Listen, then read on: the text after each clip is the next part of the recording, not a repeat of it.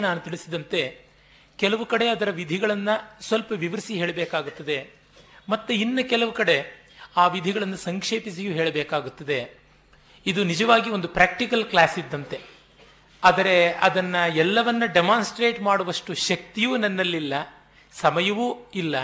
ಜೊತೆಗೆ ಇದು ವೇದಿಕೆಯೂ ಅಲ್ಲವಾದ್ದರಿಂದ ಒಂದು ಸಂಸ್ಕಾರವನ್ನು ಸಾಕ್ಷಾತ್ತಾಗಿ ಆಚಾರ್ಯ ಮುಖೇನ ಆಗಿಸ್ತಾ ಇರುವುದನ್ನು ನೋಡಬೇಕು, ಹಂತ ಹಂತವಾಗಿ ಅದರ ವಿವರಣೆಯನ್ನು ಕೊಡಬೇಕು. ಇಲ್ಲದೆ ಇದ್ದರೆ ಡ್ರಾಯಿಂಗ್ ರೂಮ್ನಲ್ಲಿ ಕೂತು ಫುಟ್ಬಾಲ್ ಮ್ಯಾಚ್ನ ಬಗ್ಗೆ ವಿವರಣೆ ಕೊಟ್ಟಂತೆ ಆಗುತ್ತೆ. ಅದು ಅಷ್ಟಾಗಿ ಕ್ಷೋಧಕ್ಷಮವಲ್ಲ. ಕೇವಲ ಸಂಸ್ಕಾರಗಳು ಉಂಟು ಮಾಡಬಹುದಾದಂಥ ಶ್ರದ್ಧಾ ಜಾಗರಣ ಭಾವ ವಿಶೇಷವನ್ನು ನಾನು ಇಲ್ಲಿ ನಿರೂಪಣೆ ಮಾಡೋಕ್ಕೆ ಹೊರಟದ್ದು. ಆದರೆ ವಿವರಗಳಲ್ಲಿ ಒಂದಿಷ್ಟು ಸ್ವಾರಸ್ಯ ಇದ್ದೇ ಇರುತ್ತೆ. ಆ ವಿವರಗಳ ಬಗ್ಗೆ ಯತ್ಕಿಂಚಿತ್ತಾಗಿ ಯಥಾಮತಿಯಾದಂಥ ನನ್ನ ಅಭಿಪ್ರಾಯಗಳನ್ನು ಹೇಳ್ತೀನಿ. ಮೊದಲಿಗೆ ಜನ್ಮ ಪೂರ್ವದ ಬಳಿಕ ಜನ್ಮಾನಂತರದ ಅನಂತರ ಮರಣದ ಬಳಿಕದ ಸಂಸ್ಕಾರಗಳು ಅಂತ ಈ ಮೂರು ಅಂಶಗಳನ್ನು ನಾವು ನಿನ್ನೆ ಕಂಡ್ವಿ. ಈ ಜನ್ಮ ಪೂರ್ವದ ಸಂಸ್ಕಾರಗಳಲ್ಲಿ ಗರ್ಭಾಧಾನ ಅಥವಾ ಚತುರ್ಥಿ ಕರ್ಮ, ಸೀಮಂತೋನ್ನಯನ ಪುಂಸವನ ಆಮೇಲಿಂದ ವಿಷ್ಣು ಬಲಿ ಅನ್ನುವಂಥವು ಆಗುತ್ತವೆ. ಕೆಲವರು ವಿಷ್ಣು ಬಲಿಯನ್ನು ಸಂಸ್ಕಾರಗಳ ಒಳಗೆ ಸೇರಿಸುವುದಿಲ್ಲ. ಅದಾದ ಮೇಲೆ ಜನ್ಮಾನಂತರದ ಜಾತಕರ್ಮ, ಮೇಧಾಜನನ ಹೀಗೆ ಎಲ್ಲ ಬರುತ್ತವೆ. ಇರಲಿ. ಈಗ ಗರ್ಭಾಧಾನದ ಕಡೆ ನೋಡೋಣ. ಇದನ್ನು ಸಾಮಾನ್ಯ ನಾವು ವಿವಾಹದಿಂದ ಆರಂಭ ಮಾಡುವ ಕಾರಣ ಎಲ್ಲ ಸೂತ್ರಕಾರರು ಪ್ರಾಯೇಣ, ಅಂದರೆ ಗೃಹಿ ಸೂತ್ರಕಾರರೆಲ್ಲರೂ ಕೂಡ ಬಹುಮಟ್ಟಿಗೆ ನಿರಪವಾದವಾಗಿ ವಿವಾಹಾನಂತರ ಎಲ್ಲ ಸಂಸ್ಕಾರಗಳನ್ನು ಉಪದೇಶ ಮಾಡ್ತಾರೆ, ವಿವಾಹದಿಂದ ಆರಂಭಿಸ್ತಾರೆ. ಯಾಕೆ ಅಂತಂದರೆ ಕುಟುಂಬ ಅಂತ ಒಂದು ಆದ ಮೇಲೆ, ಗಂಡ ಹೆಂಡತಿ ಅಂತ ಆದ ಮೇಲೆ ಸಂತತಿ ಅಂತ. ಆದರೆ ನಾವು ಇವತ್ತು ಇನ್ನು ಮೂರು, ನಾಲ್ಕು ದಿವಸಗಳಲ್ಲಿ ಈ ಎವಲ್ಯೂಷನ್ ಅನ್ನು ಬೇರೆ ರೀತಿಯಾಗಿ ಇಟ್ಕೊಂಡಿದ್ದೀವಿ ಅಂದರೆ ಜೀವಿಯೊಬ್ಬನ ಉಗಮದಿಂದ ಬೆಳವಣಿಗೆ ಅಂತ. ಇಲ್ಲಿಯೇ ನನಗೆಷ್ಟೋ ಯೋಚನೆ ಇತ್ತು. ಹೀಗೆ ಹೇಳುವುದು ಸರಿಯಾ, ಹಾಗೆ ಹೇಳುವುದು ಸರಿಯಾ ಅಂತ. ಸೂತ್ರಕಾರರ ರೀತಿಯಲ್ಲಿಯೇ ಹೋಗೋಣ ಅಂತಂದರೆ ಕುಟುಂಬ ಅನ್ನುವ ಹಿನ್ನೆಲೆ ಇಟ್ಟುಕೊಂಡೇ ಮುಂದುವರಿಯಬೇಕಾಗುತ್ತೆ. ಕುಟುಂಬ ಅಂದರೆ ಏನು? ಅದು ನಮಗೆ ಗೊತ್ತಿಲ್ಲ. ತತ್ಪೂರ್ವದಲ್ಲಿ ಒಬ್ಬನಿಗೆ ಉಪನಯನ ಆಗಿರಬೇಕು ಮೊದಲಾದ ಸಂಸ್ಕಾರಗಳಿವೆ, ಅದಂದರೆ ಏನು ಅಂತ ಗೊತ್ತಿಲ್ಲ. ಹೀಗಾಗಿ ಜೀವಿಯ ಹುಟ್ಟಿನಿಂದ ತೆಗೆದುಕೊಂಡು ಹೋಗೋಣ, ಜನ್ಮ ಪೂರ್ವದಿಂದ ಸಂಸ್ಕಾರಗಳನ್ನು ಆರಂಭ ಮಾಡೋಣ ಅಂತ ಗರ್ಭಾಧಾನದಿಂದ ತೆಗೆದುಕೊಂಡೆ. ಸಾಮಾನ್ಯವಾಗಿ ಆಧುನಿಕ ಗ್ರಂಥಕಾರರೆಲ್ಲ ಹಾಗೆಯೇ ಆರಂಭ ಮಾಡ್ತಾರೆ. ಆದರೆ ಅಲ್ಲಿರುವ ಒಂದು ಲೋಪ ಏನೆಂದರೆ, ದೋಷ ಅಲ್ಲದಿದ್ರೂ ಲೋಪ ಏನೆಂದರೆ, ನಮ್ಮ ಸಂಸ್ಕೃತಿ ಅವಿಚ್ಛಿನ್ನವಾದದ್ದು ಸೈಕ್ಲಿಕ್ ಅಂದರೆ ಕುಟುಂಬ ಕೇಂದ್ರಿತವಾದದ್ದು ಅಂತ. ಒಬ್ಬ ವ್ಯಕ್ತಿ ಕುಟುಂಬದ ಪ್ರಾಡಕ್ಟ್ ಆಗಿ, ಕುಟುಂಬದ ಫಲವಾಗಿ ಬೆಳೀತಾನೆ, ಕುಟುಂಬದಲ್ಲಿ ಲೀನವಾಗುತ್ತಾನೆ ಅವನ ಪ್ರತ್ಯೇಕತೆ ಎನ್ನುವುದು ಆ ಗೃಹ್ಯದ ಮಟ್ಟಿಗೆ ಇಲ್ಲ. ಗೃಹ ಅಂತ ಅನ್ನಿಸಿಕೊಳ್ಳುವುದೇ ಗೃಹಸ್ಥ ಅನ್ನುವುದರಿಂದ, ಗೃಹಿಣಿ ಅಂತ ಅನ್ನುವುದರಿಂದ. ಹೀಗಾಗಿ ಎಲ್ಲ ಸಂಸ್ಕಾರಗಳಿಗೆ ಅರ್ಥ ಬರುವುದು ಒಂದು ಕುಟುಂಬ ಅಂತ ಇದ್ದಾಗ. ಆ ಕುಟುಂಬದ ಚೌಕಟ್ಟಿಲ್ಲದೆ ಇದ್ದಾಗ ಸಂಸ್ಕಾರಗಳಿಗೆ ಅಷ್ಟಾಗಿ ಅರ್ಥ ಇರುವುದಿಲ್ಲ. ಸನ್ಯಾಸಿಗೆ ಯಾಕೆ ಯಾವುದೇ ಸಂಸ್ಕಾರ ಇಲ್ಲ? ಅವನು ಕುಟುಂಬದ ಪರಿಧಿಯನ್ನು ಬಿಟ್ಟು ಆಚೆ ಹೋದವನು ಅಂತ. ಈ ದೃಷ್ಟಿಯಿಂದ ಕಂಡಾಗ ನಾನು ಎವಲ್ಯೂಷನ್ ಪ್ರಕಾರವಾಗಿ ತೆಗೆದುಕೊಂಡು ವಿವರಿಸ್ತಾ ಇರುವುದು ನಮ್ಮ ಸಂಸ್ಕೃತಿಗೆ, ನಮ್ಮ ಸಂಸ್ಕಾರ ಪರಂಪರೆಗೆ ಮಾಡುವ ಅಪಚಾರವ ಅನ್ನುವ ಭಾವನೆ ಕಾಡ್ತಾ ಇತ್ತು. ಇವತ್ತು ಬೆಳಗಿನವರೆಗೂ ಈ ಹೊಯ್ದಾಟದಲ್ಲೇ ಇದ್ದೆ, ಎಲ್ಲಿಂದ ಆರಂಭ ಮಾಡೋಣ, ವಿವಾಹದಿಂದ ಆರಂಭ ಮಾಡೋಣವೇ ಬೇಡವಾ ಅಂತ. ಆದರೆ ನಾವು ಯಾವ ಮಟ್ಟಿಗೆ ಆಧುನಿಕತೆಗೆ ಬಲಿಯಾಗಿದ್ದೀವೋ ಅಥವಾ ಬದಲಾಗಿದ್ದೀವೋ ಅಂತಂದರೆ ಒಂದು ಎವಲ್ಯೂಷನ್ ಇಂಡಿವಿಜುವಲಿಸ್ಟಿಕ್ ಆಗಿ ನೋಡಬೇಕಾಗಿದೆ. ಒಂದು ಜೀವಿ ಹುಟ್ಟುವ ಮುನ್ನ ಹುಟ್ಟಿದ ಬಳಿಕ ಅಂತ ಹೇಗೆ ಅಂದರೆ ಇಲ್ಲಿಯೇ ಸಂಸ್ಕಾರಗಳಿಗೆ ಪ್ರತಿಕೂಲವಾದ ಒಂದು ಬೀಜ ಇದೆ ಅಂತ ಗೊತ್ತಾಗುತ್ತೆ. ಸಂಸ್ಕಾರ ಅನ್ನುವುದನ್ನ ಖಾಸಗಿಯಾದದ್ದು ಅಂತ ಅಲ್ಲ, ಅದು ಸಮಷ್ಟಿಯಾದದ್ದು. ವ್ಯಷ್ಟಿಯಾದ ಸಂಸ್ಕಾರಗಳು ಇಲ್ಲ ಅಂತ ಇಲ್ಲ, ಆದರೆ ಅವುಗಳಿಗೆ ಸಂಪೂರ್ಣ ಅರ್ಥ ಬರುವುದಲ್ಲಿ. ಒಂದು ಗಿಡ ನೆಲದಲ್ಲಿ ಬೆಳೆದಾಗ ಅದಕ್ಕಿರುವ ಸೊಂಪು, ಸ್ವಾರಸ್ಯ, ಆರೋಗ್ಯ, ಓಜಸ್ಸು, ಕಾಂತಿ, ವರ್ಚಸ್ಸು, ಮಹಸ್ಸು, ಯಶಸ್ಸು, ಅದು ಬೇರೆಯೇ ಒಂದು ಗಿಡ ಒಂದು ಕುಂಡದಲ್ಲಿ ಬೆಳೆದಾಗ ಇರುವಂಥದ್ದೇ ಬೇರೆ. ಎಲ್ಲಿಯೂ ಅದನ್ನು ರವಾನೆ ಮಾಡಬಹುದು ಆ ಅನುಕೂಲತೆ ಉಂಟು. ಆದರೆ ಅದು ನೆಲಕ್ಕಂಟಿಲ್ಲ ಅನ್ನುವ ದೊಡ್ಡ ಅನನುಕೂಲತೆಯೂ ಇದೆ. ಈ ವಿಕಾಸ ಕ್ರಮದಲ್ಲಿ ನಾವು ಸಂಸ್ಕಾರ ಹೇಳುವಾಗಲೂ ಆ ಸಮಸ್ಯೆ ಇದೆ. ಅಂದರೆ ಸುಬೋಧತೆಗಾಗಿ ಅಂತ ಹೇಳ್ತಾ ಇದ್ದೀನಿ. ಅರ್ಥ ಸ್ಪಷ್ಟತೆಗೆ. ಆದರೆ ಪರಮಾರ್ಥ ಸ್ಪಷ್ಟತೆ ಅಲ್ಲ ಇಲ್ಲಿರುವಂಥದ್ದು. ಪರಮಾರ್ಥ ಸ್ಪಷ್ಟತೆ ಅಂದರೆ ಕುಟುಂಬ ಕೇಂದ್ರಿತವಾಗಿಯೇ ಮಾಡಬೇಕಾಗುತ್ತೆ. ಆದ್ದರಿಂದ ನಾನು ಗರ್ಭಾಧಾನ ಕರ್ಮದಿಂದ ಆರಂಭ ಮಾಡ್ತಾ ಇದ್ದರೂ ನೀವು ಅದಕ್ಕೆ ಒಂದು ಸುಪುಷ್ಟವಾದ ವಿವಾಹ ಮೊದಲಾದ ಸಮಸ್ತ ಸಂಸ್ಕಾರ ಸಂಪನ್ನವಾದ ಕುಟುಂಬದ ಹಿನ್ನೆಲೆ ಇದೆ ಅಂತ ಗ್ರಹಿಸಿಕೊಂಡೇ ಬರಬೇಕಾಗುತ್ತದೆ ನಾವು ಕಾಡು ಅಂತ ಅನ್ನುವಾಗ ಚೈನೀಸ್ ಭಾಷೆಯಲ್ಲಿ ಒಂದು ಎರಡು ಮೂರು ಮರ ಬರೀತಾರಂತೆ ಚಿತ್ರದ ಭಾಷೆಯಲ್ಲಿ. ಅದನ್ನು ಕಾಡು ಅಂತ ಹೇಳೋದು ಹೇಗೆ? ನಮ್ಮ ಭಾವನಾ ಕೋಶದಿಂದ ತುಂಬಿಸಿಕೊಳ್ಳಬೇಕು. ಹಾಗೆ ಇದನ್ನು ಕೂಡ ತಿಳಿದುಕೊಳ್ಳಬೇಕಾಗುತ್ತದೆ. ಇನ್ನಿರಲಿ ಗರ್ಭ ಆಧಾನ, ಗರ್ಭದ ಸಂಸ್ಥಾಪನ ಅನ್ನುವ ಅರ್ಥದಲ್ಲಿ ಗರ್ಭಾಧಾನ ಅಂತ. ಶಬ್ದ ಇದೆ. ತುಂಬ ಜನ ದಾನ ಅನ್ನುವಂತೆ ಕೊಡುವುದು ಅಂತ ಇಲ್ಲ. ಪ್ಲೇಸ್ಮೆಂಟ್ ಆಫ್ ಗರ್ಭ ಅಂಡ್ ನಾಟ್ ಆಫರಿಂಗ್ ಆಫ್ ಗರ್ಭ ಅಂತ ಹೇಳ್ಬಿಟ್ಟಿದ್ವಿ. ಗರ್ಭ ಸ್ಥಿರೀಕರಣ, ಗರ್ಭದ ಸ್ಥಿರವಾಗುವಿಕೆ ಅಂತ. ಗರ್ಭ ಅಂತಂದರೆ ಯಾವುದು ಎಲ್ಲವನ್ನ ಒಳಗೊಂಡಿದೆ ಆ ರೀತಿಯಾದಂಥ ಅರ್ಥದಲ್ಲಿ, ಸ್ವೀಕಾರ ಅನ್ನುವಂಥ ಅರ್ಥದಲ್ಲಿರುವುದು. ಒಂದು ಮಹತ್ತರವಾದ ಸ್ವಾರಸ್ಯ ಏನೆಂದರೆ, ನಮ್ಮ ಸಂಸ್ಕಾರ ಆರಂಭವಾಗುವುದೇ ಸ್ವೀಕಾರದಿಂದ, ಅಂಗೀಕಾರ ಅಂತ ಅನ್ನುವುದು. ಇಲ್ಲಿ ಪುರುಷ ಪ್ರಧಾನತೆ ಇದ್ದರೂ ಪ್ರಾಧಾನ್ಯ ಕಡೆಗೆ ಬರುವುದು ಸ್ತ್ರೀಯಲ್ಲಿಯೇನೆ. ಅವಳಲ್ಲಿ ಗರ್ಭ ಧೃತವಾಗುತ್ತದೆ, ತನ್ಮೂಲಕ ಅದು ಬೆಳೆಯುತ್ತದೆ ಎನ್ನುವಾಗ ಅಂಗೀಕಾರ ಬದುಕಿಗೆ ಮುಖ್ಯವಾಗಿ ಬೇಕಾಗಿರುವಂಥ ಆಯಾಮ ಅಂತ. ಇದನ್ನು ಚತುರ್ಥಿ ಕರ್ಮ ಅಂತ ಕೂಡ ಕರೀತಾರೆ ಶಾಸ್ತ್ರಜ್ಞರು. ಯಾಕೆಂದರೆ ನಿನ್ನೆಯೇ ನಾನು ವಿವರಿಸಿದಂತೆ ವಿವಾಹದ ಮೂರು ರಾತ್ರಗಳ ಬ್ರಹ್ಮಚರ್ಯ ಅಂತ ಹೇಳಿ, ತ್ರಿರಾತ್ರ ಬ್ರಹ್ಮಚರ್ಯ ಅಂತ ಚತುರ್ಥ ದಿವಸದ ಈ ಗರ್ಭಾಧಾನ ಕಾರ್ಯಕ್ರಮ ಅಂತ. ಇದು ಮುಂಚೆ ಇದ್ದದ್ದು ಪ್ರೌಢ ವಿವಾಹ ಅನ್ನುವುದು ಮೊದಲು ಪ್ರಸ ಪ್ರಚಲಿತವಾಗಿ ಪ್ರಚಾರದಲ್ಲಿ ಇದ್ದಾಗ ಆಮೇಲೆ ಮಧ್ಯಕಾಲದಲ್ಲಿ ಬಾಲ್ಯ ವಿವಾಹ ಅನ್ನುವುದು ಬಂತು. ಈ ಮನ್ವಾದಿ ಸ್ಮೃತಿಗಳಲ್ಲಿ ಕೂಡ ಈ ಎರಡನ್ನೂ ಕೂಡ ನಾವು ಕಾಣ್ತೀವಿ. ಒಂದರ ಮೇಲೆ ಇನ್ನೊಂದು ಓವರ್ಲ್ಯಾಪ್ ಆದಂತೆ ತೋರುತ್ತದೆ. ಮನುಸ್ಮೃತಿಯಲ್ಲಿ ಬಾಲ್ಯ ವಿವಾಹವಾದಂತೆಯೂ ಕಾಣಿಸುತ್ತೆ. ಈಗ ಕನ್ಯಾವರಣ, ಕನ್ಯಾ ವಿವಾಹ ಅಂತೆಲ್ಲ ಅನ್ನುವಾಗ ಅಷ್ಟೇ ವರ್ಷೇ ಭವೇತ್ ಕನ್ಯಾ ಅಂತನ್ನುವಲ್ಲಿ ಎಷ್ಟು ವರ್ಷಕ್ಕೆ ಎಷ್ಟೇ ವರ್ಷ ಆದರೂ ಪರವಾಗಿಲ್ವೇ ಅಷ್ಟಮೇ ವರ್ಷ ಅಂತ ಅನ್ನುವ ಅರ್ಥದಲ್ಲಿ ಅಷ್ಟೇ ವರ್ಷ ಅಂದರೆ ಎಂಟೇ ವರ್ಷ ಆಗಿದ್ದಾಗ ಕನ್ಯೆ ಅಂತ. ಆಮೇಲೆ ರೋಹಿಣಿ ಅಂತ ಅನಿಸ್ಕೊಳ್ತಾಳೆ ಹನ್ನೆರಡಕ್ಕೆ ಅಂತೆಲ್ಲ ಹೀಗೆ ಬರುತ್ತೆ.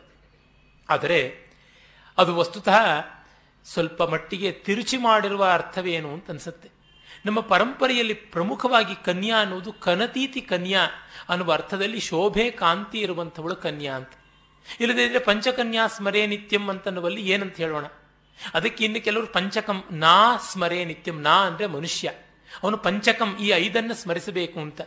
ಅರೆ ಯಾಕೆ ಯಾವತ್ತನ್ನು ಏನು ಮಾಡೋಣ? ಯಾರ ತಲೆ ಮೇಲೆ ಹಾಕೋಣ? ಕನ್ಯಾ ಅಂತನ್ನುವಂಥದ್ದು.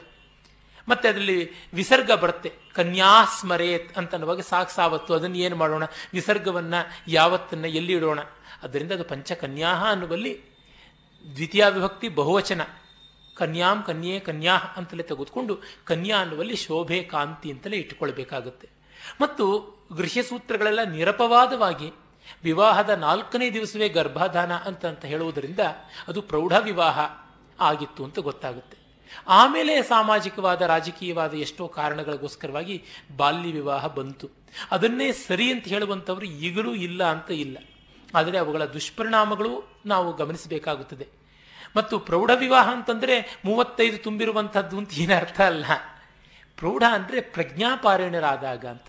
ಮನೋಬುದ್ಧಿ, ದೇಹ ಎಲ್ಲ ಸೇರಿ ಒಂದು ಸಮಷ್ಟಿ. ಯಾವುದೊಂದನ್ನು ಬಿಟ್ಟರೂ ಮತ್ತೊಂದಕ್ಕೆ ಪ್ರತಿಕೂಲವಾಗುತ್ತದೆ. ಈ ಉಪೇಯವಾದ ಆತ್ಮವನ್ನು, ಉಪಾಯವಾದ ದೇಹದಿಂದಲೇ ನಾವು ಕಂಡುಕೊಳ್ಳಬೇಕಾಗುತ್ತದೆ.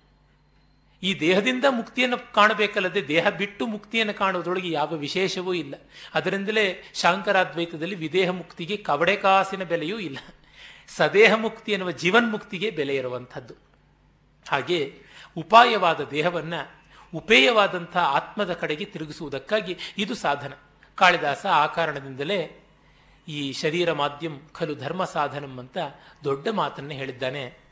ಆ ದೃಷ್ಟಿಯಿಂದ ಕಂಡಾಗ ದೇಹ, ಮನಸ್ಸು, ಬುದ್ಧಿ ಮೊದಲಾದ ಅಂತರಿಂದ್ರಿಯ, ಬಹಿರಿಂದ್ರಿಯಗಳೆಲ್ಲವುಗಳ ಪಾಠವ ಬಂದಾಗಲೇ ಯಾವ ಸಂಸ್ಕಾರಕ್ಕೂ ಸತ್ವ, ಸಿದ್ಧಿ ಉಂಟಾಗುತ್ತವೆ. ವಿಶೇಷತಃ ಮತ್ತೊಂದು ಪ್ರಜನನ ಶಕ್ತಿ ಅಂತ ಯಾವುದಿದೆ, ಅದಕ್ಕೆ ಇದು ಬಹಳ ಮುಖ್ಯವಾಗಿ ಬೇಕಾದಂಥದ್ದು. ಅದನ್ನು ನಮ್ಮ ಶಾಸ್ತ್ರಕಾರರೆಲ್ಲ ಒಪ್ಪಿಕೊಂಡು ನಡೆದಿದ್ದಾರೆ. ಆಮೇಲಿನ ಅವಾಂತರಗಳಿಗೆ ನಾವು ಅಷ್ಟಾಗಿ ಹೊಣೆಯಲ್ಲ. ನಾನು ಹೆಚ್ಚಾಗಿ ಸೂತ್ರಗಳನ್ನೇ ಅವಲಂಬಿಸಿಕೊಂಡಿದ್ದೇನೆ. ಆಗ ಈಗ ಎಂಬಂತೆ ನಿಬಂಧ ಗ್ರಂಥಗಳನ್ನೋ, ಸ್ಮೃತಿಗಳನ್ನೋ, ತದ್ವ್ಯಾಖ್ಯೆಗಳನ್ನೋ ಅವಲಂಬಿಸ್ತೇನೆ. ಮುಖ್ಯವಾಗಿ ಸೂತ್ರಗಳು. ಯಾಕೆಂದ್ರೆ ಧರ್ಮಶಾಸ್ತ್ರದಲ್ಲಿ ಮುನಿನಾಂ ಪೂರ್ವಪೂರ್ವ ಪೂರ್ವ ಪ್ರಾಮಾಣ್ಯಂ ಅಂತ. ಹಿಂದೆ ಹಿಂದಿನವರು ಹೆಚ್ಚಾಗಿ ಪ್ರಮಾಣರಾಗ್ತಾ ಬರ್ತಾರೆ. ಆ ಕಾರಣದಿಂದ ವೇದಾಂಗದ ಮರ್ಯಾದೆ ಇರುವುದು ಕಲ್ಪಸೂತ್ರಗಳು. ತದ್ಭಾಗವಾದಂತಹ ಗೃಹ್ಯ ಧರ್ಮ, ಶ್ರೌತ ಶುಲ್ಭಗಳಿಗಲ್ಲದೆ ಸ್ಮೃತಿಗಳಿಗೂ ತದ್ವ್ಯಾಖ್ಯಾನಗಳಿಗೂ ಅವುಗಳ ಸಂಗ್ರಹ ರೂಪವಾದ, ವಿಸ್ತಾರ ರೂಪವಾದ ಕೈಪಿಡಿಗಳಿಗೆ, ನಿಬಂಧ ಗ್ರಂಥಗಳಿಗೆ, ದೊಡ್ಡ ದೊಡ್ಡ ಚರ್ಚಾ ಗ್ರಂಥಗಳಿಗೆ ಅಲ್ಲ ಅಂತ ನೋಡಿಕೊಂಡು ಚತುರ್ಥಿ ಕರ್ಮ, ಅದನ್ನು ಗಮನಿಸೋಣ. ಗರ್ಭಸಂಧಾರ್ಯತೆ ಏನ ಕರ್ಮಣ, ತದ್ಗರ್ಭಾದಾನಮಿತ್ಯನುಗತಾರ್ಥಂ ಕರ್ಮ ನಾಮಧೇಯಂ ಅಂತ ಪೂರ್ವಮೀಮಾಂಸೆಯಲ್ಲಿ ಹೇಳ್ತೀವಿ. ನಿಷಿಕ್ತೋ ಯತ್ ಪ್ರಯೋಗೇಣ ಗರ್ಭಸಂಧಾರ್ಯತೆಯ ಸ್ತ್ರೀಯ ತದ್ ತದ್ಗರ್ಭಾಲಂಬನಂ ನಾಮ ಕರ್ಮ ಪ್ರೋಕ್ತಂ ಮನೀಷಿಭಿ ಅಂತ ಗರ್ಭಧಾನ ಅನ್ನುವಂಥದ್ದು ಶುಕ್ಲಶೋಣಿತ ಸಂಗಮವಾಗಿ ಸ್ತ್ರೀಯಲ್ಲಿ ನಿಹಿತವಾಗುವಂತಹ ಡಿಂಬ, ಬೀಜ ಪ್ರಾಯವಾದಂಥ ಯಾವುದು ನಾವು ಮುಂದೆ ಮಗುವಾಗಿ ಬೆಳೆಯುತ್ತದೆಯೋ ಅದು ಅಂತ. ಇದನ್ನ ಸಮಂತ್ರಕವಾಗಿ ಮಾಡಬೇಕು ಅಂತ. ಸಮಂತ್ರಕವಾಗಿ ಮಾಡಿದಾಗ ಬಲ ಹೆಚ್ಚು. ಅಮಂತ್ರಕವಾಗಿ ಮಾಡಿದ್ರೆ ಪ್ರಾಯಶ್ಚಿತ್ತ ಮಾಡಿಕೊಳ್ಳಬೇಕು ಅಂತ ಕೂಡ ಅಶ್ವಲಾಯನರು ಹೇಳ್ತಾರೆ. ಆಮೇಲೆ ಯಾವುದಕ್ಕೆ ಶಾಸ್ತ್ರ ಸಂಸ್ಕಾರ ಆಗುವುದಿಲ್ಲವೋ ಅದು ಅಷ್ಟರ ಮಟ್ಟಿಗೆ ಅಶುದ್ಧ ಅಂತ. ಹಾಗಾಗಿ ಶಾಸ್ತ್ರ ಸಂಸ್ಕಾರದಿಂದ ಆಗುವ ಪ್ರಯೋಜನ ಏನು? ನಾವು ಮಾಡ್ತಾ ಇರೋದು ಏನು ಅಂತ ತಿಳ್ಕೊಳ್ತೀವಿ ಅಂತ. ಮಂತ್ರ ಅಂದರೆ ಏನು? ನಾವು ಮಾಡ್ತಾ ಇರೋದನ್ನು ಏನು ಅಂತ ತಿಳಿಸುವಂತಹ ಒಕ್ಕಣೆ ಅಲ್ವಾ? It's the verbal form of our deeds ನಮ್ಮ ಕರ್ಮದ ವಾಚಿಕ ರೂಪ. ಹೀಗಾಗಿ ನಮಗೆ ತಿಳಿದಿರಬೇಕು. ತಿಳಿದೇ ಇದ್ದರೆ ನಾವು ಏನು ಮಾಡಿದ್ವಿ ಅಂತ ಗೊತ್ತಿಲ್ಲ ಅನ್ನುವ ಪ್ರಮಾದ ಉಂಟು ಅಂತ. ಅದರಿಂದಲೇ ಸಂಸ್ಕಾರಗಳನ್ನು ಯಾರೂ ಮಾಡಿಸಿಕೊಳ್ಳುವವರು ಅವರ ಆಚಾರ್ಯರು, ಪುರೋಹಿತರ ಹತ್ರ ಇವುಗಳ ಅರ್ಥ ಏನು, ತಾತ್ಪರ್ಯ ಏನು ಅಂತ ತಿಳಿದುಕೊಂಡು ಮಾಡಿದ್ರೆ ತುಂಬ ಒಳ್ಳೆಯದು. ಹಾಗೆ ಮಾಡದೇ ಇದ್ದರೆ ಆ ಸಂಸ್ಕಾರಗಳು ನಮ್ಮ ಮೇಲೆ ಮಾಡಬೇಕಾದ ಪರಿಣಾಮವನ್ನು ಉಂಟು ಮಾಡೋಲ್ಲ. ಭಾವನೆಯೇ ಅಲ್ಲಿರುವಂಥ ಬಲ ಅಂತ ನಾನು ನಿನ್ನೆಯೂ ಹೇಳಿದ್ದೀನಿ. ಮೀಮಾಂಸಾ ಶಾಸ್ತ್ರದಲ್ಲಿ ಬಹಳ ಮುಖ್ಯವಾದ ತತ್ವ ಭಾವನಾ ವ್ಯಾಪಾರ. ಆ ಭಾವನಾ ವ್ಯಾಪಾರದಿಂದಲೇ ನಮ್ಮ ಬದುಕಿರುವಂಥದ್ದು. ಇಲ್ಲಿ ಗರ್ಭಶುದ್ಧಿಗಾಗಿ ಪ್ರಾಜಾಪತ್ಯ ವ್ರತವನ್ನು ಮಾಡಬೇಕು ಅಂತ. ಪ್ರಾಜಾಪತ್ಯ ವ್ರತ ಅಂತಂದರೆ ಒಂದು ನಿರ್ದಿಷ್ಟವಾದ ರೀತಿಯಲ್ಲಿ ಉಪವಾಸ ಮಾಡುವಂಥದ್ದು. ಕ್ಷೀರ ಮತ್ತು ಇನ್ನು ಯಾವುದಾದರೂ ದಧಿ ಇತ್ಯಾದಿ ಗವ್ಯ ಪದಾರ್ಥಗಳನ್ನು ಹಾಲು, ಮೊಸರು ಇತ್ಯಾದಿಯನ್ನೇ ಸ್ವೀಕರಿಸಿಕೊಂಡು ಕ್ಷಾರ, ಲವಣ ವರ್ಜಿತವಾಗಿ ಉಪ್ಪು, ಹುಳಿ, ಖಾರ ಇತ್ಯಾದಿಗಳು ಇಲ್ಲದಂತಹ ಭೋಜನವನ್ನು ಮೂರು ರಾತ್ರಿಗಳ ಕಾಲ ಮಾಡಿ, ಅಂದರೆ ಹಗಲು ಹೊತ್ತು ಉಪವಾಸ, ರಾತ್ರಿ ಹೊತ್ತು ಇದು ಹಾಗೆ ಮಾಡಿಕೊಂಡು ಅಥವಾ ಹಗಲು ಇದನ್ನು ಭೋಜನ ಸ್ವೀಕರಿಸಿ ಈ ಆಹಾರದ್ದೇ ರಾತ್ರಿ ಹೊತ್ತು ಉಪವಾಸ ಇದ್ದು ಸಾಧ್ಯವಾದಲ್ಲಿ ಜಾಗರಣೆಯನ್ನು ಮಾಡುವಂಥದ್ದು ಪ್ರಜಾಗರ. ಈ ಥರದ್ದನ್ನು ನಮ್ಮಲ್ಲಿ ಪ್ರಾಜಾಪತ್ಯ ಅಂತ ಕರೀತಾರೆ. ಇನ್ನು ನಮ್ಮ ಸಮಾಜದಲ್ಲಿ ಗರ್ಭಾಧಾನವನ್ನು ಒಂದು ಯಜ್ಞಕ್ಕೆ ಹೋಲಿಸಿದ್ದಾರೆ. ಛಾಂದೋಗ್ಯೋಪನಿಷತ್ತಿನಲ್ಲಿ, ಬೃಹದಾರಣ್ಯಕೋಪನಿಷತ್ತಿನಲ್ಲಿ, ಇಡೀ ಜಗತ್ತಿನಲ್ಲಿ ಒಂದು ಮಹಾ ಗರ್ಭಾಧಾನ ವ್ಯವಸ್ಥೆ ಯಜ್ಞರೂಪವಾಗಿ ನಡೀತಾ ಇದೆ ಅಂತ ಇದನ್ನ ಪಂಚಪ್ರಾಣಾಗ್ನಿಹೋತ್ರ ವಿದ್ಯಾ ಅಂತ ಕರೀತಾರೆ. ಆಕಾಶದಲ್ಲಿ ಮೋಡಗಳ ನಿರ್ಮಾಣ ಆಗುವುದು ಒಂದು ಗರ್ಭಾಧಾನ, ಭೂಮಿಯಲ್ಲಿ ಮಳೆಯಾಗುವುದು ಒಂದು ಗರ್ಭಾಧಾನ ಮತ್ತು ಮಳೆಯಾಗಿ ನೆನೆದ ಭೂಮಿಯಲ್ಲಿ ಉಳುಮೆ ಮಾಡುವುದು, ಬೀಜವನ್ನು ಬಿತ್ತುವುದು ಒಂದು ಗರ್ಭಾಧಾನ. ಆ ಬೀಜದಿಂದ ಬಂದ ಬೆಳೆಯನ್ನು ನಾವು ಆಹಾರದಲ್ಲಿ ಸ್ವೀಕಾರ ಮಾಡುವುದು ಒಂದು ಗರ್ಭಾಧಾನ ಅಂತ ತೆಗೆದುಕೊಂಡಿದ್ದಾರೆ. ಅಂದರೆ ಪ್ರತಿಯೊಂದು ಕೂಡ ಆಧಾರಾಧೇಯ ಭಾವದಿಂದ ಸ್ತ್ರೀತ್ವ ಪೌರುಷ, ಅಂದರೆ ಸ್ತ್ರೀಣ ಪೌರುಷ, ಗಂಡು ಹೆಣ್ಣು ಅನ್ನೋದು ಎಕ್ಸ್ಚೇಂಜ್ ಆಗ್ತಾ ಹೋಗುತ್ತದೆ ಅಂತ. ಹಿಂದೊಮ್ಮೆ ಇದೇ ವೇದಿಕೆಯಲ್ಲಿ ನನಗೆ ತುಂಬ ಆದರಣೀಯರಾದ ವಿದ್ವನ್ ಮಿತ್ರರು ಪ್ರೊಫೆಸರ್ ಕೆ ಎಸ್ ಕಣ್ಣನ್ನವರು ಶಾಕುಂತಲದ ಬಗ್ಗೆ ಮಾತನಾಡುವಾಗ, ಈ ಮೊದಲನೇ ನಾಂದಿ ಶ್ಲೋಕ ಯಾವುದುಂಟು? ಯಾ ಸೃಷ್ಟು ಸೃಷ್ಟಿರಾಧ್ಯ? ಅದನ್ನು ವಿವರಿಸ್ತಾ ಈ ಜಗತ್ತಿನಲ್ಲಿ ಎಲ್ಲವೂ ಹೇಗೆ ಸ್ತ್ರೈಣ ಪೌರುಷ ಅನ್ನುವಂಥ ಕೌಂಟರ್ ಪಾರ್ಟ್ಸ್ ಬದಲಾಗ್ತಾ ಹೋಗುತ್ತೆ ಅಂತ ಅದನ್ನು ಒಂದು ಚೈನ್ ಅಂತ ಬಹಳ ಚೆನ್ನಾಗಿ ತೋರಿಸಿದ್ರು, ಆ ಶೃಂಖಲಾ ಪರಂಪರೆಯನ್ನ. ಅದು ಇಲ್ಲಿ ಅನುಸಂಧೇಯವಾಗುತ್ತದೆ. ಆಕಾಶದಲ್ಲಿ ಮೋಡಗಳಾಗುವಾಗ ಅದು ಒಂದು ಗರ್ಭ ತಾಳಿದ್ದು ಮೋಡ. ಆ ಮೋಡ ಮಳೆಯಾದಾಗ ಪ್ರಸವ ಆಗುತ್ತೆ. ಆ ಮಳೆ ಪ್ರಸವ ಆದದ್ದು ಈ ಭೂಮಿಗೆ ಬೀಳುವಾಗ ಶುಕ್ಲ ಅಂತ ಅನಿಸಿಕೊಂಡ್ರೆ, ಆ ಭೂಮಿಯಿಂದ ಉಳುಮೆಯಾಗಿ ಬೀಜ ಬಿತ್ತಲ್ಪಟ್ಟಾಗ ಅದು ಮತ್ತು ಅದು ಬೆಳೆಯಾದಾಗ ಅದು ಫಸಲು ಸಂತಾನ. ಅದು ನಮ್ಮ ಉದರ ಅನ್ನುವ ಅಗ್ನಿಯಲ್ಲಿ ಆಹುತಿಯಾಗುತ್ತದೆ ಅಂತ. ಎಲ್ಲವೂ ಅಗ್ನಿಯೇ ಅಂತ. ಸ್ತ್ರೀ ಅಗ್ನಿ, ಪುರುಷ ಆಹುತಿ ಅಂತ. ಅದರಿಂದಲೇ ಸ್ತ್ರೀಯಲ್ಲಿ ಪುರುಷ ತಾನೇ ಮತ್ತೊಮ್ಮೆ ಹುಟ್ಟುತ್ತಾನೆ ಎನ್ನುವ ಭಾವ ಉಂಟು ನಮ್ಮಲ್ಲಿ. ಅದರಿಂದಲೇ ಪಾಶ್ಚಾತ್ಯರಲ್ಲಿ ವಿಶೇಷತಃ ಯಹೂದ್ಯ, ಕ್ರೈಸ್ತ, ಇಸ್ಲಾಂ ಅನ್ನುವ ಸೆಮೆಟಿಕ್ ಮತಗಳು ಯಾವಿವೆ ಅವುಗಳಲ್ಲಿ ಗಂಡಿನ ಒಂದು ಮೂಳೆಯ ತುಂಡು, ಹೆಣ್ಣು ಅನ್ನುವಂತೆ ಒಂದು ಭಾವನೆ ಇದೆ. ಒಂದು ಪಕ್ಕೆಲುಬಿನಿಂದ ಇವು ಬಂದದ್ದು ಅಂತ. ನಮ್ಮಲ್ಲಿ ಹಾಗಲ್ಲ. ಗಂಡಿಗೆ ಹೆಣ್ಣು ಜನ್ಮ ಕೊಡ್ತಾಳೆ ಅಂತ. ಅದರಿಂದಲೇ ಹತ್ತು ಮಕ್ಕಳನ್ನ ಹೆತ್ತ ಮೇಲೆ ಗಂಡನನ್ನ ಹನ್ನೊಂದನೇ ಮಗುವಾಗಿ ಮಾಡಿಕೊಳ್ಬೇಕು. ಪತಿ ಮೇಕಾದ ಶಂಕೃಧಿ ಅನ್ನುವುದು ವಿವಾಹ ಮಂತ್ರಗಳಲ್ಲಿ ಬರುವಂಥದ್ದು. ಈ ಕಾರಣವಾಗಿ ನಮ್ಮ ಪರಂಪರೆಯಲ್ಲಿ ತಾಯ್ತನಕ್ಕೆ ಹೆಚ್ಚಿನ ಬೆಲೆ, ಸ್ತ್ರೀತ್ವಕ್ಕೆ ಹೆಚ್ಚಿನ ನೆಲೆ ಕೂಡ ಉಂಟು. ಇದು ನಮ್ಮ ಪರಂಪರೆ ಅಂತಲ್ಲ. ಆಲ್ ಪೇಗನ್ ರಿಲಿಜನ್ಸ್ ಅಂತ ಏನು ಹೇಳ್ತೀವಿ? ಯಾವುದು ನಾನ್ ಸೆಮೆಟಿಕ್ ರಿಲಿಜನ್ಸ್ ಅವನ್ನೆಲ್ಲ ಸಾಮಾನ್ಯವಾಗಿ ಪೇಗನ್ ಅಂತ ಗುಂಪು ಮಾಡ್ತಾರೆ. ಆ ಎಲ್ಲ ಪ್ರಾಚೀನವಾದ ಮತ ಸಂಪ್ರದಾಯಗಳಲ್ಲಿ ಈ ಆಚರಣೆ ಉಳಿದೇ ಬಂದಿದೆ ಅಂತ ಗೊತ್ತಾಗುತ್ತದೆ. ಐತರೇಯದಲ್ಲಿ ಪುರುಷೇಹ ವಾ ಅಯಮದಿತೋ ಗರ್ಭೋ ಅಂತ ಹೇಳ್ಬಿಟ್ಟಿದ್ದನುವೆ ಈ ಜೀವನೇ ಸ್ತ್ರೀಯಲ್ಲಿ ಪುರುಷನಾಗಿ ತಂದೆಯಾಗಿದ್ದವನು ಮಗುವಾಗಿ ಹುಟ್ಟುತ್ತಾನೆ. ಅದು ಮೊದಲನೆಯ ಜನ್ಮ. ಮತ್ತೆ ಮಗು ಜನ್ಮಿಸಿದಾಗ ಎರಡನೇ ಜನ್ಮ. ಮತ್ತು ಅವನು ಸತ್ತ ಮೇಲೆ ಅವನ ಜೀವ ಹೊರಕ್ಕೆ ಬರುತ್ತಲ್ಲ, ಅಂಗುಷ್ಟ ಮಾತ್ರ ಪುರುಷ ಅಂತ, ಅದು ಮೂರನೇ ಜನ್ಮ ಅಂತ. ಆ ಜನ್ಮಗಳನ್ನು ಅವನು ನಿವಾರಣೆ ಮಾಡಿಕೊಳ್ಬೇಕು, ಈ ಮೂರು ಜನ್ಮಗಳನ್ನು ಕೂಡ. ಕಾರಣ ಶರೀರ, ಸ್ಥೂಲ ಶರೀರ, ಸೂಕ್ಷ್ಮ ಶರೀರ ಅಂತ. ಕಾರಣ ಶರೀರವಾಗಿ ಗರ್ಭಾಧಾನ, ಸ್ಥೂಲ ಶರೀರವಾಗಿ ಜನನ, ಸೂಕ್ಷ್ಮ ಶರೀರವಾಗಿ ಅಂಗುಷ್ಟ ಮಾತ್ರ ಪುರುಷ ಈ ಮೂರು ಶರೀರಗಳನ್ನು ಬಿಟ್ಟಾಗ ಆತ ಶಾರೀರನಾದ ಆತ್ಮ ಅಂತ ಅನ್ನಿಸ್ಕೊಳ್ತಾನೆ ಅನ್ನುವಂಥದ್ದು ಈ ಶಾಸ್ತ್ರಗಳಿಂದ ಗೊತ್ತಾಗುವಂಥದ್ದು. ಆಮೇಲೆ ಇಲ್ಲಿ ಕಶ್ಯಪ ಮತ್ತು ಅದಿತಿಯರನ್ನ ವಿಶೇಷವಾಗಿ ಗೌರವಿಸುವುದುಂಟು ಕಶ್ಯಪ ಪ್ರಜಾಪತಿಯನ್ನ. ಹಾಗಾಗಿ ಕಶ್ಯಪ ಸಕಲಂ ಜಗತ್ ತಸ್ಮಾದಾಹು ಸರ್ವಾ ಪ್ರಜಾ ಕಶ್ಯಪಾಶ್ ಕಾಶ್ಯಪ ಎಲ್ಲ ಜಗತ್ತಿನ ಜೀವರಾಶಿಗಳು ಕಾಶ್ಯಪರೇ ಅನ್ನುವುದು. ಅದರಿಂದಲೇ ಗೋತ್ರ ಇಲ್ಲದವರಿಗೆ ಕಾಶ್ಯಪ ಗೋತ್ರ ಅಂತ ನಮ್ಮ ಗೋತ್ರಕ್ಕೆ ಎಲ್ಲರನ್ನು ತಳ್ಳಿಬಿಟ್ಟಿದ್ದಾರೆ. ಅದು ಕಶ್ಯಪ ಯಾಕೆ? ಕಶ್ಯಪ ಪಶ್ಯಕೋ ಭವತಿ. ಕಶ್ಯಪ ಅನ್ನುವುದು ಪಶ್ಯಕ, ಉಲ್ಟ ಮಾಡಬೇಕು. ಯಾಕೆ? ಪರೋಕ್ಷ ಪ್ರಿಯ ಇವ ಹಿ ದೇವಾ ಪ್ರತ್ಯಕ್ಷ ದ್ವಿಷ. ದೇವತೆಗಳು ಪರೋಕ್ಷ ಪ್ರಿಯರು. ನೇರವಾಗಿ ಯಾವುದನ್ನು ಹೇಳೋಕ್ಕೆ ಇಷ್ಟಪಡೋಲ್ಲ. ಅವರು ಪರೋಕ್ಷವಾಗಿ, ಪರ್ಯಾಯವಾಗಿ ಹೇಳ್ತಾರೆ. ಧ್ವನಿ ಅಂದರೆ ಅದೇ, ಇನ್ಯಾವುದೂ ಅಲ್ಲ. ಧ್ವನಿ ಪರ್ಯಾಯ ರೂಪದಿಂದ ಹೇಳುವಂಥದ್ದು ಅಂತ ಆನಂದ ಕುಮಾರ ಸ್ವಾಮಿಯವರು ಪರೋಕ್ಷ ಅನ್ನುವ ಅದ್ಭುತವಾದ ಲೇಖನದಲ್ಲಿ ತೋರಿಸ್ತಾರೆ. ಅದು ನಮಗೆ ಇಲ್ಲಿ ಗೊತ್ತಾಗುತ್ತದೆ. ಸಕಲ ಜೀವರಾಶಿಗಳು ಬ್ರಹ್ಮ ಅನ್ನುವ ರಸದ ಧ್ವನಿ ರೂಪಗಳಷ್ಟೇನೆ. ಆ ಬ್ರಹ್ಮ ರಸ ಅನ್ನುವಂಥ ಕಾವ್ಯದ ಧ್ವನಿಗಳಾಗಿ ನಾವಿದ್ದೀವಿ. ಧ್ವನಿಯ ಪರ್ಯಂತ ಭೂಮಿ ರಸ.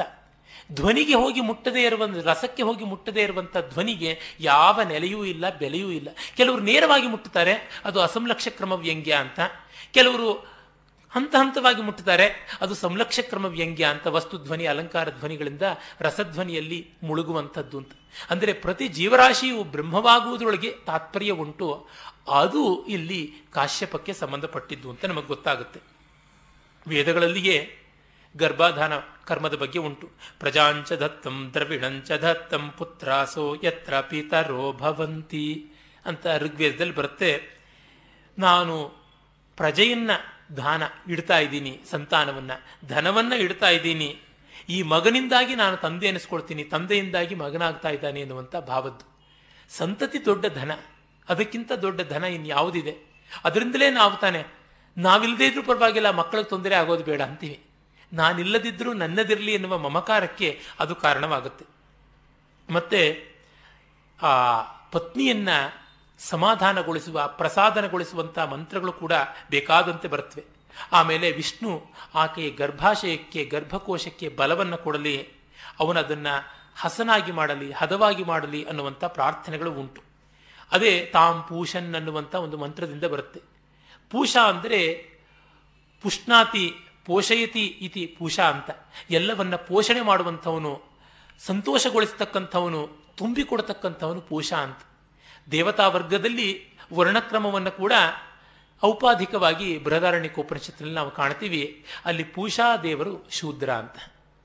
ಅಂದರೆ ನಮಗೆ ಶೂದ್ರ ಮುಖ್ಯ, ಬ್ರಾಹ್ಮಣ ಅಮುಖ್ಯ ಅಥವಾ ಬ್ರಾಹ್ಮಣ ಮುಖ್ಯ, ಶೂದ್ರ ಅಮುಖ್ಯ ಅನ್ನುವುದಿಲ್ಲ. ಎಲ್ಲರೂ ಬೇಕು ಅನ್ನುವುದರಿಂದ ಪೂಜಾ ಪ್ರಾರ್ಥನೆ ಮಾಡಿದ್ರೇನೆ ಗರ್ಭಕ್ಕೆ ಸ್ಥಿರತ್ವ ಬರುತ್ತದೆ. ಪೂಜಾ ಆದಿತ್ಯನ ಮತ್ತೊಂದು ಸ್ವರೂಪವೇ ಹೌದು, ಇನ್ಯಾವುದು ಅಲ್ಲ ಅಂತ. ಮತ್ತು ಈ ಗರ್ಭದಲ್ಲಿ ಯಾವ ಮಗುವನ್ನು ಪಡೆಯಬೇಕು ಶ್ರೋತ್ರಿಯ? ಅದಕ್ಕೆಲ್ಲ ಬೇಕಾದಷ್ಟು ವಿವರಣೆಗಳು ಉಂಟು. ಒಂದೇ ವೇದವನ್ನು ಓದಿದವನು, ಒಂದು ವೇದಶಾಖೆಯನ್ನು ಓದಿದವನು ಶ್ರೋತ್ರಿಯ ಅನಿಸ್ಕೋತಾನೆ. ಶ್ರೋತ್ರಿಯನಾದ ಸಂತಾನ ಬೇಕಾ? ಅನೂಚಾನ, ವೇದ ಮತ್ತು ಷಡಂಗ ಪೂರ್ವಕವಾದಂಥದ್ದು ಅಂದರೆ ಶಿಕ್ಷಾ, ವ್ಯಾಕರಣ, ಛಂದಸ್ಸು, ನಿರುಕ್ತ, ಜ್ಯೋತಿಷ, ಕಲ್ಪ. ಇಷ್ಟನ್ನೂ ಅರ್ಥ ಮಾಡಿಕೊಂಡು ವೇದವನ್ನು ತಿಳ್ಕೊಂಡಾಗ ಅವನು ಅನೂಚಾನ ಅಂತ, ಅಂದರೆ ಸಂಪ್ರದಾಯವನ್ನು ಚೆನ್ನಾಗಿ ಬಲ್ಲವನು ಅಂತ. ಮತ್ತೆ ಕಲ್ಪ ಶಾಸ್ತ್ರಗಳನ್ನು, ಅಂದರೆ ವೇದದ ಅಪ್ಲಿಕೇಶನ್ನಿನ ವಿಸ್ತಾರವಾದ ಆಯಾಮಗಳನ್ನೆಲ್ಲ ಬಲ್ಲಂಥವನನ್ನ ಋಷಿಕಲ್ಪ ಅಂತ ಕರಿತೀವಿ. ಮತ್ತೆ ಇನ್ನೆಲ್ಲ ಸೂತ್ರಗಳನ್ನು ಆ ಸೂತ್ರಗಳಲ್ಲಿ ಇರುವಂಥ ವಿವರಣೆಗಳನ್ನು, ದರ್ಶನಾದಿಗಳನ್ನು ಎಲ್ಲವನ್ನ ಕೂಡ ಸೂತ್ರ ಪ್ರವಚನ ಅಂತ ಕರಿತೀವಿ ನಾವು. ಸೂತ್ರ ಅಂತಂದರೆ ಸಂಕ್ಷಿಪ್ತವಾದದ್ದು, ಪ್ರವಚನ ಅಂದರೆ ವಿಸ್ತಾರ ಮಾಡಿ ಹೇಳಿದ್ದು ಅಂತ. ಪ್ರಕೃಷ್ಟೇನ ವಚಸಾಂ ವ್ಯಾಪಾರ ಪ್ರವಚನಂ ಅಂತ. ಹಾಗೆ ಆದಾಗ ಪ್ರವಚನ, ಅದನ್ನೆಲ್ಲವನ್ನ ಬಲ್ಲಂಥವನನ್ನ ಭ್ರೂಣ ಅಂತ ಕರಿತೀವಿ. ಆಮೇಲೆ ನಾಲ್ಕು ವೇದಗಳನ್ನು ಹೃದ್ಗತ ಮಾಡಿಕೊಂಡವನು ಋಷಿ ಆಗ್ತಾನೆ. ಇವೆಲ್ಲಕ್ಕೂ ಮೀರಿ ಅನುಭವವನ್ನು ಪಡ್ಕೊಂಡವನು ದೇವ ಅಂತ ಆಗ್ತಾನೆ ಅಂತ. ಈ ಥರದ ಒಬ್ಬರಿಗಾದರೂ ಜನ್ಮ ಕೊಡಬೇಕು. ಹಾಗಲ್ಲದೆ ಇದ್ದಲ್ಲಿ ಮಕ್ಕಳು ಏನು ಪ್ರಯೋಜನವಾಗೋಲ್ಲ ಅಂತ. ಇವೆಲ್ಲ ಯಾರು ಓದ್ತಾರೆ ಈ ಕಾಲದಲ್ಲಿ? ಯಾರಿಂದಲೂ ಏನು ಪ್ರಯೋಜನವಿಲ್ಲ ಈ ಥರದ ವ್ಯಾಸಂಗದಿಂದ ಅಂತ ಪ್ರಶ್ನೆ ಎತ್ತುವಲ್ಲಿ ಇದರ ಹಿನ್ನೆಲೆಯನ್ನು ಗಮನಿಸಬೇಕು ಎಲ್ಲ ಜ್ಞಾನಶಾಖಿಯೂ ವೇದವೇ. ಹೆಚ್ಚೆಚ್ಚು ಹೆಚ್ಚು ತಿಳುವಳಿಕೆ ಪಡಿಕೊಳ್ಳುವಂಥದ್ದು ವೇದಕ್ಕೆ ಸಂಬಂಧಪಟ್ಟದ್ದು. ವೇದ ಅನ್ನುವುದನ್ನು ನಾವು ಸೈನ್ಸ್ ಅಂತ ಕರೆದರೆ ತಂತ್ರ ಅನ್ನೋದನ್ನು ಟೆಕ್ನಾಲಜಿ ಅಂತ ಕರೆಯಬಹುದು ಅಂತ ಇವತ್ತು ಬೆಳಗ್ಗೆ ತಾನೇ ನನ್ನ ಮಿತ್ರರು ಶ್ರೀಯುತ ಪದ್ಮನಾಭ ಮರಾಠಿ ಅಂತ ಒಬ್ಬರು ಹೇಳ್ತಾ ಇದ್ರು. ಬಹಳ ಸೊಗಸಾಗಿರುವಂಥದ್ದು. ತಂತ್ರ ಅನ್ನೋದು ಅಪ್ಲಿಕೇಶನ್ ಟೆಕ್ನಾಲಜಿಗೆ ಸಂಬಂಧಪಟ್ಟದ್ದು. ವೇದ ಅನ್ನೋದು ಸೈನ್ಸ್ ಬೇರೆ ಬೇರೆ ವಿಧವಾದಂಥ ಸೈನ್ಸ್ ಅಂದರೆ ಬೇರೆ ಬೇರೆ ವಿಧವಾದಂಥ ಶಾಸ್ತ್ರಜ್ಞಾನವನ್ನು ಪಡ್ಕೊಳ್ಳೋದನ್ನು ಯಾರು ನಿರಾಕರಿಸ್ತಾರೆ? ಎಲ್ಲವನ್ನ ನಮ್ಮ ಪರಂಪರೆ ವೇದ ಅಂತ ಹೇಳಿದೆ. ಬರೀ ಋಗ್ಯಜು, ಸಾಮ, ಥರ್ವಗಳು ಮಾತ್ರವಲ್ಲದೆ ಪಂಚಮ ವೇದವಾಗಿ ಕನಿಷ್ಠ ಅಂದರೆ ಒಂದು ಏಳೆಂಟು ನಿಂತ್ಕೊಂಡಿವೆ ಕ್ಯೂನಲ್ಲಿ. ಅರ್ಥವೇದವನ್ನು ಪಂಚಮ ವೇದ ಅಂತಾರೆ. ನಾಟ್ಯವೇದವನ್ನು ಪಂಚಮ ವೇದ ಅಂತಾರೆ. ವೇದಾಂತವನ್ನು ಪಂಚಮ ವೇದ ಅಂತ ಕರೀತಾರೆ.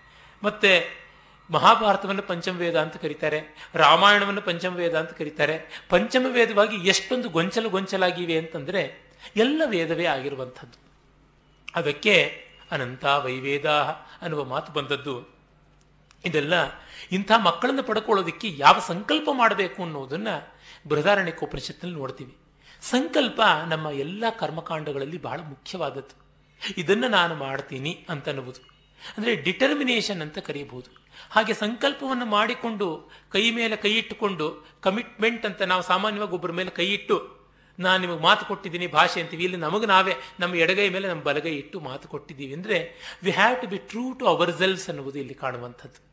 ನಾವು ಇನ್ಯಾರಿಗೋ ಸತ್ಯವಾಗಿರಬಹುದು, ಅಲ್ಲಿ ಪ್ರೊಟೆನ್ಷನ್ನು ಇರಬಹುದು ಆದರೆ ನಮಗೆ ನಾವು ಅಸತ್ಯವಾಗಿರೋದಕ್ಕೆ ಸಾಧ್ಯವೇ ಇಲ್ಲ.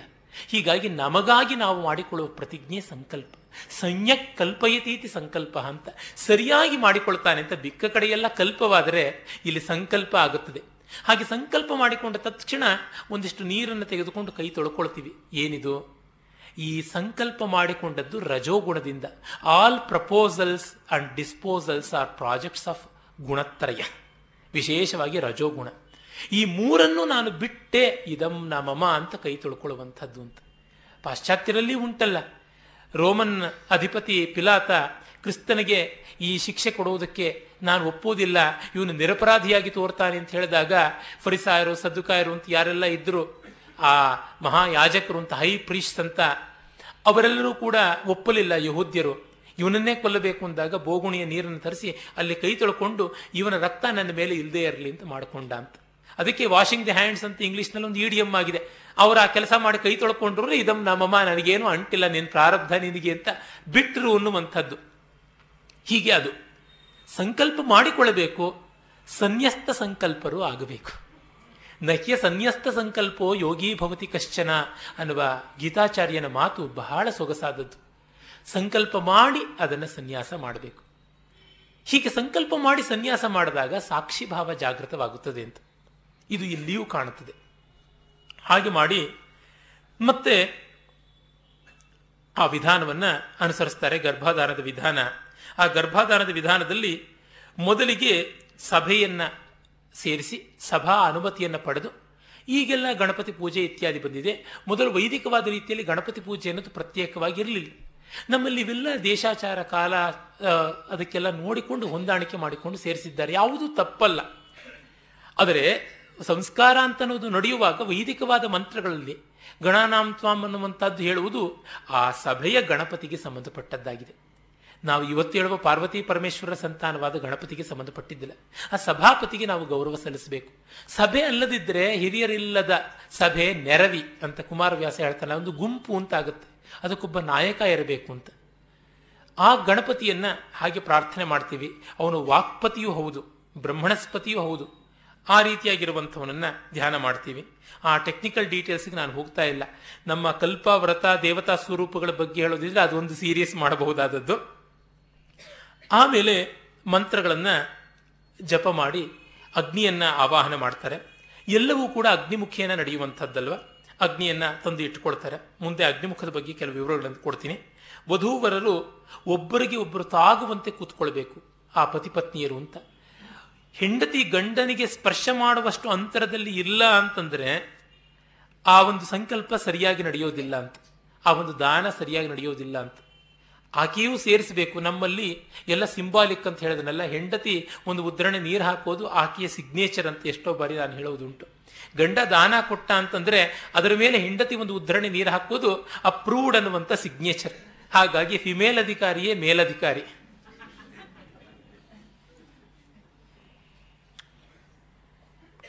ಆಮೇಲೆ ಆರೋಹೋರು ಅನ್ನುವಂಥ ಒಂದು ಮಂತ್ರ ಬರುತ್ತೆ. ಗಂಡ ಹೆಂಡತಿಯನ್ನ ತನ್ನ ಮಡಿಲಿಗೇರಿಸಿಕೊಂಡು ಕುಳ್ಳಿರಿಸಿಕೊಳ್ಳಬೇಕು ಅಂತ. ಆಮೇಲೆ ಅಗ್ನಿಯನ್ನ ಮಥನದಿಂದ ಹೇಗೆ ಪಡ್ಕೊಳ್ತೀವಿ? ಹಾಗೆ ಪರಸ್ಪರ ಮಥನದಿಂದ ಮನೋಬುದ್ಧಿ, ವಾಕ್, ಕಾಯಾದಿಗಳ ಮಥನದಿಂದ ಸಂತಾನವನ್ನು ಪಡೆಯಬೇಕು ಅಂತ. ಇವೆಲ್ಲ ಏನು? ಗೆಟಿಂಗ್ ಎಲಿವೇಟೆಡ್ ಅನ್ನುವುದು. ಇವೆಲ್ಲವೂ ದೈಹಿಕ ಇರಬಹುದು ಭೌತಿಕ ಇರಬಹುದು ಆದರೆ ಅದನ್ನು ಉನ್ನತಿಯ ಮಟ್ಟಕ್ಕೆ ಏರಿಸಿಕೊಂಡ್ರೆ ಮನುಷ್ಯನಿಗೆ ಶಾರೀರಿಕವಾದ ಮಿತಿ ಇರುತ್ತೆ, ಬೌದ್ಧಿಕವಾದ ಮಿತಿ ಇರುತ್ತೆ. ಆದರೆ ಆಧ್ಯಾತ್ಮಿಕವಾದ ಮಿತಿ ಇರೋದಿಲ್ವಲ್ಲ? ಮಾನಸಿಕವಾದ ಮಿತಿಯೂ ಇರುತ್ತೆ, ವಾಚಿಕವಾದ ಮಿತಿಯೂ ಇರುತ್ತೆ.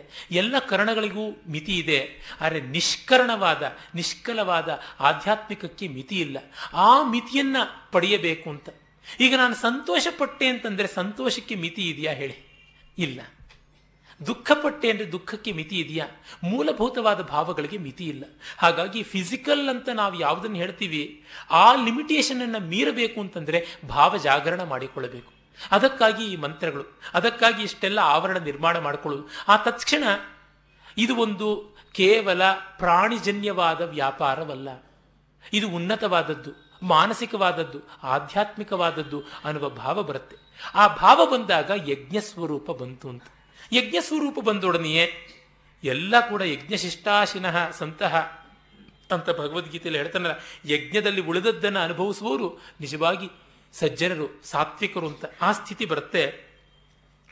ಆಮೇಲೆ ಪಿತೃದೇವತೆಗಳ ಎಲ್ಲರ ಋಣ ತೀರಿಸಿಕೊಳ್ಳೋದಕ್ಕೋಸ್ಕರವಾಗಿ ನಾನು ಈ ಸಂತಾನವನ್ನು ಪಡೀತಾ ಇದ್ದೀನಿ. ಅದಕ್ಕಾಗಿ ಸಂಕಲ್ಪ ಇಹ ಪರ ಇವೆರಡುಗಳ ಶ್ರೇಯಸ್ಸಿಗೋಸ್ಕರವಾಗಿ ತಾನು ಮಾಡಿಕೊಳ್ಳುವಂಥದ್ದು. ಶ್ರೌತ ಸ್ಮಾರ್ತಾದಿ ಸಕಲ ಕರ್ಮಗಳ ಪೂರಣಕ್ಕಾಗಿ ಪುತ್ರ ಅನ್ನುವ ಶಬ್ದವೇ ಅದಕ್ಕೆ ಅಂತ ಶಂಕರರು ಬಹಳ ಚೆನ್ನಾಗಿ ಭಾಷ್ಯದಲ್ಲಿ ಹೇಳ್ತಾರೆ. ಪೂರಯತಿ ತ್ರಾಯತೆ ಪಿತರಂ ಛಿದ್ರಾದಿತಿ ಪುತ್ರ ಅಂತ. ತಂದೆ ತಾಯಿಗಳ ಕೊರತೆಯನ್ನು ತುಂಬಿಕೊಟ್ಟು ಕಾಪಾಡುವಂಥವರು ಮಕ್ಕಳು ಅಂತ. ಪುನ್ನಾಮ ನರಕ ತ್ರಾಯತೆ ಪುತ್ರ ಅನ್ನುವ ನರಕದಿಂದ ಕಾಪಾಡಲ್ಪಡುವವನು ಈ ಮಗನಿಂದ ಇವನಾಗ್ತಾನೆ ಎನ್ನುವುದು ಅಲ್ಲ. ತಂದೆ ತಾಯಂದರ ಕೊರತೆಯನ್ನು ತುಂಬಿಕೊಡುವುದು. ಭೌಭೂತಿ ಬಹಳ ಸೊಗಸಾಗಿ ಅದನ್ನು ಆನಂದ ಗ್ರಂಥಿರೇಕೋಯಂ ಅಪತ್ಯಂ ಅನ್ನುವ ಮಾತನ್ನು ಹೇಳ್ತಾನೆ. ಸಂತಾನ ಅನ್ನೋದು ಆನಂದದ ಒಂದು ಗ್ರಂಥಿ ಅಂತ, ಆನಂದದ ಗಂಟು ಅಂತ.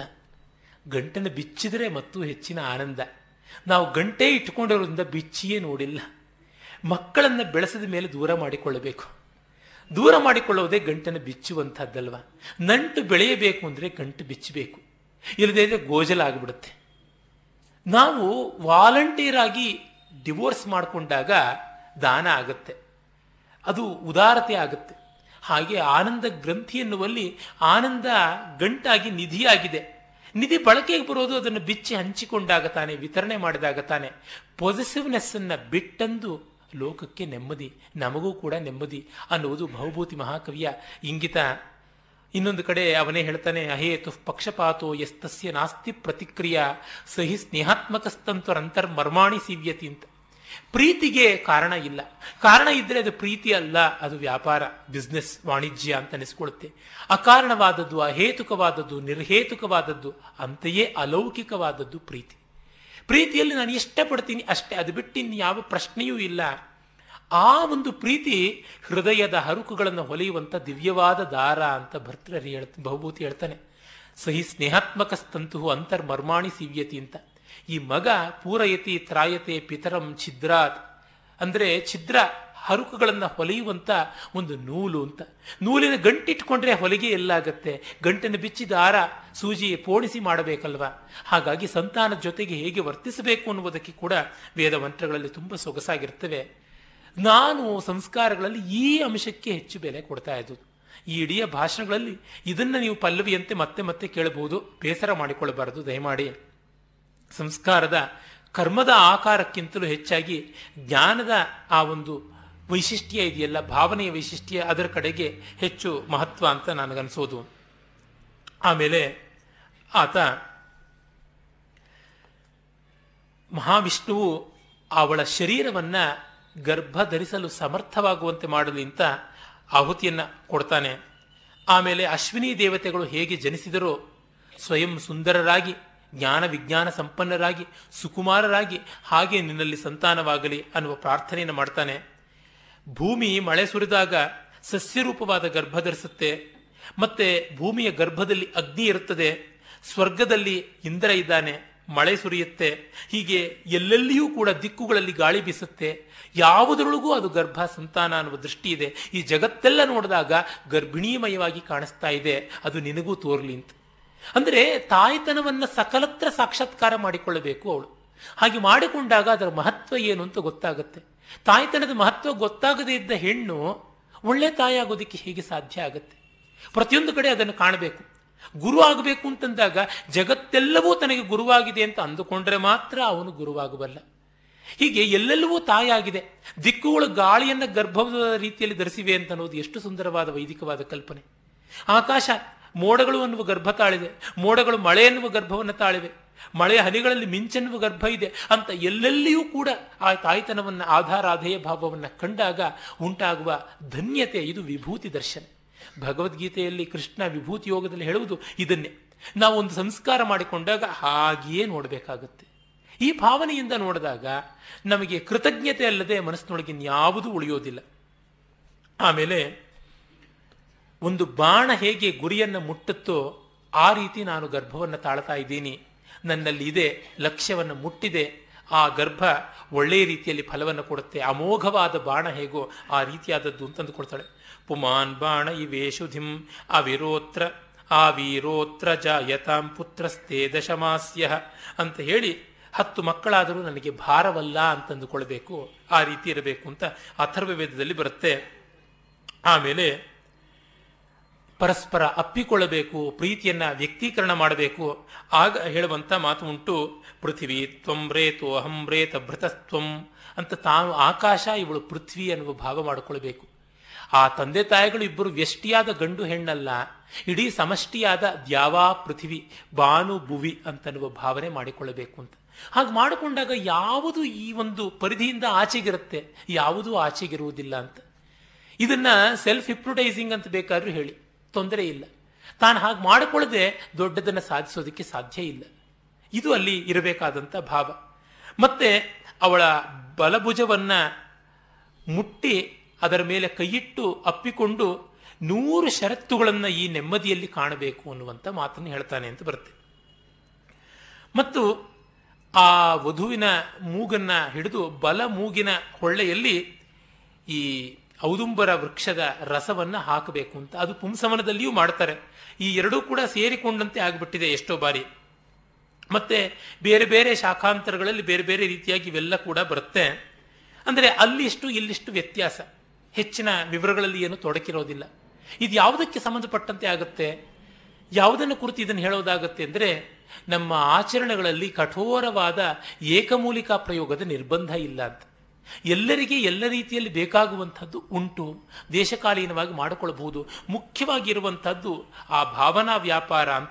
ಇಲ್ಲಿ ಕೆಲವು ಮಂತ್ರಗಳು ನೋಡಿ. ವಿಷ್ಣುರ್ಯೋನಿಂ ಕಲ್ಪಯತು ತ್ವಷ್ಟಾರೂಪಾಣಿ ಗುಂಪಿಶತು. ಅಸಿಂಚತು ಪ್ರಜಾಪತಿರ್ಧಾತ ಗರ್ಭಂ ದಧಾತು ತೇ. ಗರ್ಭಂ ದೇಹಿ ಸಿನೀವಾಲಿ ಗರ್ಭಂ ದೇಹಿ ಸರಸ್ವತಿ ಗರ್ಭಂತೆ ಅಶ್ವಿನೌ ದೇವಾವಾಧತ್ತಾಂ ಪುಷ್ಕರಸ್ರಜ. ಹಿರಣ್ಮಯಿ ಈ ರೀತಿಯಾಗಿ ಆ ಗರ್ಭವನ್ನು ಸರಿಯಾಗಿ ಸಿನಿವಾಲಿ ಸಿನಿವಾಲಿ ಅಂದರೆ ಅಮಾವಾಸ್ಯೆಗೆ ಸಂಬಂಧಪಟ್ಟಂಥ ಒಂದು ತಿಥಿ. ಆ ಒಂದು ಸಿನಿವಾಲಿ ಕಾಪಾಡಲಿ, ಸರಸ್ವತಿ ಕಾಪಾಡಲಿ ಅಂತ, ಸಿನಿವಾಲಿ ಘೋರ ದೇವತೆ ಅಂತ, ಸರಸ್ವತಿ ಸೌಮ್ಯ ದೇವತೆ ಅಂತ, ಈ ಒಳಿತು ಕೆಡುಕು ಎಲ್ಲವನ್ನೂ ಪ್ರಾರ್ಥಿಸುವಂಥದ್ದು ಕೂಡ ನಾವು ನೋಡ್ತೀವಿ. ವಾಯುರ್ಯಥಾದಿಶಾಂಗರ್ಭ ಏವಂ ಗರ್ಭಂ ದಧಾಮಿತೆ.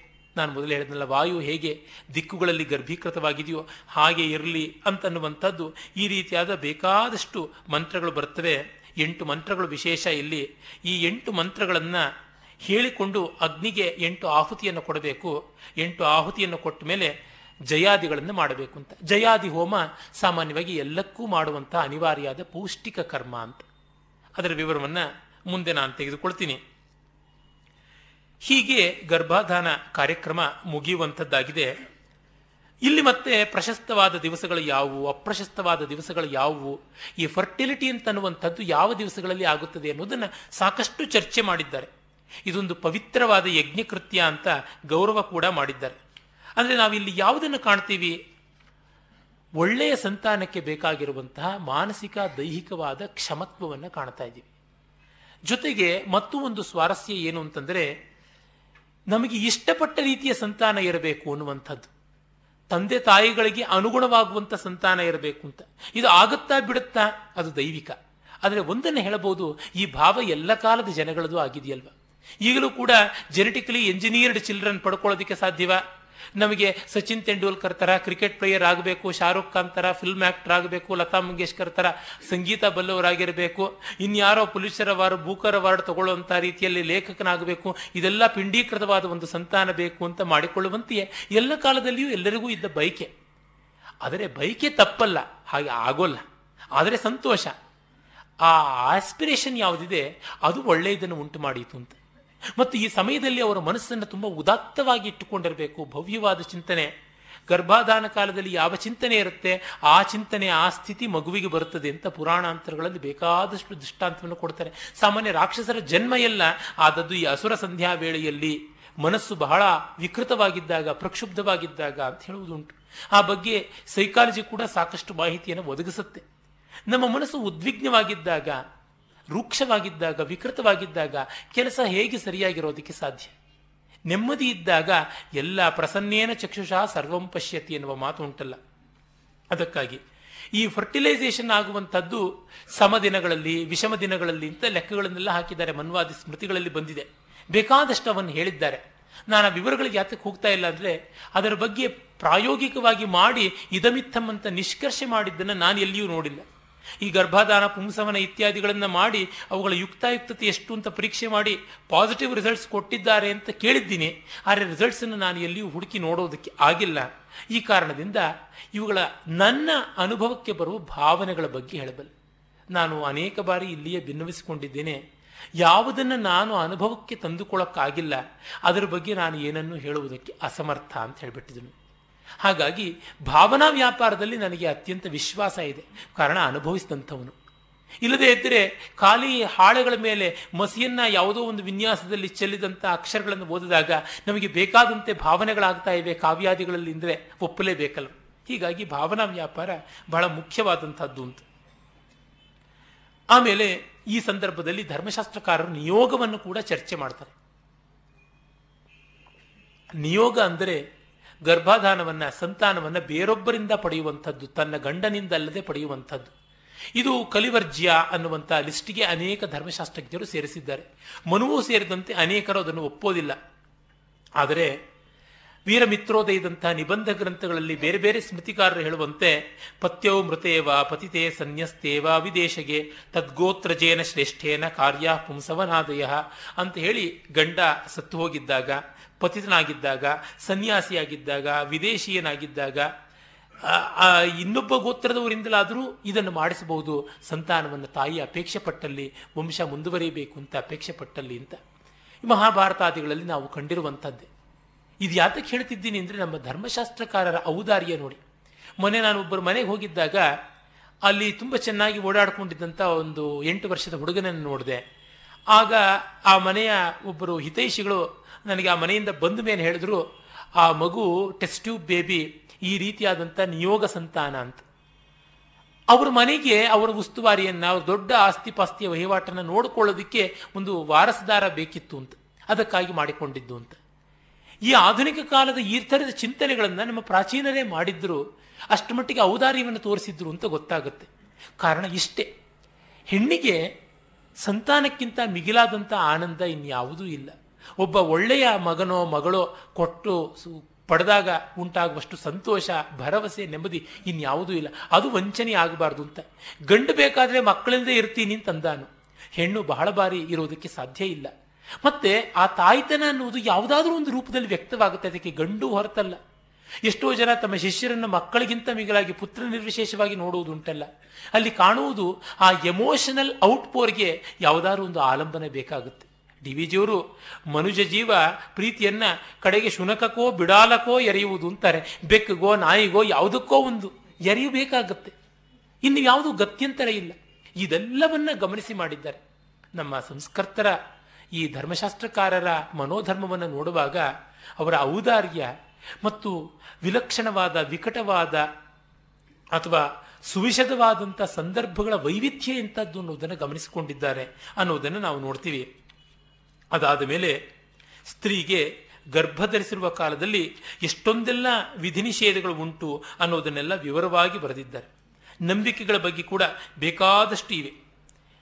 ಇಲ್ಲ ನೋಡಿ, ಕೆಲವೆಲ್ಲ ಔಷಧಿಗಳ ಬಗ್ಗೆ ಆಯುರ್ವೇದದಲ್ಲಿ ಮತ್ತು ಬೇರೆ ಧರ್ಮಶಾಸ್ತ್ರ ಗ್ರಂಥಗಳಲ್ಲಿ ಎಲ್ಲ ಕೂಡ ಬರ್ತವೆ ಅವು ಯಾವ ಯಾವ ಔಷಧಿಗಳು ಅನ್ನೋದು ಆಯುರ್ವೇದ ಪ್ರಣತರೇ ಹೇಳಬೇಕು.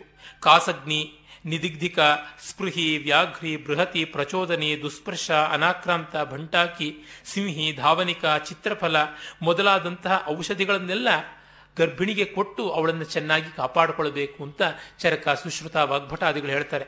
ವಿಶೇಷತಃ ಚರಕ ಸುಶ್ರುತರಂತೂ ಗರ್ಭಾದಾನ ಪುಂಸವನ ಸೀಮಂತೋನ್ನಯನದ ಬಗ್ಗೆ ಚೆನ್ನಾಗಿ ಹೇಳಿದ್ದಾರೆ, ಬೇಕಾದಷ್ಟು ಹೇಳಿದ್ದಾರೆ ಅಂತ ನಮಗೆ ಗೊತ್ತಾಗುತ್ತೆ. ಮತ್ತೆ ಇದೆಲ್ಲ ಶೂದ್ರಾದಿ ಸಕಲ ಜಾತಿಗಳಿಗೂ ಉಂಟು ಸಂಸ್ಕಾರ ಅಂತ ಗೊತ್ತಾಗುತ್ತೆ.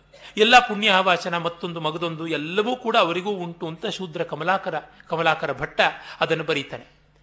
ಈ ಸಂದರ್ಭದಲ್ಲಿ ಪ್ರತಿಯೊಂದು ಸಂಸ್ಕಾರಕ್ಕೂ ಅನಿವಾರ್ಯವಾಗಿ ಬರುವಂತಹ ಈ ಪುಣ್ಯಾಹವಾಚನ ಮತ್ತು ಅಗ್ನಿಮುಖ ಈ ಎರಡು ಕ್ರಿಯೆಗಳ ಬಗ್ಗೆ ಒಂದಷ್ಟು ಹೇಳುತ್ತಿದೆ. ಸಂಕಲ್ಪ ಅನ್ನುವುದು ದೇಶ ಕಾಲಗಳನ್ನು ಸಂಸ್ಮರಣೆ ಮಾಡಿಕೊಂಡು ಮಾಡುವಂಥದ್ದು ಅಂತ ನಾವು ಕಂಡಿದ್ದೀವಿ. ಅದರಲ್ಲಿ ಸಂಕಲ್ಪದಲ್ಲಿ ಮಹಾಸಂಕಲ್ಪ ಅಂತ ಒಂದು ಉಂಟು. ಆ ಮಹಾಸಂಕಲ್ಪ ತುಂಬ ಸುಂದರವಾದದ್ದು. ಅದಕ್ಕಾಗಿ ಅದನ್ನು ಸ್ವಲ್ಪ ಸಂಕ್ಷೇಪದಲ್ಲಿ ವಿವರಿಸಿ ಮತ್ತೆ ಮುಂದಕ್ಕೆ ಹೋದರೆ ಹೆಚ್ಚು ಪ್ರಯೋಜನವಾದೀತು ಅಂತ. ಮಹಾಸಂಕಲ್ಪದ ಬಗ್ಗೆ ಹಿಂದೆ ನಾನು ಒಂದೆರಡು ಮಾತುಗಳನ್ನು ಹೇಳಿದ್ದೆ. ಇಲ್ಲಿ ಸ್ವಲ್ಪ ವಿವರಗಳನ್ನು ನೋಡಬಹುದು. Infinite time and infinite space ಇಂದ ಫೈನೈಟ್ ಟೈಮ್ ಅಂಡ್ ಫೈನೈಟ್ ಸ್ಪೇಸಿಗೆ ಬರುವುದು ಸಂಕಲ್ಪದ, ಮಹಾಸಂಕಲ್ಪದ ಒಂದು ಆಯಾಮ. ಬಹಳ ಕಾವ್ಯಮಯವಾಗಿರುವಂಥದ್ದು. ಅಂದರೆ ಇಷ್ಟೇ. ಈ ಬ್ರಹ್ಮಾಂಡದ ವಿಸ್ತಾರ ಏನು? ನಮ್ಮ ಮಿತಿ ಏನು ಅಂತ ತಿಳ್ಕೊಳ್ಳೋದು. ನಾನು ಎಲ್ಲವೂ ಹೌದು ಅಂತ ಕಲ್ಪನೆ ಮಾಡಿಕೊಳ್ಳುವ ವ್ಯಾಪ್ತಿಯ ಜೊತೆಗೆ ನನ್ನ ಭೌತಿಕ ಅಸ್ತಿತ್ವ ಎಷ್ಟು ಸಾಮಾನ್ಯ ಅನ್ನೋದನ್ನು ತಿಳ್ಕೊಳ್ಬೇಕಾಗುತ್ತೆ. ನಾನು ತುಂಬ ದೊಡ್ಡವನು ಅಂತ ಸುಮ್ಮನೆ ಬೂಸ್ಟಪ್ ಮಾಡಿಕೊಳ್ಳುವುದು ಒಂದು ಭ್ರಮೆಯೂ ಆಗ್ಬಿಡ್ಬೋದು. ಎಷ್ಟೋ ಬಾರಿ ಅದೊಂದು ಮೆಂಟಲ್ ರಿಟಾರ್ಡೇಷನ್ನು ಆಗ್ಬೋದು. ಹಾಗೆಯೇ ನಾನು ಹೀನ, ನಾನು ದೀನ, ನಾನು ಕ್ಷುದ್ರ ಅಂತ ಅಂದುಕೊಳ್ಳುವುದು ಆಗ್ಬೋದು. ಹೀಗಾಗಿ ಆರೋಹಣ ಕ್ರಮ, ಅವರೋಹಣ ಕ್ರಮ ಎರಡನ್ನೂ ಕೂಡ ನಾವು ನೋಡ್ತೀವಿ. ಆ ದೃಷ್ಟಿಯಿಂದ ಮಂತ್ರಗಳಲ್ಲಿ ಮಾಡಿಕೊಳ್ಳುವ ಭಾವನಾ ವ್ಯಾಪಾರದಿಂದ ಆರೋಹಣವು, ಸಂಕಲ್ಪದಲ್ಲಿ ನಮ್ಮ ಭೌತಿಕವಾದ ಶರೀರದ ದೇಶ ಕಾಲಗಳನ್ನು ನಿರ್ದೇಶನ ಮಾಡುವ ಮೂಲಕವಾಗಿ ನಮ್ಮ ಮಿತಿಯೂ ಕೂಡ ಗೊತ್ತಾಗ್ತಾ ಇರುತ್ತೆ. ಅಸ್ತ್ಯ ಶ್ರೀ ಭಗವತೋ ಮಹಾಪುರುಷಸ್ಯ ಶ್ರೀಮದಾದಿನಾರಾಯಣಸ್ಯ ಅಚಿಂತ್ಯ ಪರಿಮಿತ ಶಕ್ತಿಯ ಭ್ರಿಯಮಾಣಸ್ಯ. ಮಹಾಜಲೌಘ ಮಧ್ಯೆ ಪರಿಭ್ರಮಾಣಾನಾಂ ಅನೇಕ ಕೋಟಿ ಬ್ರಹ್ಮಾಂಡಾನಾಂ ಏಕತಮೇ.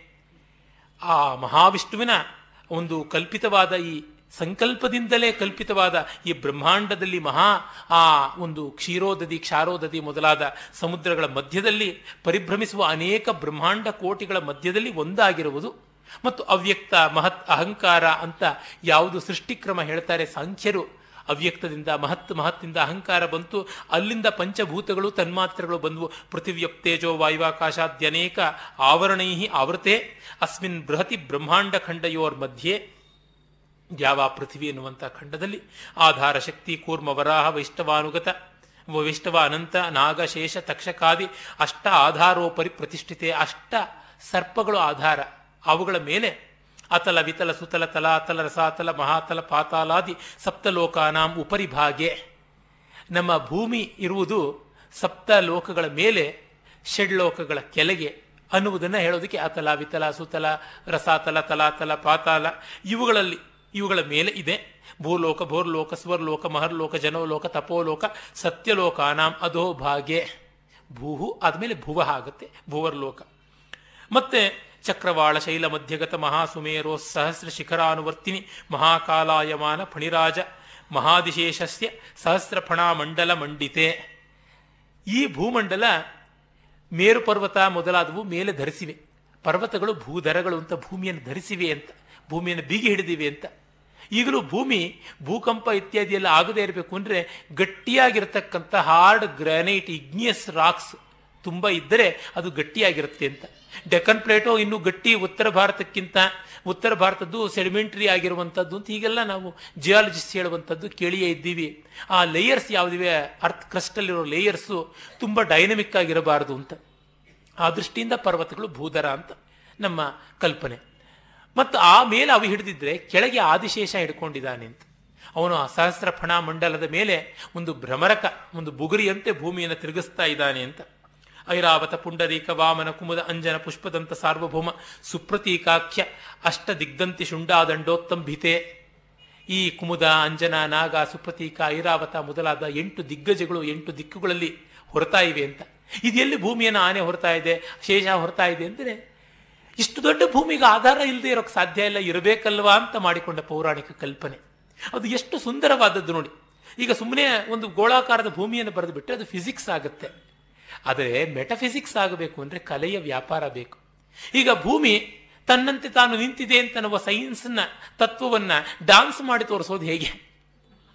ಆದರೆ ಸರ್ಪಿತ, ನಾಗಾಪ ಸರ್ಪಿತ, ಸರ್ಪತ್ ಭುಜಂಗತ್ರಾಸಿತ ಮೊದಲಾದಂತಹ ಕರ್ಣಗಳನ್ನು ಮಾಡಿಕೊಂಡು ಕರಿಹಸ್ತ, ಗಜಕ್ರೀಡಿತಕ ಮೊದಲಾದ ಕರ್ಣ ಮಾಡಿಕೊಂಡು ಈ ಸರ್ಪಗಳು ಭೂಮಿಯನ್ನು ಆಧಾರ ತಾಳಿವೆ ಮತ್ತು ಈ ಆನೆಗಳ ತಾಳಿವೆ ಅಂತ ತೋರಿಸಿದ್ರೆ ನಮಗೆ ಒಂದು ಒಳ್ಳೆಯ ಸುಂದರವಾದ ಕಲ್ಪನೆ ಬರುತ್ತೆ. ನಾನು ಹಿಂದಿನ ಮೂರು ಉಪನ್ಯಾಸಗಳು ಯಾವುದು ಮಾಡಿದೆ, ಭಾರತೀಯ ಪರಂಪರೆಯಲ್ಲಿ ಪುರಾಣ, ಶಾಸ್ತ್ರ, ಕಲೆ, ದರ್ಶನ ಅಂತ. ಅಲ್ಲಿ ಇದನ್ನೇ ಹೇಳಿದ್ದೆ. Mythology needs a new language ಆ ಭಾಷೆ. ಅದು ಈ ಅದಿ ದೈವಕ್ಕೆ ಇರುವಂಥ ಭಾಷೆ ಪುರಾಣ, ಅದಕ್ಕಾಗಿ ಇವು ಇರುವಂಥದ್ದು ಅಂತ ಆ ಆನೆಗಳು ಅವನ್ನು ತೆಗೆದುಕೊಳ್ಳುತ್ತೆ. ಮತ್ತು ಆ ದಿಗ್ಧಂತಿಗಳಿರುವಂತೆ ದಿಕ್ಪಾಲಕರು ಕೂಡ ಇದ್ದಾರೆ. ಇಂದ್ರ, ಯಮ, ಅಗ್ನಿ, ನಿರತಿ, ವರುಣ, ವಾಯು, ಕುಬೇರ, ಈಶಾನಾದಿ ಅಷ್ಟ ದಿಕ್ಪಾಲಕ ಪರಿಪಾಲಿತೆ. ಆಮೇಲೆ ಅಮರಾವತಿ, ತೇಜೋವತಿ, ಸಂಯಮನಿ, ನಯ, ನಯನವತಿ, ಅಂಭೋವತಿ, ಭೋಗವತಿ, ಅಲಕಾವತಿ, ರೌಪ್ಯವತಿ, ಇವು ಅಷ್ಟ ದಿಕ್ಪಾಲಕರ ರಾಜಧಾನಿಗಳು. ಈ ಊರುಗಳಿಗೆ ಇಷ್ಟು ಹೆಸರು ಒಳ್ಳೆ ಹೆಸರಿಟ್ಟಿರುವಂಥ ನಮ್ಮ ಪೂರ್ವಿಕರ ಕಲ್ಪನಾ ರುಚಿಗೆ ನೋಡಿ. ಮತ್ತೆ ಅವುಗಳೆಲ್ಲ ಇವೆ. ಕಾಂಚಿ ಅವಂತಿ ಅಂಶುಮತಿ ಗಂಧರ್ವವತಿ ಹಸ್ತಿನಾವತಿ ವಾರಣಾಸಿ ಸತ್ಯವತಿ ಅಂಕುಶವತಿ ಅಯೋಧ್ಯ ಅವಂತಿ ಈ ಈ ರೀತಿಯಾದಂಥ ನಗರಿಗಳು ಮಾಯಾ, ಪಾಟಲಿ, ದ್ವಾರಕ ಇತ್ಯಾದಿ ಮಹಾಪುಣ್ಯ ನಗರಿ ಪ್ರತಿಷ್ಠಿತ ಅಂತ. ನಮ್ಮ ದೇಶದ ಒಳ್ಳೆಯ ಊರುಗಳನ್ನು ಜ್ಞಾಪಿಸ್ಕೊಳ್ಳೋದು. ನಾವು ಎಷ್ಟು ಜನ ಜ್ಞಾಪಿಸ್ಕೊಳ್ತೀವಿ? ಈ ಥರದೊಂದು ಜ್ಞಾಪಕ ಮಾಡಿಕೊಳ್ಳಬೇಕಲ್ವ? What made India live as an integrated cultural continent because of these things ಇವುಗಳಿಂದಾಗಿ. ಇವೆಲ್ಲವನ್ನು ನಾವು ಸ್ಮರಣೆ ಮಾಡಿಕೊಳ್ಳುವುದಾಗುತ್ತದೆ. ಆಮೇಲೆ ಅಂಗ ವಂಗ ಕಳಿಂಗ, ಕಾಶ್ಮೀರ ಕಾಂಭೋಜ ಕಾಮರೂಪ, ಕೇರಳ, ಕೇಕಯ, ಕೋಸಲ, ಮೈಥಲ, ಕುಂತಲ, ಕುರಂಗ, ಕುರವಕ, ಸೌವೀರ, ಮಹಾರಾಷ್ಟ್ರ, ಮತ್ಸ್ಯ ಮಾಗಧ ಮಾಳವ, ಮರಾಳ, ಸಿಂಹಳ, ಮಲಯಾಳ, ಚೋಳ, ಬಂಗಾಳ, ಪಾಂಚಾಲ, ಸಾಲ್ವ, ಪುಳಿಂದ್ರ ಕರ್ನಾಟ ವರಾಟಕ ಮರಾಟಕ ಸಿಕ್ಕ, ಸಿಂಧ, ಪಂಜಾವಿಕ ಪಂಜಾವಿಕ ಅನ್ನೋದು ಪಂಚನದಿ ಕ್ಷೇತ್ರವೇ. ಪಾವಕ, ಪಾಂಡ್ಯ, ದ್ರವಿಡ, ಯವನ, ಶೂರಸೇನ, ಗೂರ್ಜರ, ಕುಕ್ಕುರ, ಪರಾಶರ, ಗಾಂಧಾರ, ವಿದರ್ಭ, ಬರ್ಬರ ಭೋಜ ಬಾಲ್ಹೀಕ, ಕೊಂಕಣ, ಟೆಂಕಣ, ಚೀಣ, ಹೂಣ, ದಶಾರಣಾದಿ ಷಟ್ಪಂಚಾಶತ್ ದೇಶ ಛಪ್ಪನ್ ಐವತ್ತಾರು ಅಂತೀವಿ. ಛಪ್ಪನ್ ಅಂದ್ರೇನೆ ಆಯಿತು. ಐವತ್ತಾರು. ಐವ, ಐವತ್ತಾರು ಆಯಿತು. ಅಂದರೆ ಷಟ್ಪಂಚಾಶತ್ ಈ ದೇಶಗಳಿಂದ ಕೂಡಿರುವಂಥದ್ದು. ಮತ್ತು ತತ್ತದ್ದೇಶಾಚಾರ ವಿಚಿತ್ರ ವಸ್ತ್ರಾಭರಣ ಅಲಂಕಾರೈ ಅಷ್ಟಾದಶ ವರ್ಣಭೋಜ್ಯ ಭಾಷಾಭೇದೈ ಜನಪದ ವಿಶೇಷೈರ್ ವಿಲಸಿತೆ ಅಷ್ಟಾದಶ ಪ್ರಾಕೃತಗಳು ಅಂತ ಹೇಳಿದ್ರು. Eighteen different types of languages ಆ ಕಾಲಕ್ಕೆ. ಈಗ ನಮ್ಮ ಕಾನ್ಸ್ಟಿಟ್ಯೂಷನ್ ಕೂಡ ಅಷ್ಟು ಗುರುತಿಸೋಕ್ಕಾಗಿಲ್ಲ. ಇಪ್ಪತ್ತೆರಡನ್ನು ಅಕಾಡೆಮಿ ಅರೆ ಕಾನ್ಸ್ಟಿಟ್ಯೂಷನ್ ಗುರುತಿಸಿ ನಮ್ಮ ನೋಟುಗಳ ಮೇಲೆ ಹಾಕಿರುವಂಥದ್ದು ಇಪ್ಪತ್ತೆರಡು ಭಾಷೆಗಳು ಅಲ್ಲ ಇಷ್ಟು ಭಾಷೆಗಳು ಬಲ್ಲವರು ಇರ್ತಾ ಇದ್ರು. ಸಾಹಿತ್ಯ ದರ್ಪಣ ಅನ್ನುವಂಥ ಗ್ರಂಥ ಬರೆದಂಥ ವಿಶ್ವನಾಥ ಅಷ್ಟಾದಶ ಭಾಷಾ ವಾರ ವಿಲಾಸಿನಿ ಭುಜಂಗ ಅನ್ನುವ ಬಿರುದನ್ನು ತೆಗೆದುಕೊಂಡಿದ್ದ. ಅಷ್ಟಾದಶ ಭಾಷೆಗಳು ಅನ್ನುವ ಗಣಿಕೇರಿಗೆಲ್ಲ ಇವನೊಬ್ಬನೇ ನಾಯಕ ಅಂತ. ಇಂಥವ್ರು ಎಷ್ಟೋ ಜನ ಇದ್ರು. ಆ ಅಷ್ಟಭಾಷಾ ಕವಿಗಳು ಅಂತ ಬೇಕಾದಷ್ಟು ಜನ ಇದ್ರು. ನಾಚನ ಸೋಮನ, ಶ್ರೀನಾಥ, ಮತ್ತೆ ನಮ್ಮ ಕನ್ನಡದಲ್ಲಿದ್ದಂಥ ವಾದಿರಾಜ. ಅಂದರೆ ವಾದಿರಾಜ ಸ್ವಾಮಿಗಳು, ಮಧ್ವಾಚಾರ್ಯರ ಪರಂಪರೆಯವರವರಲ್ಲ ವಾದಿರಾಜ ಅಂತ ಒಬ್ಬ ದೈ, ಜೈನ ಕವಿ, ತರ್ಕ ನಿಪುಣನಾದಂಥವನು. ಆತ. ಈ ಥರ ಬೇಕಾದಷ್ಟು ಜನ ಇದ್ರು. ಅದನ್ನೆಲ್ಲ ಇಲ್ಲಿ ಆ ದೇಶ, ಆ ಭಾಷೆಗಳು, ಆ ಅಲಂಕಾರಗಳು, ಆಚಾರಗಳು ವಿಚಾರಗಳು, ಇವತ್ತು ಮಲ್ಟಿಪ್ಲಿಟಿ ಪ್ಲೂರಾಲಿಟಿ ಅಂತೆಲ್ಲ ಕೊಂಡಾಡ್ತಾರಲ್ಲ, ಅದು ಇಲ್ಲಿ ಕಾಣುತ್ತೆ. ಮತ್ತು ಅಕ್ಷರ ಲಕ್ಷ ಚತುರ್ವೇದ ಷಡಂಗ ಷಟ್ಶಾಸ್ತ್ರ ಅಷ್ಟಾದಶ ಸ್ಮೃತಿ ಇತಿಹಾಸ ನರ್ತನ ನಾಟಕಾಲಂಕಾರ ಕೃತಕ ಕಲಾ ಮಹೇಂದ್ರಾದಿ ಚತುಷ್ಷಷ್ಟಿ ವಿದ್ಯಾಜನೈ ವಿರಾಜಿತೆ. ಈ ಅರವತ್ನಾಲ್ಕು ಕಲೆಗಳೇ ಮೊದಲಾದ ಎಲ್ಲವನ್ನ ಕಲಿತಂಥವರು ಅವರುಗಳು. ವೀಣಾಗಾಥ, ವಿಶ್ವಕರ್ಮ ಸೂಪ, ಬೈಷಜ್ಯ, ಕಾವ್ಯ ನರ್ತನ ಇವುಗಳೆಲ್ಲ ಕೂಡ ಇದ್ದಂಥದ್ದಾಗಿತ್ತು ಅಂತ. ಆಮೇಲಿಂದ ಲೋಕಾಲೋಕಾಚಲ ಇರ್ ಇರ್ವಲಯಿತೆ ಲೋಕಾಲೋಕಾಚಲ ಅಂದ್ರೆ ಮೇರು ಪರ್ವತ. ಅದರಿಂದ ಈ ಭೂಮಿ ಪರಿವೃತವಾದದ್ದು. ಲವಣ ಇಕ್ಷುಸುರ ಸರ್ಪಿರ್ ದದಿ ಕ್ಷೀರ ಜಲ ಅರ್ ಇತ್ಯಾದಿ ಏಳು ಸಮುದ್ರಗಳು. ದದಿ ಸಮುದ್ರ, ಕ್ಷೀರ ಸಮುದ್ರ, ಜಲ ಸಮುದ್ರ, ಲವಣ ಸಮುದ್ರ, ಶುದ್ಧೋದಕ ಸಮುದ್ರ ಮತ್ತು ಇಕ್ಷು ಸಮುದ್ರ, ಸುರಾ ಸಮುದ್ರ, ಹೆಂಡದ ಸಮುದ್ರ. ಯಾರಿಗೆ ಬೇಕೋ ಅವರದನ್ನ ಟ್ಯಾಪ್ ಮಾಡಬಹುದು. ಈ ಸಪ್ತಾರ್ಣವಗಳಿಂದ ಪರಿವೃತವಾದದ್ದು ಜಂಬು, ಪ್ಲಕ್ಷ, ಕುಶ ಕ್ರೌಂಚ ಶಾಖ ಶಾಲ್ಮಲ, ಪುಷ್ಕರ ಎನ್ನುವ ಏಳು ದ್ವೀಪಗಳಿಂದ ಕೂಡದ್ದು ಸಪ್ತದ್ವೀಪ, ವಸುಂಧರ ಅಂತ. ಮಾತಂಗ, ಮಾಲ್ಯವಂತ, ಋಷ್ಯಮುಖ, ಹೇಮಕೂಟ, ಹಿಮಾಚಲ, ರಜತಾಚಲ, ಗಂಧಮಾದನಾಕ್ಯ, ಸಪ್ತ ಮಹಾಶೈಲಾಧಾರ ಸಮಧಿಷ್ಠಿತೆ. ಈ ಸಪ್ತ ಮಹಾ ಕುಲಪರ್ವತಗಳು ಅಂತ ಯಾವುದಿವೆ? ಆ ಕುಲಪರ್ವತಗಳನ್ನು ನಾವಿಲ್ಲಿ ನೆನೀತಿದ್ವಿ. ಯಾವ ದೇಶದಲ್ಲೂ ಆ ದೇಶದ ಬೆಟ್ಟಗಳನ್ನು ನದಿನ ನೆನೆಯೋದಿಲ್ಲ. ಇವೆಲ್ಲ ನನ್ನದು, ನಾನು ಅನ್ನುವಂಥ ಭಾರತೀಯ ಸಂಸ್ಕೃತಿ always it used to identify in the cosmic level microcosm and macrocosm ಎರಡೂ ಲೆವೆಲ್ನಲ್ಲಿ ಮಾಡ್ಕೊಳ್ತಾ ಇದ್ದಿದ್ದು ಕಾಣಿಸುತ್ತೆ. ಆಮೇಲೆ ಇಂದ್ರಖಂಡ ಶ್ವೇತಖಂಡ ತಾಮ್ರಖಂಡ ಗಬಸ್ತಿಖಂಡ ನಾಗಖಂಡ ಸೌಮ್ಯಖಂಡ ಗಂಧರ್ವಖಂಡ ಚಾರಣಖಂಡ ಭರತಖಂಡ ಖ್ಯೇತಿ ನವಖಂಡಾತ್ಮಕೆ ಒಂಬತ್ತು ಖಂಡಗಳು. ಈ ಸಪ್ತ ದ್ವೀಪಗಳಲ್ಲಿ ಜಂಬೂದ್ವೀಪ ಅದರಲ್ಲಿ ನವಖಂಡಗಳು. ಭಾರತಿ, ಕಿಂಪುರುಷ, ಹರಿಳ ಹರಿಳಾವೃತ ಕುರ ಕುರು, ಭದ್ರಾಶ್ವ, ಕೇತುಮಾಲ, ಹಿರಣ್ಯ, ಪಂಚಜನ್ಯಾದಿ ನವ ವರ್ಷ ವಿಭಾಗ ವಿಶೇಷೈ ಭಾರತ ವರ್ಷ ಅಂತ ನಾವು ಕಿಂಪುರುಷ ವರ್ಷ ಅಂತ ಎಲ್ಲ ಕೇಳಿದಿವಲ್ಲ ಆ ವರ್ಷಗಳು. ಆಮೇಲೆ ದಂಡಕಾರಣ್ಯ, ಚಂಪಕಾರಣ್ಯ, ಬದುಕೆ, ಬದರಿಕಾರಣ್ಯ, ದೇವಿಕಾರಣ್ಯ, ಕಾಮಿಕಾರಣ್ಯ ಕದರಿಕಾರಣ್ಯ ಇಕ್ಷುಕಾರಣ್ಯ, ನೈಮಿಷಾರಣ್ಯ, ನಹುಷಾರಣ್ಯ, ಜಂಬುಕಾರಣ್ಯಾದಿ ದಶಾರಣ್ಯೈರ್ವಿಲಸಿತೆ ಹತ್ತು ಕಾಡುಗಳಿದ್ವಂತೆ ದೊಡ್ಡ ದೊಡ್ಡ ಕಾಡುಗಳು. ನಾವು ನೈಮಿಷಾರಣ್ಯ ಒಂದು ಬಲ್ಲವು. ಇಂಥ ಎಲ್ಲ ಕಾಡುಗಳಿಂದ ಕೂಡಿರುವಂಥದ್ದು. ಅಂದರೆ ಅವುಗಳ ಸೆನ್ಸಸ್ಸನ್ನು ಇಟ್ಟಿದ್ರು ಒಂದು ಕಾಲಕ್ಕಾದರೂ ಅಂತ ಗೊತ್ತಾಗುತ್ತೆ. ಕೌಟಿಲ್ಯನ ಅರ್ಥಶಾಸ್ತ್ರದಲ್ಲಿ ನಾಗವನ, ವ್ಯಾಘ್ರವನ ಇತ್ಯಾದಿಗಳದ್ದೆಲ್ಲ ಉಲ್ಲೇಖ. ನಾಗವನ ಅಂದರೆ ಗಜವನ, ಆನೆಗಳದ್ದು. ಅವುಗಳಲ್ಲಿ ಎಷ್ಟು ಪ್ರಾಣಿಗಳು, ಅವುಗಳ ಸೆನ್ಸಸ್ ಎಷ್ಟು, ಇತ್ಯಾದಿ ಎಲ್ಲ ವಿವರ ಬರುತ್ತೆ. ಸರಸ್ವತಿ, ಭಾಗೀರಥಿ, ಯಮುನಾ, ಗೋದಾವರಿ, ಕೃಷ್ಣವೇಣಿ, ತಾಮ್ರಪರ್ಣಿ, ಸುವರ್ಣಮುಖಿ, ನರ್ಮದಾ, ತುಂಗಭದ್ರ, ಚಂದ್ರಭಾಗ, ಚರ್ಮಣ್ವತಿ, ಕುಮುದ್ವತಿ, ಸರಯು, ಫಲ್ಗುನಿ. ಮತ್ತೆ ಬರುವಂಥ ಬೇಕಾದಷ್ಟು ವೇದದಲ್ಲಿ ಬರುವಂಥ ನದಿಗಳು ಯಾವ್ಯಾವೆ? ಅಸಿಕ್ನಿ ಪರುಷ್ಣಿ ಮರುದ್ವತಿ ಇಡ ಕುಬ್ ಕ್ಷುಭ, ಆಮೇಲಿಂದ ಬಾಹುದ ಇತ್ಯಾದಿ ಅನೇಕ ನದಿಗಳು ಯಾವಿವೆ ಅವುಗಳ ಉಲ್ಲೇಖ ಬರುತ್ತೆ ಐವತ್ತಕ್ಕೂ ಹೆಚ್ಚು ನದಿಗಳು. ಆಮೇಲೆ ಅಯೋಧ್ಯ, ಮಧುರಾಮಯ, ಕಾಶಿ ಕಾಂಚಿ ಅವಂತ್ಯ ಇತ್ಯಾದಿ ಮಹಾಪುಣ್ಯ ನಗರಿ ರೂಪಶೋಭಿತೆ. ಇವೆಲ್ಲ ಆದಮೇಲೆ ತತ್ತಜ್ಜನಪದ ಜನಪದ ಕೃತ ಆಲಯ ಹರಿಹರ, ದೇವತಾದಿ, ಮಂತ್ರ ಮಹೋತ್ಸವಾದಿ ಪರಿಶೋಭಿತೆ. ಆಯಾ ಊರುಗಳು, ಆ ಊರುಗಳಲ್ಲಿ ಬೇರೆ ಬೇರೆ ದೇವರುಗಳ ದೇವಸ್ಥಾನಗಳು, ಅವುಗಳ ನಿತ್ಯೋತ್ಸವ, ಪಕ್ಷೋತ್ಸವ, ಸಪ್ತಾಹೋತ್ಸವ, ವಾಸರೋತ್ಸವ, ಸಂವತ್ಸರೋತ್ಸವ, ವಿಶೇಷೋತ್ಸವ, ಬ್ರಹ್ಮೋತ್ಸವಾದಿಗಳು ಇವೆಲ್ಲ ಕೂಡಿಕೊಂಡಿರುವಂಥದ್ದು. ಇದೆಲ್ಲ ಆಗಿರುವಂಥ ಪಂಚಾಶತ್ ಕೋಟಿ ಯೋಜನ ವಿಸ್ತೀರ್ಣ ಭೂಮಂಡಲೆ ಲಕ್ಷ ಯೋಜ ವಿಸ್ತೀರ್ಣ ಜಂಬೂ ದ್ವೀಪೆ, ಭರತ ವರ್ಷೆ, ಭಾರತ ಖಂಡೆ, ಪ್ರಜಾಪತಿ ಕ್ಷೇತ್ರೆ ಕೃಷ್ಣಾಕಾವೇರಿಯೋರ್ ಮಧ್ಯ ದೇಶೆ ನಾವು ಇಲ್ಲಿಗೆ ಬಂದ್ವಿ? ಆಮೇಲೆ ಪರಶುರಾಮ ಕ್ಷೇತ್ರ ಅಂತ ಕರಾವಳಿಯವರು ಹೇಳ್ಕೊಳ್ಬೋದು. ನಾವು ಇಷ್ಟು ಐಡೆಂಟಿಫೈ ಮಾಡಿಕೊಂಡ ಮೇಲೆ ಇನ್ನ ಕಾಲದ ಬಗ್ಗೆ ಬರುತ್ತೆ. ಅದ್ಯ ಬ್ರಹ್ಮಣ ಏಕಪಂಚಾಶ ಏಕಪಂಚಾಶತ್ ಸಂವತ್ಸರೆ, ಐವತ್ತೊಂದನೇ ವಯಸ್ಸಂತೆ ಈಗ ಬ್ರಹ್ಮನಿಗೆ. ಇಪ್ಪತ್ನಾಲ್ಕನೇ ಬ್ರಹ್ಮ, ಅವನಿಗೆ ಐವತ್ತೊಂದನೇ ವಯಸ್ಸು. ನೂರು ವರ್ಷ ಪೂರ್ಣಾಯುಷ್ಯ, ಐವತ್ತೊಂದನೇ ವಯಸ್ಸಿನಲ್ಲಿ ಪ್ರಥಮ ವರ್ಷ ಅದು. ಐವತ್ತೊಂದನೇ ವರ್ಷ ಪ್ರಥಮ ಮಾಸೆ. ಪ್ರಥಮ ಪಕ್ಷೆ, ಪ್ರಥಮ ದಿವಸೆ, ಅಹನಿ ದ್ವಿತೀಯೇ ಯಾಮೆ. ಮೊದಲನೇ ದಿವಸದ ಎರಡನೇ ಜಾವದಲ್ಲಿ ತೃತೀಯೇ ಮುಹೂರ್ತೆ ಮೂರನೇ ಮುಹೂರ್ತದಲ್ಲಿ ತ್ರಯೋದಶ ಘಟಿಕಾಯಾಮ್ ಹದಿಮೂರನೇ ಘಟಿಕೆ ಗಳಿಗೆಯಲ್ಲಿ ಪ್ರಥಮ ಪ್ರಾಣಾಯಾಮ ಕಾಲ. ಅವನು ಪ್ರಾಣಾಯಾಮ ಮಾಡಕ್ಕೆ ಕೂತಿದ್ದಾನೆ, ಮೊದಲನೇ ಪ್ರಾಣಾಯಾಮ ಅಂತ. ಒಟ್ಟು ಆ ಥರ ಹನ್ನೆರಡು ಪ್ರಾಣಾಯಾಮ ಮಾಡಬೇಕು. ಆ ಕಾಲವೇ ನಮ್ದೆಲ್ಲ ಕಾಲದಲ್ಲಿ ಆಗೋಗಿರುತ್ತೆ. ಪಾರ್ಥಿವ ಕಲ್ಪ, ಅನಂತ ಕಲ್ಪ, ಕೂರ್ಮ ಕಲ್ಪ, ಶ್ವೇತವರ ಕಲ್ಪ ಬ್ರಹ್ಮಕಲ್ಪ ಸಾವಿತ್ರಿ ಕಲ್ಪ, ಪ್ರಳಯ ಕಲ್ಪ ಐತಿ ಸಪ್ತಕಲ್ಪಾನ ಮಧ್ಯೆ ಏಳು ಕಲ್ಪಗಳು ಇವೆ.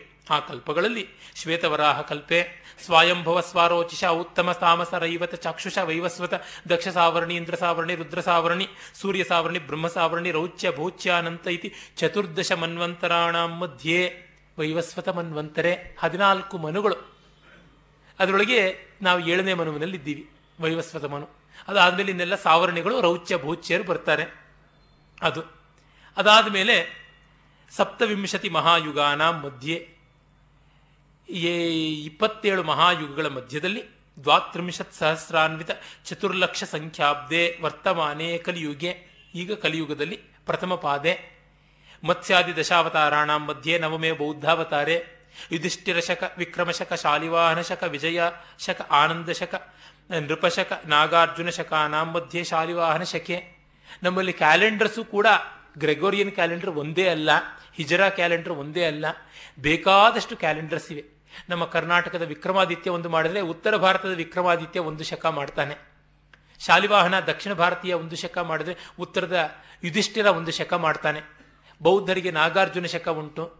ಇನ್ನು ಜೈನರಿಗೆ ಮಹಾವೀರನ ಶಕ ಉಂಟು. ಹೀಗೆ ಬೇರೆ ಬೇರೆ ಶಕಗಳೆಲ್ಲ ಉಂಟು. ಇವೆಲ್ಲ ಶಕಗಳ ಮಧ್ಯದಲ್ಲಿ ಶಾಲಿವಾಹನ ಅಂತ ನಾವು ಉತ್ತರ ಭಾರತೀಯರು ವಿಕ್ರಮ ಶಕ ಅಂತ ಹೇಳ್ಕೊಳ್ತಾರೆ. ಅದರ ಮಧ್ಯದಲ್ಲಿ ಚಾಂದ್ರಮಾನೇನ ಪ್ರಭಾತಿಶ್ಚ ಸಂವತ್ಸರಾಣ ಮಧ್ಯೆ ಈಗ ಪಾರ್ಥಿವ ಸಂವತ್ಸರ ಇದೆ. ವರ್ತಮಾನೆ ಉತ್ತರಾಯಣ. ಇದು ಈಗ ದಕ್ಷಿಣಾಯನ ನಮಗಿರುವಂಥದ್ದು. ಋತವು ಯಾವ ಋತು? ಈಗಿರುವಂಥದ್ದು ಈ ಹೇಮಂತ ಋತು ಬಂದಿದೆ. ಹೇಮಂತ ಋತು ಅದನ್ನು ಹೇಳ್ಕೊಳ್ಬೇಕು. ಮತ್ತು ಮಾಸ ಯಾವುದು ಅಂತಂದರೆ ಮಾರ್ಗಶೀರ್ಷ ಮಾಸ ಅಂತ ಗೊತ್ತಾಗುತ್ತದೆ. ಶುಕ್ಲ ಪಕ್ಷ. ಇವತ್ತು ತ್ರಯೋದಶಿ ದ್ವಾದಶಿ ತಿಥಿ. ನಿನ್ನೆ ಏಕಾದಶಿ ಇತ್ತು. ಶುಕ್ಲ ಪಕ್ಷ ಅಸ್ಮಿನ್ ಶುಭ ಇವತ್ತು ಶುಭ ದಿವಸ ಅಂತ ಇದನ್ನು ಇಟ್ಕೊಂಡು ವಾಸರ, ಮೊದಲು ವಾಸರ ಇರಲಿಲ್ಲ, ಆಮೇಲೆ ಬಂತು. ಇವತ್ತು ನಾವು ಬೇಕಾದರೆ ಇಂದು ವಾಸರ, ಸೋಮ, ಇಂದು ವಾಸರ ಅಂತ ಇಟ್ಕೊಂಡು ನಕ್ಷತ್ರ, ಹೀಗೆಲ್ಲವನ್ನ ನೋಡಿಕೊಂಡು ಆಮೇಲೆ ಅದಕ್ಕೆ ಕರಣ, ಯೋಗ ಇವುಗಳನ್ನೆಲ್ಲ ಹೇಳಿಕೊಂಡು ಸುಮುಹೂರ್ತ, ಘಟಿಕ, ವಿಘಟಿಕ ಅದನ್ನೆಲ್ಲ ಹೇಳಿಕೊಂಡು ಇನ್ನ ನಾವು ಸಂಕಲ್ಪದಿಂದ ಆರಂಭ ಮಾಡಬಹುದು ಅಂತ. ಇದು ಪ್ರಾಚೀನ ಶಾಸ್ತ್ರಗಳಲ್ಲಿ ಇಲ್ಲ ಈ ಮಹಾಸಂಕಲ್ಪ. ಆದರೆ ಸ್ವಾರಸ್ಯ ಇದೆ ಅದಕ್ಕಾಗಿ ಉಳಿಸಿಕೊಳ್ಳಬೇಕು. ಇದು ಹೇಳಿಕೊಂಡ ತಕ್ಷಣ we are part of this cosmos ಅನ್ನುವ ಭಾವ ಬರುತ್ತಲ್ಲ. ಇದು ನಮಗೆ ಬೇಕಾಗಿರುವಂಥದ್ದು. ಇದು ಆಮೇಲೆ ಬಂದದ್ದು, ಇದು ಮೊದಲಿರಲಿಲ್ಲ ಅನ್ನುವಂಥದ್ದು ಒಬ್ಬ ಐತಿಹಾಸಿಕನಿಗೆ ಬೇಕು. ಆದರೆ ಒಬ್ಬ ಅದನ್ನು ಆಚರಣೆ ಮಾಡುವವನಿಗೆ ಅದಲ್ಲ. ಅದರೊಳಗೆ ಸ್ವಾರಸ್ಯ ಇದೆಯಾ ಇಲ್ಲವಾ ಅನ್ನುವುದಷ್ಟೇ ಬೇಕಾಗಿರುವಂಥದ್ದು. ಈ ಒಂದು ಮಹಾಸಂಕಲ್ಪದಲ್ಲಿ ಸ್ವಾರಸ್ಯ ಉಂಟು, ಅದಕ್ಕಾಗಿ ಇದನ್ನು ಮಾಡುವುದಾಗುತ್ತೆ. ಅದಾದ ಮೇಲೆ ಅಗ್ನಿಮುಖ ಮಾಡ್ತಾರೆ. ಅಗ್ನಿಮುಖಕ್ಕೂ ಮೊದಲು ಪುಣ್ಯಾಹವಾಚನ ಮಾಡುವುದುಂಟು. ಪುಣ್ಯಾಹವಾಚನವಾದ ಮೇಲೆ ಅಗ್ನಿಮುಖ ಮಾಡ್ತಾರೆ. ಪುಣ್ಯಾಹವಾಚನದಲ್ಲಿ ಮೊದಲು ಸದಸ್ಸಿನಿಂದ ಅನುಮತಿಯನ್ನು ತೆಗೆದುಕೊಳ್ಬೇಕು. ನಮ ಸದಸೇ ನಮ ಸದಸಸ್ಪತಯೇ ನಮ ಸಖೀನಾಂ ಪುರೋಗಾಣಾಂ ಚಕ್ಷುಷೇ ನಮೋ ದಿವೇ ನಮಃ ಪೃಥಿವ್ಯೈ. ಸಪ್ರಥ ಸಭಾ ಮೇ ಗೋಪಾಯ. ಯೇ ಚ ಸಭ್ಯಾ ಸಭಾ ಸಭಾಸದ ತಾನಿಂದ್ರಿಯಾವತ ಕುರು. ಸರ್ವಮಾಯುರುಪಾಸತಾಂ ಅಂತ ಸದಸ್ಯಿಗೆ ನಮಸ್ಕಾರ, ಸಭಾಪತಿಗೆ ನಮಸ್ಕಾರ, ನಮ್ಮ ಗೆಳೆಯರಿಗೆ ನಮಸ್ಕಾರ, ಪುರೋಹಿತರಿಗೆ ನಮಸ್ಕಾರ, ಮುಂದಿರೋರಿಗೆ ನಮಸ್ಕಾರ, ಕಣ್ಣೆದುರಿಗಿರೋರಿಗೆ ನಮಸ್ಕಾರ, ಭೂಮಿಗೆ ನಮಸ್ಕಾರ. ಎಲ್ಲರೂ ನಮ್ಮನ್ನು ಕಾಪಾಡಲಿ. ಈ ಸಭೆಗಳ, ಸಭೆಯಲ್ಲಿರೋರೆಲ್ಲ ಸಭ್ಯರಾಗಿದ್ದಾರೆ. ಅಂತೆಲ್ಲ ಹೇಳಿಕೊಂಡು ಇವರು ನಮ್ಮ ಇಂದ್ರಿಯಗಳನ್ನು ಕಾಪಾಡಲಿ, ನಮ್ಮನ್ನು ರಕ್ಷಣೆ ಮಾಡಲಿ ಅಂತ ಹೇಳಿ ಅಲ್ಲಿದ್ದವರಿಗೆ ಸರ್ವೇಭ್ಯೋ ಬ್ರಾಹ್ಮಣೇಭ್ಯೋ ನಮಃ. ಸುಮುಹೂರ್ತೋಸ್ತ್ವೀತಿ ಭವಂತೋ ಮಹಂತೋ ಅನುಗೃಹಂತು ಸುಮುಹೂರ್ತ ಅಂತ ಹೇಳ್ಬಿಟ್ಟು ಇದು ಸುಮುಹೂರ್ತವಾಗಿದೆ, ತಥಾಸ್ತು ಅಂತ ಹೇಳ್ತಾರೆ. ಇದು ಸುಮುಹೂರ್ತವಾಗಿದೆ, ಹೌದು, ಆಗಲಿ ಅಂತೆಲ್ಲ ಹೇಳುವುದುಂಟು. ಇದೊಂದು ಅದ್ಭುತವಾದ ಡ್ರಾಮಾ.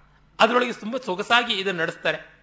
ಆಮೇಲೆ, ವಾಗ್ದೇವಿಯನ್ನ ದೇವಿ ವಾಚಮಜನೆ ಇಂಥ ದೇವ ಅಂತ ವಾಗ್ದೇವಿಯನ್ನ ದೇವತೆಗಳೆಲ್ಲ ಯಜ್ಞ ಮಾಡಿದ್ರು. ತಾಂ ವಿಶ್ವರೂಪ ಪಶವೋ ಬಂದಂತಿ ಸಾನೋ ಮಂದ್ರೇಶು ಮೂರ್ಜಂದುಹಾನ ಧೇನುರ್ವಾಗಸ್ಮಾನುಪಸುಷ್ಟುತೈತು. ಇದು ದಿವ್ಯವಾದ ಧೇನು ಈ ವಾಗ್ಧೇನು ಇದನ್ನು ಕರೆದಷ್ಟು ವಾಗ್ಧೇನು ದುಗ್ಧ ಏಕಯ್ಯ ಅಂತ ಹೇಳ್ಬಿಟ್ಟು ವಾಗ್ಧೇನುವಿನ ದುಗ್ಧ ಒಂದೇ, ಅದು ಎಲ್ಲರಿಗೂ ಅಮೃತವಾಗಿರುವಂತಹದ್ದು ಅನ್ನುವ ಭಟ್ಟಗೋಪಾಲನ ಮಾತಿಯಲ್ಲಿ ಸ್ಮರಣೀಯ. ಆಮೇಲೆ ಇದು ಧ್ರುವತ್ವಕ್ಕಾಗಿ, ಧ್ರುವಂತೆ ರಾಜ ವರುಣೋ ಧ್ರುವಂ ದೇವೋ ಬೃಹಸ್ಪತಿ, ಧ್ರುವಂತ ಇಂದ್ರಶ್ಚಾಗ್ನಿಶ್ಚ ರಾಷ್ಟ್ರಂಧಾರಯತಾಂ ಧ್ರುವಂ ಅಂತ ಇದು ಶಾಶ್ವತವಾಗಿರುವಂಥದ್ದು. ಇದನ್ನು ರಾಜನಾದಂಥ ವರುಣ ಋತಾಧಿಪತಿ ಅವನು ಕಾಪಾಡಲಿ. ದೇವತೆಗಳ ಗುರುವಾದ ಬೃಹಸ್ಪತಿ ಧ್ರುವವಾಗಿ ಕಾಪಾಡಲಿ. ಈ ಇಂದ್ರ ನಮ್ಮನ್ನ ರಕ್ಷಣೆ ಮಾಡುವಂಥ ರಾಜ ಅವನು ಕಾಪಾಡಲಿ. ಮತ್ತು ಈ ರಾಷ್ಟ್ರವನ್ನು ಇವರೆಲ್ಲರೂ ಶಾಶ್ವತವಾಗಿ ಕಾಪಾಡಲಿ ಅಂತ. ಈ ರಾಷ್ಟ್ರ ಪ್ರಜ್ಞೆ ನಮ್ಮಲ್ಲಿ ಎಲ್ಲ ಕಡೆಯೂ ಇದೆ. ಎಲ್ಲಿವರೆಗೂ ಅಂದರೆ ಸಭಾ ತಾಂಬೂಲ ಅಂತ ಒಂದು ತಾಂಬೂಲ ಉಂಟು. ಎಲ್ಲರಿಗೂ ಕೂಡ ದಾನ ದಕ್ಷಿಣೆಗಳನ್ನು ವಿತರಣೆ ಮಾಡುವಾಗ ಸಭಾ ತಾಂಬೂಲ ಅಂತ. ಸಭಾ ತಾಂಬೂಲ ಅನ್ನೋದು ಪಬ್ಲಿಕ್ ಇಂಟ್ರೆಸ್ಟ್ಗೆ ಹೋಗುವಂಥದ್ದು. ಆ ಊರಿನ ಕೆರೆ ಆ ಊರಿನ ಅಶ್ವತ್ಥಕಟ್ಟೆ, ಆ ಊರಿನ ಗೋಮಾಳ, ಆ ಊರಿನಲ್ಲಿರ್ತಕ್ಕಂಥ ಪಿಂಜರ ಪೋಲು ಅಂದರೆ ಅಶ, ಅಸಹಾಯಕವಾದ, ಅಶಕ್ತವಾದ ದನಗಳನ್ನು ಕಾಪಾಡುವಂಥದ್ದು, ಆ ಊರಿನ ಅರವಟ್ಟಿಗೆ, ಪ್ರಪ. ಇವುಗಳೆಲ್ಲಕ್ಕೂ ಕೂಡ ಸಲ್ಲಿಸಬೇಕಾದಂಥದ್ದು ಪಬ್ಲಿಕ್ ಫಂಡ್ ಅನ್ನುವುದನ್ನು ಪ್ರತಿಯೊಂದು ಶುಭ ಸಂದರ್ಭದಲ್ಲಿಯೂ ರೈಸ್ ಮಾಡ್ತಾ ಇದ್ರು. ಹಾಗಾಗಿ ಅದನ್ನು ಊರಿನ ಮುಖ್ಯ ಯಾವನಿರ್ತಾನೆ ಮುಖಂಡ. ಗ್ರಾಮ ಮುಖಂಡ, ಗಾ, ಅವನು ಗಾವುಂಡ ಗೌಂಡ, ಗೌಡ ಅಂತ ಆಗಿರುವಂಥದ್ದು. ಆತ ತೆಗೆದುಕೊಂಡು ಅದನ್ನು ಸರಿಯಾದ ರೀತಿಯಲ್ಲಿ ವಿನಿಯೋಗ ಮಾಡಬೇಕು ಅಂತ ಉಂಟು. ಮತ್ತೆ ಪ್ರತ್ಯೇಕ ಕಾರ್ಯಕ್ಕಾಗಿ ಅಂತ ಉಂಟು. ಒಂದು ಕೆರೆಯಲ್ಲಿ ಹೂಳು ತುಂಬಿದೆ ಅಂತಂದ್ರೆ ಆ ಹೂಳನ್ನು ತೆಗೆಯೋದಕ್ಕೆ ಬೇಕಾಗಿರ್ತಕ್ಕಂಥದ್ದು ಅಂತಲೇ ಪ್ರತ್ಯೇಕವಾಗಿ ಎತ್ತಿಡೋದು ಇನ್ನೊಂದು ತಾಂಬೂಲ ಉಂಟು. ಎಕ್ಸ್ಟ್ರಾ ಅಂದರೆ ಕ್ರೈಸಿಸ್ ಬಂದಾಗ ಮ್ಯಾನೇಜ್ ಮಾಡುವುದಕ್ಕಿಂತ ಹಾಗಾದ ಮೇಲಿಂದ ಗಣಪತಿಯ ಪೂಜೆಯನ್ನು ಮಾಡುವುದುಂಟು. ಆಮೇಲೆ ಕಲಶ ಸ್ಥಾಪನೆ ಮಾಡುವುದುಂಟು. ಆ ಕಲಶ ಸ್ಥಾಪನೆ ಮಾಡುವಾಗ ಋತಾದಿದೇವತೆಯಾದ ವರುಣನನ್ನು ಮೊದಲು ಪೂಜೆ ಮಾಡುವುದುಂಟು. ಆ ವರುಣನನ್ನ ಇವನು ನಮ್ಮ ಎಲ್ಲ ಚರ್ಯಗಳನ್ನು ಎಚ್ಚರ ಕಾಲದಲ್ಲಿ, ಸ್ವಪ್ನ ಕಾಲದಲ್ಲಿ, ಸುಷುಪ್ತಿ ಕಾಲದಲ್ಲಿ ಪರೀಕ್ಷೆ ಮಾಡ್ತಾನೆ. ಪಕ್ಷಿಗಳ ಹಾರುವಿಕೆಯ ಮಾರ್ಗವನ್ನು ಬಲ್ಲಂಥವನು, ಮೀನಿನ ಈಜುವಿಕೆಯ ಮಾರ್ಗವನ್ನು ಬಲ್ಲಂಥವನು, ಎಲ್ಲೆಲ್ಲಿಯೂ ಇರುವಂಥ ಈ ವರುಣ ನಮ್ಮನ್ನು ಕಾಪಾಡಲಿ ಅಂತ ವರುಣನನ್ನ ಜಲದಲ್ಲಿ ಆವಾಹನೆ ಮಾಡ್ತೀವಿ. ಋತ ಅನ್ನುವುದು ಇದ್ದರೆ ಈ ಜಗತ್ತಿಗೆ ಬೆಲೆ ಕಾಸ್ಮಿಕ್ ಆರ್ಡರ್ ಬಿಹೈಂಡ್ ಎಕ್ಸಿಸ್ಟೆನ್ಸ್ ಅನ್ನುವಂಥದ್ದು. ಆಮೇಲಿಂದ ಇದು ಎರಡು ಕಲಶಗಳಿರ್ತವೆ, ಬಲಗಡೆ ಕಲಶ, ಅದರಲ್ಲಿ ವರ್ಣನನ್ನು, ಎಡಗಡೆ ಕಲಶದಲ್ಲಿ ವಾಸ್ತೋಷ್ಪತಿಯನ್ನ ಆತ ಇಂದ್ರನೇ ಇನ್ಯಾರೂ ಅಲ್ಲ. ಇಂದ್ರ, ವರುಣರು ಇಬ್ಬರೂ ಇರ್ತಾರೆ ಅಂತ. ವರುಣ ಭೂಸ್ಥಾನೀಯನಾದ ದೇವತೆ, ಇಂದ್ರ ಅಂತರಿಕ್ಷ ಸ್ಥಾನೀಯನಾದ ದೇವತೆ ಆಕಾಶ ಭೂಮಿಗಳು ಕಾಪಾಡ್ತಾ ಇರಲಿ ಅಂತ ಬರುತ್ತೆ. ಆ ವಾಸ್ತೋಷ್ಪತಿಯನ್ನ ಪೂಜೆ ಮಾಡಿ, ನಿನ್ನನ್ನು ನಾವು ಬಯಸ್ತಾ ಇದ್ದೀವಿ ನೀನು ನಮ್ಮನ್ನ ಹೊಂದು ಜುಷಸ್ವ ಅನ್ನುವಂಥ ಮಾತು ಬರುತ್ತೆ. Not just we belong to you you make us belong you make us belonging to you ಅನ್ನುವಂಥ ಭಾವ ಇಟ್ಕೊಂಡು ಮಾಡುವಂಥದ್ದು. ಆಮೇಲೆ ವಾಸ್ತುಪುರುಷನನ್ನು ಮತ್ತು ವರುಣನನ್ನು ಷೋಡಶೋಪಚಾರ ಪೂಜೆಗಳಿಂದ ಆರಾಧನೆ ಮಾಡುವುದಾಗುತ್ತೆ. ಈ ಹದಿನಾರು ಅನ್ನೋದಕ್ಕೆ ಕಾರಣ ಇಷ್ಟೇ. ನಮ್ಮಲ್ಲಿ ಹದಿನಾರು ಕಲೆಗಳು ಅಂತ ಹೇಳಿದ್ವಲ್ಲ. ಒಂದು ಪೂರ್ಣವಾಗಬೇಕಾದ್ರೆ ನಾಲ್ಕು ಪಾದ ಬೇಕು. ಒಂದೊಂದು ಪಾದದಲ್ಲಿ ನಾಲ್ಕು ನಾಲ್ಕು ಕಲೆಗಳಿರುತ್ತವೆ ಅಂತ. ಗೋವು ನಮ್ಮ ಎಣಿಕೆಗೆ ಬಂದ ಮೊದಲ ಸಾಧನ. ಹಾಗಾಗಿ ಹಸುವಿಗೆ ನಾಲ್ಕು ಪಾದಗಳು ಉಂಟು. ಮನುಷ್ಯ ತನ್ನ ಕಾಲು ನೋಡ್ಕೊಳ್ಳೋಕೆ ಮುಂಚೆ ಎದುರಿಗೆ ಕಾಣಿಸುವ ಪ್ರಾಣಿಗಳ ಕಾಲನ್ನು ನೋಡಿದ್ನಲ್ಲ, ಪಶುಗಳ ಕಾಲನ್ನು ನೋಡಿದ್ನಲ್ಲ, ಹಾಗಾಗಿ ನಾಲ್ಕಾಯ್ತು. ಅದು ನಾಲ್ಕು ಮತ್ತೆ ನಾಲ್ಕು ನಾಲ್ಕಾಗಿ ಅನುಕೂಲಕ್ಕಾಗಿ ವಿಭಾಗ ಮಾಡಿಕೊಂಡ, ಅದು ಸುಕೃತವಶ ಚಂದ್ರನ ಗತಿಗೂ ಸಂಬಂಧಪಟ್ಟಂತೆ ಆಯಿತು, ಚಂದ್ರನಿಗೆ ಹದಿನಾರು ಕಲೆ. ಅಮಾವಾಸ್ಯೆಯನ್ನು ಸೇರಿಸಿಕೊಂಡ್ರೆ ಹದಿನಾರು ಕಲೆಗಳು ತಾನೇ ಚಂದ್ರನಿಗೆ ಇರುವಂಥದ್ದು ಹೀಗಾಗಿ ಷೋಡಶ ಕಲಾ ಪರಿಪೂರ್ಣನಾದ ಚಂದ್ರ ಪೂರ್ಣತೆ. ಪೂರ್ಣತೆ ಶೂನ್ಯತೆಯೂ ಹೌದು ಅನ್ನುವಂಥ ಕಲ್ಪನೆಯೂ ಅಲ್ಲಿ ಕಂಡು ಬರುತ್ತದೆ. ಹೀಗೆ ಸಕಲ ನಿಷ್ಕಲ ಸಗುಣ ನಿರ್ಗುಣ ಎಣಿಕೆಗಳಲ್ಲಿ ಕೂಡ ಕಂಡುಬರುವಂಥದ್ದು. ಭಾರತೀಯರಿಗೆ ಈ abstract and concrete concrete and abstract ಅಂತ ಯಾವುದಿದೆ ಆನಿಮೇಟ್ ಅಂಡ್ ಇನ್ಯಾನಿಮೇಟ್ ಇವೆಲ್ಲಕ್ಕೂ ಲೀಲಾಜಾಲವಾಗಿ ಹೋಗಿ ಬರುವಂಥ ಅವಕಾಶ ಬಂದದ್ದು ಇಂಥವುಗಳಿಂದಲೇ ಆಮೇಲೆ ಕಲಶವನ್ನು ಅರ್ಚನೆ ಮಾಡಿದ ಮೇಲೆ ಪುಣ್ಯಾಹವಾಚನದ ಸಂಕಲ್ಪವನ್ನು ಮಾಡಿಕೊಂಡು ಪುಣ್ಯಾಹವಾಚನ ಮಾಡ್ತೀನಿ. ಭವದ್ಭಿರನು ಜ್ಞಾತೋಹಂ ಪುಣ್ಯಂ ಪುಣ್ಯಾಹಂ ಕರಿಷ್ಯೆ ಅಂತ, ಪುಣ್ಯಾಹಂ ವಾಚಯಿಷ್ಯೆ ಅಂತ. ಪುಣ್ಯಾಹ ಅಂದರೆ ಏನು? ಪುಣ್ಯ ಪುಣ್ಯಂ ಅಹಹ ಅಹಸ್. ಈ ದಿವಸ ಪುಣ್ಯಕರವಾದದ್ದು ಅಂತ ಹೇಳ್ಬಿಟ್ಟಿದನು. ಪುಣ್ಯ ಅಂತಂದ್ರೆ ಪಾವಕವಾದಂಥದ್ದು. ಪುನ ಅನ್ನುವ ಧಾತುವಿನಿಂದ ಶುದ್ಧ ಮಾಡುವಂಥದ್ದು. ಪುನಾತಿ ಅನ್ನುವ ಪಾವಯತಿ ಅನ್ನುವ ಅರ್ಥದಲ್ಲಿ ಪುಣ್ಯ ಅಂತ ಬಂದದ್ದು. ನಮಗೆ ಒಳಿತನ್ನು ಮಾಡುವಂಥದ್ದು ಅಂತ. ಅಲ್ಲಿ ಮೊದಲಿಗೆ ಶಾಂತಿ ಮಂತ್ರ, ಭದ್ರಂ ಕರ್ಣೆ ವಿಶ್ರಣಯಾಮ ದೇವ ಅಂತ. ಒಳ್ಳೆಯದನ್ನು ಕಿವಿಯಲ್ಲಿ ಕೇಳೋಣ ಒಳ್ಳೆಯದನ್ನು ಕಂಡಲ್ಲಿ ನೋಡೋಣ, ಗಟ್ಟಿಯಾದ ಮೈಗೈ ಕಾಲುಗಳನ್ನು ಇಟ್ಟುಕೊಂಡಿರೋಣ ಅಂತ ಮಾಡ್ತಾ ಪುಣ್ಯಹವನ ಮಾಡುವಂಥದ್ದಾಗತ್ತೆ. ಮೊದಲಿಗೆ ದ್ರವಿಣ, ಅದನ್ನು ಕೊಡತಕ್ಕಂಥವನು ಎಲ್ಲೆಲ್ಲಿಯೂ ಇದ್ದಾನೆ ಆ ಭಗವಂತ. ನಮಗೆ ದ್ರವಿಣೋದಾರ ಸತೇ ದೀರ್ಘ ನಮಗೆ ದ್ರವಿಣವನ್ನ, ಆಯುಷ್ಯನ್ನ ಕೊಡಲಿ ಅಂತ. ಸವಿತಾ ಪಶ್ಚಾತ್ ಸವಿತಾ ಪುರಸ್ತಾತ್ ಸವಿತೋತ್ತರಾತ್ ಸವಿತಾ ಧರಾತ್ ಅಧರಾತ್ ಅಂತ ಸವಿತೃದೇವ ಮೇಲಿದ್ದಾನೆ, ಕೆಳಗಿದ್ದಾನೆ, ಪಕ್ಕದಲ್ಲಿದ್ದಾನೆ, ಎಡಗಡೆ ಇದ್ದಾನೆ, ಬಲಗಡೆ ಇದ್ದಾನೆ ಅಂತ ಹೇಳ್ಬಿಟ್ಟಿದ್ನುವೆ ಈ ಸವಿತಾ ನೋರಾ ಸತಾಂ ದೀರ್ಘ ಮಾಯು ಈ ಸವಿತ್ರ ನಮಗೆ ದೀರ್ಘವಾದ ಆಯುಷ್ಯವನ್ನು ಕೊಡಲಿ. ಎಲ್ಲವನ್ನ ಹುಟ್ಟಿಸುವ, ಬೆಳೆಸುವ, ಪಾಕ ಮಾಡುವ ಸೂರ್ಯದೇವ ನಮ್ಮನ್ನು ಕಾಪಾಡಲಿ ಅಂತ ಹೇಳ್ತಾ ಇವೆಲ್ಲ ಆಶೀರ್ವಾದ ಮಂತ್ರಗಳಾಗಿ ಬರ್ತೀವಿ. ಎಲ್ಲ ವೇದಗಳಲ್ಲೂ ಕಂಡು ಬರ್ತವೆ. ನವೋ ನವೋ ಭವತಿ ಜಾಯಮಾನೋನ್ನಾಂ. ಅಂತ ಹೊಸ ಹೊಸದಾಗಿ ಹುಟ್ಟಿ ಬೆಳೀತಾ ಇರತಕ್ಕಂತಹ ಭಗವಂತ ಯಾವನಿದ್ದಾನೆ? ಚಂದ್ರಮ. ಅವನು ಬೆಳಿತಾನೆ ದಿನದಿನಕ್ಕೆ ಒಂದೊಂದು ಕಲೆಯಿಂದ ರಮಣೀಯವಾಗಿ ತೋರ್ತಾ ಇದ್ದಾನೆ. ಆತ ನಮಗೆ ಒಳಿತನ್ನು ಮಾಡಲಿ ಅಂತ. ಆಮೇಲೆ ನೀರನ್ನು ನಾವು ಧ್ಯಾನ ಮಾಡ್ತೀವಿ. ಆ ನೀರು ಆಪವುದಂತು ಜೀವಸೆ. ಇವು ಉದಯಿಸಲಿ ನಮ್ಮಲ್ಲಿ, ನಮ್ಮ ಚೈತನ್ಯಕ್ಕಾಗಿ ಜೀವಿಸಲಿ ಅಂತ ಹೇಳ್ಬಿಟ್ಟಿದನುವೆ. ಮುಂದೆ ಆ ನೀರನ್ನ ಪ್ರೋಕ್ಷಣೆ ಮಾಡ್ತೀವಿ ಬೇರೆ ಬೇರೆ ದಿಕ್ಕಿನಲ್ಲಿ. ಅವಾಂತರ ದಿಕ್ಕುಗಳು ಈಶಾನ್ಯ ಆಗ್ನೇಯ ನೈಋತ್ಯ ವಾಯವ್ಯ, ಇಲ್ಲೆಲ್ಲ ಕೂಡ ನಾವು ಪ್ರೋಕ್ಷಣೆ ಮಾಡ್ತೀವಿ. ಹಾಗೆ ಪ್ರೋಕ್ಷಣೆ ಮಾಡಿದ ಮೇಲಿಂದ ಮತ್ತೆ ನಾವು ಹೇಳ್ತೀವಿ, ಯತ್ರ ಜಘನ್ಯಂ ಪಶ್ಯೇತ್ ತಾವತಿ ಕುರ್ವೀತ ಯತ್ಕಾರಿ ಸ್ಯಾತ್ ಪುಣ್ಯಾಹ ಏವ ಕುರುತೆ. ಎಲ್ಲೆಲ್ಲಿ ಹೀನವಾದದ್ದಿದೆ, ಅದೆಲ್ಲ ಕ್ಷಾಲನ ಮಾಡೋದಕ್ಕಾಗಿ ನಾವು ಪುಣ್ಯಾಹ ಮಾಡ್ತಾ ಇದ್ದೀವಿ. ಅಂತ ಜಘನ್ಯವಾದದ್ದನ್ನು ನಾವು ಎಲ್ಲಿ ನೋಡ್ತೀವಿ? ಅಲ್ಲಿ ಪುಣ್ಯಾಹ ಅಂತ. ನಾವು ಪಾಪರು, ಪಾಪಿಗಳು, ನಾವು ಇನ್ಸಿಗ್ನಿಫಿಕೆಂಟು ನಾವು ಕಲ್ಮಶ ಭೂಯಿಷ್ಠರು ಅನ್ನುವ ದುರ್ಭಾವನೆ ಇದ್ದಲ್ಲಿ ಅದನ್ನು ತೊಳೆದುಕೊಳ್ಳೋದಕ್ಕೆ ಪುಣ್ಯ ಅಂತ. ಕ್ಲೆನ್ಸಿಂಗ್ ಒನ್ ಸೋನ್ ಮೈಂಡ್ ಆ ದೃಷ್ಟಿಯಿಂದ ಮಾಡುವಂಥದ್ದು. ಆಮೇಲೆ ಸ್ವಸ್ತಿ ವಾಚನವನ್ನು ಮಾಡುವುದಾಗುತ್ತೆ. ಸ್ವಸ್ಥೆ ವಾಯು, ಸ್ವಸ್ತಿಗಾಗಿ ವಾಯು ಇರಲಿ, ಮತ್ತು ಸ್ವಸ್ತಿಗಾಗಿ ಸೋಮ ಇರಲಿ, ಸ್ವಸ್ತಿಗಾಗಿ ಬೃಹಸ್ಪತಿ, ಬ್ರಹ್ಮಣಸ್ಪತಿ ಇರಲಿ ಅಂತ ಹೇಳ್ಬಿಟ್ಟು ಸ್ವಸ್ತಿನ ಇಂದ್ರೋ, ವೃದ್ಧಶ್ರವ ಇತ್ಯಾದಿ ಮಂತ್ರಗಳನ್ನು ಹೇಳ್ತೀವಿ. ಅದಾದ ಮೇಲೆ ಮೂರು ಬಾರಿ ಹೇಳಿ ಆಶೀರ್ವಾದವನ್ನು ಪಡೆಯುವಂಥದ್ದು ಆಗುತ್ತೆ. ಮತ್ತೆ ಮೂರು ಅನ್ನುವ ಸಂಖ್ಯೆಯ ವಿಶೇಷ. ತ್ರೀಣಿ ತ್ರೀಣಿ ವೈದೇವಾನಾಂ ವೃದ್ಧಾನಿ ತ್ರೀಣಿ ಛಂದಾಗಂಸಿ ತ್ರೀಣಿ ಸವನಾನಿತ್ರ ಯೈಮೇ ಲೋಕ ಅಂತ ಮೂರು ಛಂದಸ್ಸುಗಳು. ಅನುಷ್ಟುಪ್, ತ್ರಿಷ್ಟುಪ್, ಜಗತಿ ಅಥವಾ ಗಾಯತ್ರಿ, ತ್ರಿಷ್ಟುಪ್, ಜಗತಿ ಅಂತ ಮೂರು ಲೋಕಗಳು ಭೂರ್ಭುವ ಸ್ವಹ ಅಂತ. ಮೂವರು ದೇವತೆಗಳು, ಅಗ್ನಿವಾಯು, ಆದಿತ್ಯರು ಹೀಗೆ ಮೂರು ಮೂರಾಗಿ ಜಗತ್ತೆಲ್ಲ ಆಗಿದೆ ಅಂತ ಹೇಳಿಬಿಟ್ಟಿದ್ರು ಮೂರನ್ನ ಗೌರವಿಸುವಂಥದ್ದಾಗುತ್ತೆ. ಆಮೇಲೆ ಹೇಳ್ತಾರೆ ವೃದ್ಧಿಂ ಭವಂತೋ ಭುವಂತು ಬ್ರುವಂತು ಅಂದ್ರೆ ವೃದ್ಧಿಮಸ್ತು. ನಮಗೆ ಅಭಿವೃದ್ಧಿ ಆಗಲಿ ಅಂತ ಹೇಳ್ರಿ ಸ್ವಾಮಿ. ಆಗಲಿ, ಅಭಿವೃದ್ಧಿ ಆಗಲಿ. ವೃದ್ಧಿತಾಂ ವೃದ್ಧಿ ಸಮೃದ್ಧಿ. ವರ್ಷಶತಂ ಸಂಪೂರ್ಣಮಸ್ತು. ಸಂಪೂರ್ಣಮಸ್ತು ತಥಾಸ್ತು. ಗೋತ್ರಾಭಿವೃದ್ಧಿರಸ್ತು. ತಥಾಸ್ತು. ನಮಗೆ ನೂರು ವರ್ಷ ಬಾಳಲಿ. ಆಗಲಿ, ತಥಾಸ್ತು. ಹೀಗೆಲ್ಲ ಹೇಳ್ಕೊಂಡು ಶಾಂತಿರಸ್ತು, ಪುಷ್ಟಿರಸ್ತು, ತುಷ್ಟಿರಸ್ತು, ಆಯುಷ್ಯಮಸ್ತು, ಸೌಭಾಗ್ಯಮಸ್ತು, ಆರೋಗ್ಯಮಸ್ತು ಅಂತೆಲ್ಲ ಹೇಳಿಸಿಕೊಂಡು ಮತ್ತೆ ಮತ್ತೆ ಶುಚಿಯನ್ನು, ಅಗ್ನಿಯೂ ಹೌದು, ಪವಿತ್ರತೆಯೂ ಹೌದು, ಅದನ್ನು ನಾವು ಧ್ಯಾನ ಮಾಡ್ತೀವಿ. ಮತ್ತೆ ಋತ ಸತ್ಯಗಳ ಸಂಬಂಧ ಯಾವುದಿದೆ? ಋತೇನ ಸತ್ಯ ಅಮೃತ ಸಾಪ ಎಂಬಂತ ಸತ್ಯ ಋತಗಳು ಅನ್ಯೋನ್ಯವಾಗಿ ಹೇಗೆ ಹೊಂದಿಕೊಂಡಿವೆ ಅನ್ನುವಂಥದ್ದು ಅದನ್ನು ನಾವು ಹೇಳ್ತೀವಿ. ಹೀಗೆ ನಾಲ್ಕು ದಿಕ್ಕುಗಳಿಗೂ ಆ ಒಂದು ಪವಿತ್ರವಾದ ಜಲವನ್ನ ಪ್ರೋಕ್ಷಣೆ ಮಾಡಿಬಿಟ್ಟಿದನು ವಾಸ್ತುಷ್ಪತಿಯನ್ನ ವಾಸ್ತೋಷ್ಪತೆ ಶಗಂಸಯಾಮ ನಾವು ನಿನ್ನನ್ನು ಪ್ರಶಂಸೆ ಮಾಡ್ತೀವಿ, ಸದಾ ತೇ ಕ್ಷೇಮ. ನಾವು ನಿನ್ನನ್ನು ನಮ್ಮ ಕ್ಷೇಮಕ್ಕಾಗಿ ಪ್ರಾರ್ಥನೆ ಮಾಡ್ತೀವಿ ಹೇಳಿ, ಆವಹ ಕ್ಷೇಮಂ, ನಮಗೆ ಕ್ಷೇಮವನ್ನು ನೀನು ಕೊಟ್ಟು ಬಿಡು ಅಂತ ಹೇಳಿ ಧ್ಯಾನ ಮಾಡಿ ವಾಸ್ತುವಷ್ಪತಿ ಪ್ರೀಣಾತು. ಇಂದ್ರ ವಾಸ್ತುವಷ್ಪತಿ ವಸ ಧಾತುವಿನಿಂದ ವಾಸ್ತುವಷ್ಪತಿ ಅಂದರೆ ನಾವೆಲ್ಲ ವಾಸ ಮಾಡುವಂಥ ಈ ಭೂಮಿಗೆ, ಈ ಶರೀರಕ್ಕೆ, ಈ ಪುರ ಅಂದರೆ ಶರೀರ, ಪುರಂದರ ಅಂದರೆ ಈ ಶರೀರವನ್ನು ಸೀಳುವಂಥವನು ಅಂತ ವಿಘಟನೆ ಮಾಡುವವನು ಇಂದ್ರ. ಅವನು ಸಂಘಟನೆ ಮಾಡಲಿ, ಈ ದೇಹವನ್ನು ಕಾಪಾಡಲಿ ಅಂತ. ನಮ್ಮ ಆತ್ಮಕ್ಕೆ ಈ ದೇಹವೇ ಮನೆ. ಈ ದೇಹಕ್ಕೆ ಭೌತಿಕವಾದಂಥ ನಮ್ಮ ಕಲ್ಲು, ಇಟ್ಟಿಗೆ, ಮರಳು, ಮಣ್ಣು ಇವುಗಳಿಂದ ಆದದ್ದು ಮನೆ. ಇವನ್ನೆಲ್ಲ ಕಾಪಾಡಲಿ ನಾವು ಭಾವದಿಂದ ಪುಣ್ಯಾಹ ಅಂತ ಮಾಡ್ಕೋತೀವಿ. ಅಂದರೆ ನಾವು ಮನವನ್ನು, ಮನೆಯನ್ನು, ಆವರಣವನ್ನು ಒಳ್ಳೇದು ಮಾಡಿಕೊಂಡು ದೊಡ್ಡವರಿಂದ ಹರಕೆಯನ್ನು ಕೇಳುವಂಥದ್ದು ಪುಣ್ಯಾಹದಲ್ಲಿರುವಂಥ ವಿಶೇಷವಾದ ಪ್ರಯೋಜನ. ಅದಾದ ಮೇಲೆ ಅಗ್ನಿಮುಖ ಬರುತ್ತೆ. ಅಗ್ನಿಮುಖ ಅಂತಂದರೆ ಅಗ್ನಿಯಲ್ಲಿ ಆಹುತಿ ಕೊಡೋದಕ್ಕೆ ದೇವತೆಗಳ ದೂತನಾದ ಅಗ್ನಿಂ ದೂತಂ ವೃಣೀಮಹೆ ಅಂತ ಬರುತ್ತೆ.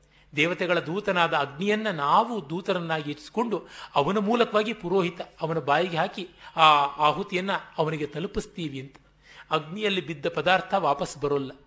ಈ ಮೂಲಕ ಸಂಕಲ್ಪಪೂರ್ವಕವಾಗಿ ದ್ರವ್ಯತ್ಯಾಗ ದೇವತಾ ಮುದ್ದಿಶ್ಯ ಮಾಡುವುದನ್ನು ಯಜ್ಞ ಅಂತ ಕರ್ಮಕಾಂಡದಲ್ಲಿ ಹೇಳ್ತಾರೆ. ಸಂಕಲ್ಪಪೂರ್ವಕಂ ದೇವತಾ ಮುದ್ದಿಶ್ಯ ದ್ರವ್ಯತ್ಯಾಗ ತ್ಯಾಗ ಅಗ್ನೌ ತ್ಯಾಗ ಅಗ್ನೌ, ಯಜ್ಞ ಯಜ್ಞ ಅಂತ. ಹೀಗಾಗಿ ಅದನ್ನು ಮಾಡುವುದಕ್ಕೆ ಅಗ್ನಿಯನ್ನು ಸ್ಥಾಪನೆ ಮಾಡ್ಕೊಳ್ತೀವಿ. ಅಲ್ಲಿ ಮಂತ್ರಗಳು ಹೆಚ್ಚಾಗಿಲ್ಲ. ಎಲ್ಲ ಸಂಸ್ಕೃತದ ವಾಕ್ಯಗಳೇ ಇವೆ. ಆದರೆ ಅದೆಲ್ಲ ಮಂತ್ರ ಅನ್ನುವಂತೆ ಈಗ ಎಲ್ಲರೂ ಹೇಳ್ತಾರೆ. ಕಾರಣ ಸಂಸ್ಕೃತವಾದ ಮಾತು ವ್ಯವಹಾರ ಇದ್ದಾಗ ಇದು ತಾನಾಗಿ ನಡೀತಾ ಇತ್ತು. ಇಲ್ಲಿ ನೋಡಿ ಕಡ್ಡಿ ಇಡ್ರಿ, ಅಲ್ಲಿ ನೋಡಿ ಅದನ್ನು ಮೇಲಕ್ಕೆ ಇಡ್ರಿ, ಈ ಪಾತ್ರೆನ ಬೋರ್ಲ್ ಹಾಕಿ ಅಂತ ಅನ್ನೋದೇನೆ. ಅಗ್ನಿಂ ಪ್ರಜ್ವಾಲ್ಯ ಬೆಂಕಿ ಹೊತ್ತಿ ಸ್ವಾಮಿ. ಅಗ್ನಿಂ ಪ್ರಜ್ವಾಲ್ಯ ಸಮಿತ ಅಸ್ಥೀರ್ಯ ಸಮಿತಿಗಳನ್ನೆಲ್ಲ ಜೊತೆ ಜೊತೆಗೆ ಜೋಡಿಸಿ. ಅದನ್ನು ಈಗಲೂ ನಮ್ಗೆ ಇನ್ಸ್ಟ್ರಕ್ಷನ್ಗೆ ಕನ್ನಡದಲ್ಲಿ ಅದೇ ರಾಗದಲ್ಲಿ ಛಾಂದಸವಾಗಿ ಇವತ್ತು ಪುರೋಹಿತರು ಹೇಳೋದನ್ನು ನಾವು ಕೇಳಿದ್ದೀವಿ. ಸೃಕ್ಕು ದೊಡ್ಡದಾದ ಸೌಟು ಸೃವ ಚಿಕ್ಕದಾದದ್ದು ಸೃವದಿಂದ ಸೃಕ್ಕಿನಲ್ಲಿ ತುಂಬಿಕೊಳ್ತೀವಿ. ಬೇರೆ ಬೇರೆ ಸಂದರ್ಭದಲ್ಲಿ ಬೇರೆ ಬೇರೆ ಸಂಖ್ಯೆಯಲ್ಲಿ ತುಂಬಿಕೊಳ್ಳುವುದುಂಟು. ಹೀಗೆ ಮಾಡುವುದು. ಅದಕ್ಕೆ ಸಾಮಾನ್ಯವಾಗಿ ಬೇಕಾಗಿರತಕ್ಕಂಥದ್ದು ಒಂದು ನಾಲ್ಕು ಬಟ್ಲುಗಳು ಬೇಕಾಗಿರುತ್ತೆ. ಅಂದರೆ ಆಜ್ಯ ಪಾತ್ರ ಬೇಕಾಗುತ್ತೆ. ಜಲಪಾತ್ರ ಬೇಕಾಗಿರುತ್ತೆ, ಮತ್ತೆ ಇನ್ನೆರಡು ಪಾತ್ರೆಗಳು ಬೇಕಾಗುತ್ತವೆ, ಮತ್ತೆ ಸಮಿತ್ತು, ದರ್ಭೆಗಳು ಬೇಕಾಗುತ್ತವೆ. ಆಮೇಲೆ ಸ್ಥಂಡಿಲ ಅಂತ, ಅಗ್ನಿಗೆ ಬೇಕಾಗಿರುವಂಥ ಒಂದು ಕುಶಂತರ ಮಾಡೋದಕ್ಕೆ ಅಕ್ಕಿ, ಹಿಟ್ಟು ಇತ್ಯಾದಿ ಪಿಷ್ಟ ಬೇಕಾಗುತ್ತೆ. ಇವುಗಳನ್ನೆಲ್ಲ ಇಟ್ಟುಕೊಂಡು ಸ್ಥಂಡಿಲವನ್ನು ಮಾಡ್ತೀವಿ, ವೇದಿಯನ್ನು ನಿರ್ಮಾಣ ಮಾಡ್ಕೊಳ್ತೀವಿ. ಹೇಗೂ ಮಾಡ್ಕೊಳ್ಬೋದು ಅದು? ಲೌಕಿಕವಾದದ್ದು ಯಾವ ರೀತಿಯಾಗಿ ಒಂದು ವೇದಿಕೆಯನ್ನು ಮಾಡ್ಕೊಳ್ತೀವಿ. ಆ ವೇದಿ ತುಂಬ ಪವಿತ್ರವಾದದ್ದು ಅಂತ ಅಗ್ನಿ ಒಬ್ಬ ಗೌರವಪೂರ್ಣನಾದಂಥ ಅಭ್ಯಾಗತಿ, ಗೆಸ್ಟ್. ಆತನಿಗೆ ಒಂದು ಸೀಟ್ ಅನ್ನುವ ಅರ್ಥದಲ್ಲಿ ಆ ಸ್ಥಂಡಿಲ ಮಾಡಿಕೊಂಡು ಅದರ ಮೇಲೆ ನಾವು ದರ್ಭೆಗಳನ್ನು ಜೋಡಿಸ್ತೀವಿ. ಅಂದರೆ ಒಟ್ಟು ಒಂಬತ್ತು ದರ್ಭೆಗಳನ್ನು ಜೋಡಿಸಿ, ಸಮಿತಿಗಳನ್ನು ಜೋಡಿಸಿ ದರ್ಭೆಯಲ್ಲಿ ಗೆರೆ ಎಳೆದು ಅದು ನವದ್ವಾರಾತ್ಮಕವಾದದ್ದು ಅನ್ನುವ ನಿರ್ಮಾಣ ಮಾಡಿಕೊಳ್ತೀವಿ. ಹಾಗೆ ಮಾಡಿಕೊಂಡ ಮೇಲೆ ಆ ದಿಕ್ಕುಗಳಿಗೆಲ್ಲ ಪರಿಸ್ತರಣ ಅಂತ ಮಾಡ್ಕೋತೀವಿ ಅದಿತೇನ್ ಮಗುಮಿಸ್ತಾ ಅನ್ವತೆ, ಆ ಅದಿತೇನ್ ಮನಸ್ತಾ ಅನ್ವತೇನ್ ಮನಸ್ತಾ ಸರಸ್ವತಿಯನ್ನು ಮನಸ್ತಾ ದೇವಸ್ಥಾನ ಪ್ರಸಾವ ಇತ್ಯಾದಿ ಎಲ್ಲ ಯಾವುದಿದೆ ಆವಾಹನೆಯಲ್ಲಿ, ವಿಸರ್ಜನೆಯಲ್ಲಿ ಎಲ್ಲ ಆ ಥರ ಮಾಡುವುದುಂಟು. ಅದಾದಮೇಲೆ ಅಗ್ನಿಯನ್ನು ಧ್ಯಾನ ಮಾಡ್ತೀವಿ. ಚತ್ವಾರಿ ಶೃಂಗ ತ್ರಯೋಸ್ಯ ಪಾದ ಅಂತ ನಾಲ್ಕು ಕೊಂಬುಗಳು, ಮೂರು ಕಾಲುಗಳು ಇವೆ, ಎರಡು ತಲೆಗಳಿವೆ, ಏಳು ನಾಲಿಗೆಗಳಿರುವಂಥದ್ದು, ಮೂರು ರೀತಿಯಾಗಿ ಬದ್ಧನಾದಂಥ ವೃಷಭರೂಪಿಯಾಗಿ ಬರ್ತಾನೆ. ತ್ರಿದಾ ಬದ್ಧೋ ವೃಷಭೋ ರೋ ರವೀತಿ ಮಹೋ ದೇವೋ ಮರ್ತ್ಯಾಗ ಅವಿವೇಶ ಅನ್ನುವಲ್ಲಿ ಅಗ್ನಿ, ವಾಕ್ಕು ಎಲ್ಲಕ್ಕೂ ಇದು ಅರ್ಥ ಉಂಟು ಪತಂಜಲಿಗಳ ಮಹಾಭಾಷ್ಯದಲ್ಲಿ ಇದನ್ನು ವಾಕ್ಕಿನ ವ್ಯಾಕರಣದ ಸ್ವರೂಪ ಅಂತ ಹೇಳ್ತಾರೆ. ಇದನ್ನು ನಾವು ಕರ್ಮಕಾಂಡದಲ್ಲಿ ಅಗ್ನಿ ಅಂತ, ನಾಲ್ಕು ಕೊಂಬುಗಳು ಇರುವಂಥ ವೃಷಭ ಅಗ್ನಿ ಅಂತ. ನಾಲ್ಕು ಕೊಂಬುಗಳು ಯಾವುದು ಅಗ್ನಿಗೆ ಅನ್ನುವಂಥ ಪ್ರಶ್ನೆಗೆ ವ್ಯಾಖ್ಯಾನಕಾರರು ಬಗೆ ಬಗೆಯಾಗಿ ಉತ್ತರ ಕೊಡ್ತಾರೆ. ಎರಡು ಪಾದಗಳು ಅಂದರೆ ಕರ್ಮಕಾಂಡ, ಜ್ಞಾನಕಾಂಡ ಅಂತ ಕಾಂಡದ್ವಯ ಸ್ವರೂಪ, ಅಗ್ನಿ ಅಂತ ಹೇಳ್ಬಿಟ್ಟಂತಾರೆ. ಇನ್ನು ನಾಲ್ಕು ಯಾವುದು ಅಂದರೆ ಈ ಕಲ್ಪಗಳು ಯಾವುದಿವೆ? ಗೃಹ್ಯ, ಶ್ರೂ, ಶ್ರೌತ, ಶುಲ್ಭ, ಧರ್ಮ ಅಂತ ಆ ಕುಂಬುಗಳಾಗಿ ಇರುವಂಥವನಾಗಿದ್ದಾನೆ. ಎರಡು ತಲೆಗಳು, ಜ್ಞಾನಕಾಂಡ, ಕರ್ಮಕಾಂಡ ಅಂತ. ಮೂರು ಪಾದಗಳು ಅಂತ ಯಾವುದಿವೆ? ಅಗ್ನಿಗೆ. ಅದು ಸಂಹಿತಾ ಬ್ರಾಹ್ಮಣ ಆರಣ್ಯಕಾತ್ಮಕವಾದದ್ದು ಅಂತ. ಇನ್ನು ಕೆಲವರು ಹೇಳ್ತಾರೆ ಉಪಾಸನಾಕಾಂಡ, ಕರ್ಮಕಾಂಡ, ಜ್ಞಾನಕಾಂಡ ಅಂತ ಹೀಗಿರುವಂಥದ್ದು. ಮತ್ತು ಇನ್ನು ಈ ಎರಡು ತಲೆಗಳನ್ನು ಕೆಲವು ವ್ಯಾಖ್ಯಾನಕಾರರು ಏನು ಹೇಳ್ತಾರೆ ಅಂದರೆ ಒಂದು ಬಂದುಬಿಟ್ಟಿದನುವೆ ಲೌಕಿಕವಾದ, ಅಂದರೆ ಇಷ್ಟ ಪೂರ್ತ ರೂಪವಾದದ್ದು, ಮತ್ತೊಂದು ಅಲೌಕಿಕವಾದ, ಇಷ್ಟ ರೂಪವಾದದ್ದು ಹಾಗಿರುವಂಥ ಎರಡು ಮುಖ ಅಂತ ಹೇಳ್ತಾರೆ. ಈ ಸಪ್ತ ಜಿಗ್ವ ಅಂದರೆ ಏಳು ವ್ಯಾಹೃತಿಗಳೇ ಅವನ ನಾಲಿಗೆ ಅಂತ ಹೇಳ್ಬಿಟ್ಟಿದನುವೆ ಸಪ್ತ ಜ್ವಾಲಾತ್ಮಕನಾದಂಥವನು ಮೂರು ರೀತಿಯಾಗಿ ಬದ್ಧನಾಗಿದ್ದಾನೆ ಅಂತಂದರೆ ಅಗ್ನಿಗೆ ಇರುವಂಥ ಆದಿಭೌತಿಕವಾದ, ಆದಿ ದೈವಿಕ, ಆಧ್ಯಾತ್ಮಿಕವಾದ ಹಂತ ಅಂತ. ಇನ್ನು ಕೆಲವರು ಮೂರು ಮಹಾವ್ಯಾಹೃತಿಗಳು ಭೂಹು ಭುವಃ ಸ್ವಹ ಅಂತ ಅವುಗಳಿಂದ ಅಂತ.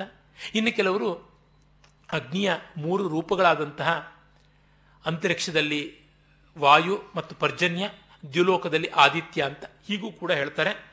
ಆತ ಗರ್ಜನೆ ಮಾಡಿಕೊಂಡು ಬರ್ತಾ ಇದ್ದಾನೆ ವೃಷಭ ಸ್ವರೂಪಿಯಾಗಿಂತ. ಅದನ್ನು ಧ್ಯಾನ ಮಾಡೋದಾಗುತ್ತೆ. ಅದಾದ ಮೇಲೆ ಅಗ್ನಿಯನ್ನ ಗಂಧಾಕ್ಷತೆಗಳಿಂದ ಅರ್ಚನೆ ಮಾಡಿಬಿಟ್ಟಿದ್ದು ಪರಿಸ್ತರಣಗಳನ್ನು ಮತ್ತೆ ಜೋಡಿಸುವುದಾಗುತ್ತೆ ಸರಿಯಾಗಿ. ಅದಾದ ಮೇಲೆ ಪಾತ್ರ ವರ್ಣ ಅಂತ ಯಾವುದನ್ನು ಹೋಮ ಮಾಡಬೇಕಾಗಿದೆ ಆ ಪಾತ್ರಗಳನ್ನೆಲ್ಲ ತೆಗೆದುಕೊಂಡು ಅವನ್ನ ಅಗ್ನಿಯ ಬಲಗಡೆಗೆ, ಅಂದರೆ ನಮ್ಮ ಎಡಗಡೆಗೆ ಇಟ್ಕೋತೀವಿ. ಅಗ್ನಿ ನಮಗೆ ಅಭಿಮುಖವಾಗಿರ್ತಾನೆ. ಎಡಗಡೆಗೆ ಇಟ್ಕೊಂಡು ಮೊದಲು ಅವುಗಳನ್ನೆಲ್ಲ ಪ್ರೋಕ್ಷಣೆ ಮಾಡ್ತೀವಿ. ಪ್ರೋಕ್ಷಣೆ ಮಾಡಿಬಿಟ್ಟು ಬೋರ್ಲ್ ಹಾಕೋದು, ಮತ್ತೆ ಎಳು, ಎತ್ತಿಡುವಂಥದ್ದು, ಪ್ರ ಪಾತ್ರಾಣಿಯುತ್ತಾನಾನಿ ನಿಕೃತ್ವ ಇದ್ಮಚ ಪ್ರ, ವಿಸ್ತ್ರಸ್ಯ. ಆ ದರ್ಭೆಯ ಗಂಟಿನಲ್ಲಿ ಇಟ್ಟಿರುವಂತಹ ಆ ಸಮಿತ್ತನ್ನ ಬಿಚ್ಚಿ ಮತ್ತೆ ಹಾಕುವಂಥದ್ದು. ಹೀಗೆ ಎಲ್ಲ ಮಾಮೂಲಿಯಾಗಿ ಮಾಡುವಂಥದ್ದೆಲ್ಲ ಬರುತ್ತೆ. ಮತ್ತೆ ಪೂರ್ಣ ಪಾತ್ರವನ್ನು ತೆಗೆದುಕೊಂಡು ಅದರೊಳಗೆ ಪವಿತ್ರವನ್ನು ಇಡ್ತೀವಿ. ಪವಿತ್ರ ಒಂದೊಂದು ಕರ್ಮಗಳಿಗೆ ಒಂದೊಂದು ರೀತಿಯಾಗಿರುತ್ತದೆ. ಪಿತೃಕರ್ಮಗಳಿಗೆ ಮೂರು ಎಳೆಯನ್ನು ತೆಗೆದುಕೊಳ್ತೀವಿ. ದೇವಕರ್ಮ ಅಥವಾ ಋಷಿಕರ್ಮಗಳಿಗೆ ಎರಡು ಎಳೆಯನ್ನು ತೆಗೆದುಕೊಳ್ಳೋದುಂಟು. ಕೆಲವರು ದೇವಕರ್ಮಗಳಿಗೆ ಒಂದೇ ಎಳೆಯನ್ನು ತೆಗೆದುಕೊಂಡು ಕೂಡ ಮಾಡುವುದುಂಟು. ಆ ದರ್ಭೆಯನ್ನು ಕೈಯಲ್ಲಿ ಸುತ್ತುಕೊಳ್ಳೋದು ಅದು ಸದಾ ಕೈಯಲ್ಲಿ ಹಿಡ್ಕೊಳ್ಬೇಕು ಅಂತ ಉಂಟು. ಸಮಿತ್ಮಾಣಿ ಅಥವಾ ದರ್ಭಪಾಣಿ, ಹಾಗಿಟ್ಟುಕೊಂಡು ಕೆಲಸ ಮಾಡೋಕ್ಕಾಗೋಲ್ಲ ಅಂತ ಅದನ್ನು ಪವಿತ್ರದ ರೂಪದಲ್ಲಿ ಗಂಟು ಹಾಕ್ಕೊಂಡು ಅನಾಮಿಕ ಅಂಗುಲಿ, ಉಂಗುರದ ಬೆರಳಿಗೆ ಕಟ್ಟಿಕೊಳ್ತೀವಿ ಹೀಗೆಲ್ಲ ಮಾಡ್ತೀವಿ. ಆಮೇಲಿಂದ ಆ ಪಾತ್ರಗಳನ್ನು ವರ್ಣ ಮಾಡಿ, ಶುದ್ಧ ಮಾಡಿ ತುಪ್ಪವನ್ನು ತೆಗೆದುಕೊಳ್ತೀವಿ, ಆಜ್ಯ. ಅದನ್ನು ಆ ಅಗ್ನಿಯಿಂದಲೇ ಕೆಲವು ಅಂಗಾರಖಂಡ ಅಂದರೆ ಇದ್ದಲನ್ನು ತೆಗೆದು ಹೊರಗಿಟ್ಟುಕೊಂಡು ಅದರ ಮೇಲೆ ಈ ತುಪ್ಪದ ಪಾತ್ರೆಯನ್ನು ಇಟ್ಟು ಅದನ್ನು ಕಾಯಿಸಿ ಕರಗಿಸಿದ್ವಿ ಅಂತ. ವಸ್ತುತ ಬೇರೆ ರೀತಿಯಿಂದ ಕರಗಿಸ್ಕೊಳ್ತೀವಿ. ಅಂದರೆ ಏನರ್ಥ ಇಲ್ಲಿ ಇಷ್ಟೇ? ಅಗ್ನಿಯನ್ನು ನಾವು ಸಂಸ್ಕರಿಸಿ ಲೌಕಿಕಾಗ್ನಿಯನ್ನು ವೈದಿಕಾಗ್ನಿ ಮಾಡಿದ್ವಿ. ಆ ವೈದಿಕಾಗ್ನಿಯಿಂದಲೇ ನಮ್ಮೆಲ್ಲ ಕೆಲಸ ನಡೆಯಬೇಕಾಗಿದೆ ಅಂತ. ಗಣಪತಿ ಬೆಲ್ಲದಿಂದ ಮಾಡಿರೋದು. ಅದಕ್ಕೆ ಬೆಲ್ಲವೇ ನೈವೇದ್ಯ ಅಂತ ಅದರ ಕೈಯೇ ಮುರಿದ್ಬಿಟ್ಟು ನೈವೇದ್ಯ ಸತ್ಯಂತ ವೃತ್ತಿಯನ್ನು ಪ್ರಶಂಸಾಮಿ ಅಂತ ಮಾಡುವಂತೆ ಆ ಯಾವ ಅಗ್ನಿನ ಪೂಜೆ ಮಾಡ್ತೀವಿ ಅವನನ್ನೇ ಪ್ರಯೋಜನ ಮಾಡ್ಕೊಳ್ತಾ ಇದ್ದೀವಿ ಅನ್ನೋ ಭಾವವನ್ನು ತೋರ್ಪಡಿಸೋದಕ್ಕೆ ಅಷ್ಟೇ. ಮತ್ತೆ ದರ್ಭೆಗಳನ್ನು ಚಿವುಟಿ, ಅದನ್ನು ದಗ್ಧ ಮಾಡಿ ಈ ತುಪ್ಪದಲ್ಲಿ ಅಗ್ನಿ ಜಲದಲ್ಲಿ ಹಾಕಿ ಮತ್ತೆ ಅದನ್ನು ಎತ್ತಿ ಹಾಕುವಂಥದ್ದಾಗುತ್ತೆ. ಹೀಗೆ ದ್ರವ್ಯ ಶುದ್ಧಿಯನ್ನು ಉಂಟು ಮಾಡೋದಾಗುತ್ತೆ. ಜಲ, ಅಗ್ನಿ ಎರಡರಿಂದಲೂ ದ್ರವ್ಯ ಶುದ್ಧಿ ಮಾಡಬೇಕು ಅನ್ನೋದಕ್ಕೋಸ್ಕರವಾಗಿ ಇದು ಉಂಟು. ಇವುಗಳೆಲ್ಲ ಮಾಡುವಾಗ ನಾವು ಈ ಭಾವ ಇಟ್ಟುಕೊಂಡ್ರೆ ದ್ರವ್ಯ ಶುದ್ಧಿಯನ್ನ ಎರಡು, ಅಗ್ನಿಗೆ ನೀರಿಗೆ ಶುದ್ಧಿ ಅನ್ನೋದು ಬೇರೆ ಕಡೆಯಿಂದ ಸಾಧ್ಯ ಇಲ್ಲ. ತೀರ್ಥೋದಕಂಚ ವನ್ಯಶ್ಚ ನಾಣ್ಯತ ಶುದ್ಧಿ ಮರ್ಹತಃ ಅಂತ ಭೌಭೂತಿ ಹೇಳ್ತಾರೆ. ಆ ರೀತಿಯಾಗಿ ನಾವು ಶುದ್ಧ ಮಾಡಿಕೊಳ್ಳುವುದು ಅಂತ ಹಾಕಿ ಮತ್ತೆ ಆ ಸೃಕ್ಕ ಸುರುವಗಳನ್ನು ಅಗ್ನಿಯಲ್ಲಿ ಶಾಖ ಮಾಡ್ತೀವಿ. ಅಲ್ಲಿ ಒದ್ದೆ ಇರಬಹುದಾದದ್ದು ಹೋಗಲಿ ಅಂತ ಅನ್ನುವಂಥದ್ದು. ಜೊತೆಗೆ ಅಗ್ನಿಗೆ ಆಭಿಮುಖ್ಯ ಅವುಗಳಿಗೆ, ಬರಲಿ ಅಗ್ನಿಯ ಅಭಿಮುಖ್ಯ ಅವುಗಳಿಗೆ ಅಂತ. ಆಮೇಲೆ ಇಪ್ಪತ್ತೊಂದು ಸಮಿತಿಗಳಲ್ಲಿ ನಾವು ಆಯ್ಕೆ ಮಾಡಿಕೊಂಡು ತೆಗೆದುಕೊಂಡಿರ್ತೀವಿ. ಅದರೊಳಗೆ ಮೂರು ಸಮಿತ್ತನ್ನು ತೆಗೆದುಕೊಂಡು ದಿಕ್ಕುಗಳಲ್ಲಿ ಎಲ್ಲ ಇಡುವಂಥದ್ದಾಗತ್ತೆ. ಮತ್ತು ಎರಡು ಸಮಿತ್ತನ್ನು ತೆಗೆದುಕೊಂಡು ಬೇರೆ ಇನ್ನು ದಿಕ್ಕುಗಳಿಗೆ ಇಡುವಂಥದ್ದು. ಹೀಗೆ ಸಮಿತಿಗಳನ್ನು ತೆಗೆದುಕೊಂಡಿಟ್ಟು ಕಡೆಯಲ್ಲಿ ಯಜ್ಞ, ಹೋಮ ಸಮಾಪನ ಮಾಡುವಾಗ ಆ ಸಮಿತಿಗಳನ್ನೆಲ್ಲ ಆಹುತಿ ಕೊಡುವಂಥದ್ದಾಗುತ್ತೆ. ಮತ್ತೆ ಹದಿನಾರು ಸಮಿತಿಗಳನ್ನು ತೆಗೆದುಕೊಂಡು ಅವುಗಳಲ್ಲಿ ಹದಿನೈದನ್ನ ಆಹುತಿ ಕೊಡದಿದ್ದು ಮತ್ತೆ ಯಜುರ್ವೇದ, ಋಗ್ವೇದಾದಿಗಳಲ್ಲಿ ಭಿನ್ನವಾಗುತ್ತಾ ಹೋಗುತ್ತೆ. ಮತ್ತೊಂದು ಸಮಿತನ್ನು ಸೇರಿಸಿ ಆಹುತಿಯನ್ನು ಕೊಡುವಂಥದ್ದಾಗುತ್ತೆ. ಆಮೇಲೆ ಅಗ್ನಿಗೆ, ಸೋಮನಿಗೆ ಮತ್ತೆ ಅಗ್ನಿಗೆ ಆಹುತಿಯನ್ನು ಕೊಡುವಂಥದ್ದಾಗುತ್ತೆ. ಅಗ್ನಿಯೇ ಸ್ವ ಅಗ್ನೇ ಇದಂ ನಮಮ ಅಗ್ನಿಯೇ ಇದು ನಿನಗೆ ಕೊಟ್ಟಿವಿ, ಇದು ನನ್ನದಲ್ಲ. ನೋಡಿ, ಅಗ್ನಿ ಕೊಟ್ಟೆ ಅಂದ್ರೆ ಸಾಲದು. ನನ್ನದಲ್ಲ ಅಂತಲೂ ಹೇಳಬೇಕು. ಸೋಮ ಸ್ವಾಹ ಸೋಮಾಯ ದನ್ನಮಮ ಇಂದ್ರ ಯಸ್ವಾಹ ಇಂದ್ರ ಎ ದನ್ನಮಮ ಅಂತ ಪ್ರಧಾನವಾಗಿ ನಾಲ್ಕು ಆಹುತಿಯನ್ನು ಕೊಟ್ಟು, ಮತ್ತೆ ಸ್ವಿಷ್ಟಕೃತ್ ಹೋಮ ಅಂತ ಮಹಾವ್ಯಾಹೃತಿ ಪೂರ್ವಕವಾಗಿ ಒಂದು ಆಹುತಿಯನ್ನು ಕೊಡ್ತೀವಿ. ಅದಾದ ಮೇಲೆ ಮುಖ್ಯವಾದ ಹೋಮ ಯಾವುದಿರುತ್ತೆ? ಅದನ್ನು ಮಾಡ್ತೀವಿ. ಆಯಾ ಕಾಲಕ್ಕೆ ಆಯಾ ಹೋಮ ಇರುತ್ತೆ. ಈಗ ಗರ್ಭಾಧಾನ ಹೋಮ ಎಂಟು ಮಂತ್ರಗಳಿಂದ ಮಾಡುವಂಥದ್ದುಂಟು. ಅದೇ ತರಹ ಮಿಕ್ಕ ಕರ್ಮಗಳಲ್ಲಿ ಕೂಡ ಬರ್ತದೆ. ಉಪನಯನ, ವಿವಾಹ ಮೊದಲಾದ ಎಲ್ಲವುಗಳಲ್ಲಿ ಆಯಾ ಮಂತ್ರಗಳನ್ನು ಹೇಳಿ ದ್ರವ್ಯವನ್ನು ವಿನಿಯೋಗ ಮಾಡ್ತೀವಿ, ಆಜ್ಯವನ್ನು ವಿನಿಯೋಗ ಮಾಡ್ತೀವಿ. ಚರು ಅಂದರೆ ಪುರೋಡಾಶ ರೀತಿಯಾಗಿ ಬೇಯಿಸಿದ ಅನ್ನವನ್ನು ವಿನಿಯೋಗ ಮಾಡ್ತೀವಿ. ಅಂದರೆ ನಾವು ಯಾವುದು ದೊಡ್ಡದು ಅಂತ ಭಾವಿಸ್ತೀವಿ, ಅದನ್ನು ಅಗ್ನಿಗೆ ಕೊಡ್ತಾ ಇದ್ದೀವಿ ಅಂತ. ಅಗ್ನಿಯಲ್ಲಿದ್ದು ಪಚನವಾಗಬೇಕು, ಚೆನ್ನಾಗಿ ದಗ್ಧವಾಗಬೇಕು. ಅದಾದ ಮೇಲೆ ನಾವು ಜಯಾದಿ ಹೋಮ ಮಾಡ್ತೀವಿ. ಪ್ರಾಯಶ್ಚಿತ್ತಾದಿಗಳು ಮಾಡಿಕೊಳ್ಳುವಾಗ ವಿರಜಾ ಹೋಮವನ್ನು ಮಾಡ್ತೀವಿ. ಜಯಾದಿಗಳು ಪುಷ್ಟಿಗಾಗಿ ಮಾಡುವಂಥದ್ದು ಅಂತ. ಇಲ್ಲಿ ತುಂಬ ಚೆನ್ನಾಗಿದೆ. ಚಿತ್ತಂಚ ಸ್ವಾಹ, ಚಿತ್ತಾಯ ದನ್ನಮಮ ಚಿತ್ತಿಶ್ಚ ಸ್ವಾಹ, ಚಿತ್ತಯ ಇದನ್ನಮಮ ಅಂತ ಹೇಳ್ಬಿಟ್ಟಿದ್ರು ಚಿತ್ತಕ್ಕೆ, ಚಿತ್ತಿ ಜ್ಞಾನಕ್ಕೆ, ಆಕೂತ ಅಂತಂದ್ರೆ ನಮ್ಮ ಇಂಗಿತಕ್ಕೆ, ಈ ತರ ಇವೆಲ್ಲಕ್ಕೂ ನಮಸ್ಕಾರ ವಿಜ್ಞಾತಾಯ ಸ್ವಾಹ, ವಿಜ್ಞಾತ, ವಿಜ್ಞಾನಂಚ ಸ್ವಾಹ ಅಂತ ತಿಳ್ಕೊಂಡಿದ್ದಕ್ಕೆ, ತಿಳ್ಕೊಳ್ಬೇಕಾದಕ್ಕೆ ಮನಸ್ಸಿಗೆ ಅಮಾವಾಸ್ಯೆ, ಪೂರ್ಣಮೆ ಮೊದಲಾಗಿ ಜಗತ್ತಿನಲ್ಲಿ ಯಾವುದೆಲ್ಲ ಕಾಣುತ್ತೆ ಪ್ರತಿಯೊಂದಕ್ಕೂ ನಾವು ಆಹುತಿ ಕೊಡ್ತಾ ಹೋಗ್ತೀವಿ. ವೇದದ ಅಂಗಗಳು ಸಾಮಾಧಿ ಬೇರೆ ಬೇರೆ ರಥಂತರ ಸಾಮ ಇರ್ಬೋದು, ಉದ್ಗೀತ ಸಾಮ ಇರ್ಬೋದು, ಈ ಥರದ ಸಾಮಗಳಿಗೆ ಆಹುತಿಯನ್ನು ಕೊಡ್ತೀವಿ. ಆಮೇಲೆ ಬ್ರಹ್ಮಕ್ಷತ್ರ. ಇವೆರಡೂ ಎಲ್ಲಿ ಸಮನ್ವಿತವಾಗಿರುತ್ತೋ ಅಂಥ ಬ್ರಹ್ಮಕ್ಷತ್ರ ಸಮಾಹಾರವಾದ ಜಗತ್ತಿಗೆ ಅಂತ ಅನ್ನುವುದು ನಮಗೆ ಗೊತ್ತಾಗುತ್ತೆ. ಅಲ್ಲಿ ಆಹುತಿ ಕೊಡ್ತೀವಿ. ಅಗ್ನಿ, ವಾಯು, ಚಂದ್ರಮ, ಆಕಾಶ, ಆದಿತ್ಯ, ನಕ್ಷತ್ರ, ಬೃಹಸ್ಪತಿ, ಮಿತ್ರ, ವರುಣ, ದ್ಯಾವ, ಪೃಥಿವಿ, ಈ ಥರ ಎಲ್ಲರಿಗೂ ಸಮುದ್ರ ಪ್ರತಿಯೊಂದಕ್ಕೂ ಆಹುತಿ ಕೊಡುವ ಮೂಲಕ ಜಗತ್ತಿನ ಎಲ್ಲವನ್ನು ನಾವು ಪ್ರಾತಿನಿಧಿಕವಾಗಿ ಗೌರವಿಸ್ತಾ ಇದ್ದೀವಿ ಅಂತ ಇದರ ಭಾವ. ಪುಷ್ಟಿ ಬರೋದು ಯಾವಾಗ? ಎಲ್ಲರ ಹೊಟ್ಟೆ ತುಂಬಿದಾಗ ಅಂತ. ನಾನು ನನ್ನ ಹೊಟ್ಟೆ ಅಂದುಕೊಂಡ್ರೆ ಪುಷ್ಟಿ ಆಗೋಲ್ಲ. ಅಂಟು ದಿ ಲಾಸ್ಟ್ ಅನ್ನೋದ್ರೊಳಗೆ ಗಾಂಧಿಯವರು ಕಂಡುಕೊಂಡದ್ದು ಅದೇನೆ ತಾನೆ. ಪ್ರತಿಯೊಬ್ಬರಿಗೂ ಮುಟ್ಟಬೇಕು ಅನ್ನೋದೇ ಸರ್ವೋದಯದ ಕಲ್ಪನೆ ಅಂತ ತಾನೆ. ಹಾಗಾಗಿ ಜಗತ್ತಿನಲ್ಲಿರುವಂತಹ ಎಲ್ಲ ಚರಾಚರ ಜೀವರಾಶಿಗಳಿಗೆ ಮಾತ್ರವಲ್ಲದೆ ದೈವ ರಾಶಿಗಳಿಗೆ ಕೂಡ ನಾನು ಪೂರಕನಾಗಿರ್ತಕ್ಕಂಥವನು. ನಾನು ಅನ್ನಾದ ಅನ್ನದ, ಅನ್ನವನ್ನು ಕೊಡುವವನಾಗಿದ್ದೇನೆ ಅಂತಂದುಕೊಂಡ್ರೆ ಇವುಗಳಿಗೆ ತೃಪ್ತಿ ಆದರೆ ನನಗೆ ತೃಪ್ತಿ, ನನಗೆ ಪುಷ್ಟಿ ಅಂತ. ಹೀಗಾಗಿ ಸುಮಾರು ಐವತ್ನಾಲ್ಕು ಆಹುತಿಗಳನ್ನು ಕೊಡುವುದುಂಟು. ಇಷ್ಟು ಎಲ್ಲ ಕೊಟ್ಟ ಮೇಲಿಂದ ಜಯಾದಿ ಆದ ಮೇಲೆ ಪ್ರಾಯಶ್ಚಿತ್ತವಾದಿಗಳನ್ನು ಮಾಡಿಕೊಳ್ಳದಿದ್ದರೆ ವಿರಜಾ ಹೋಮ ಮಾಡುವುದುಂಟು.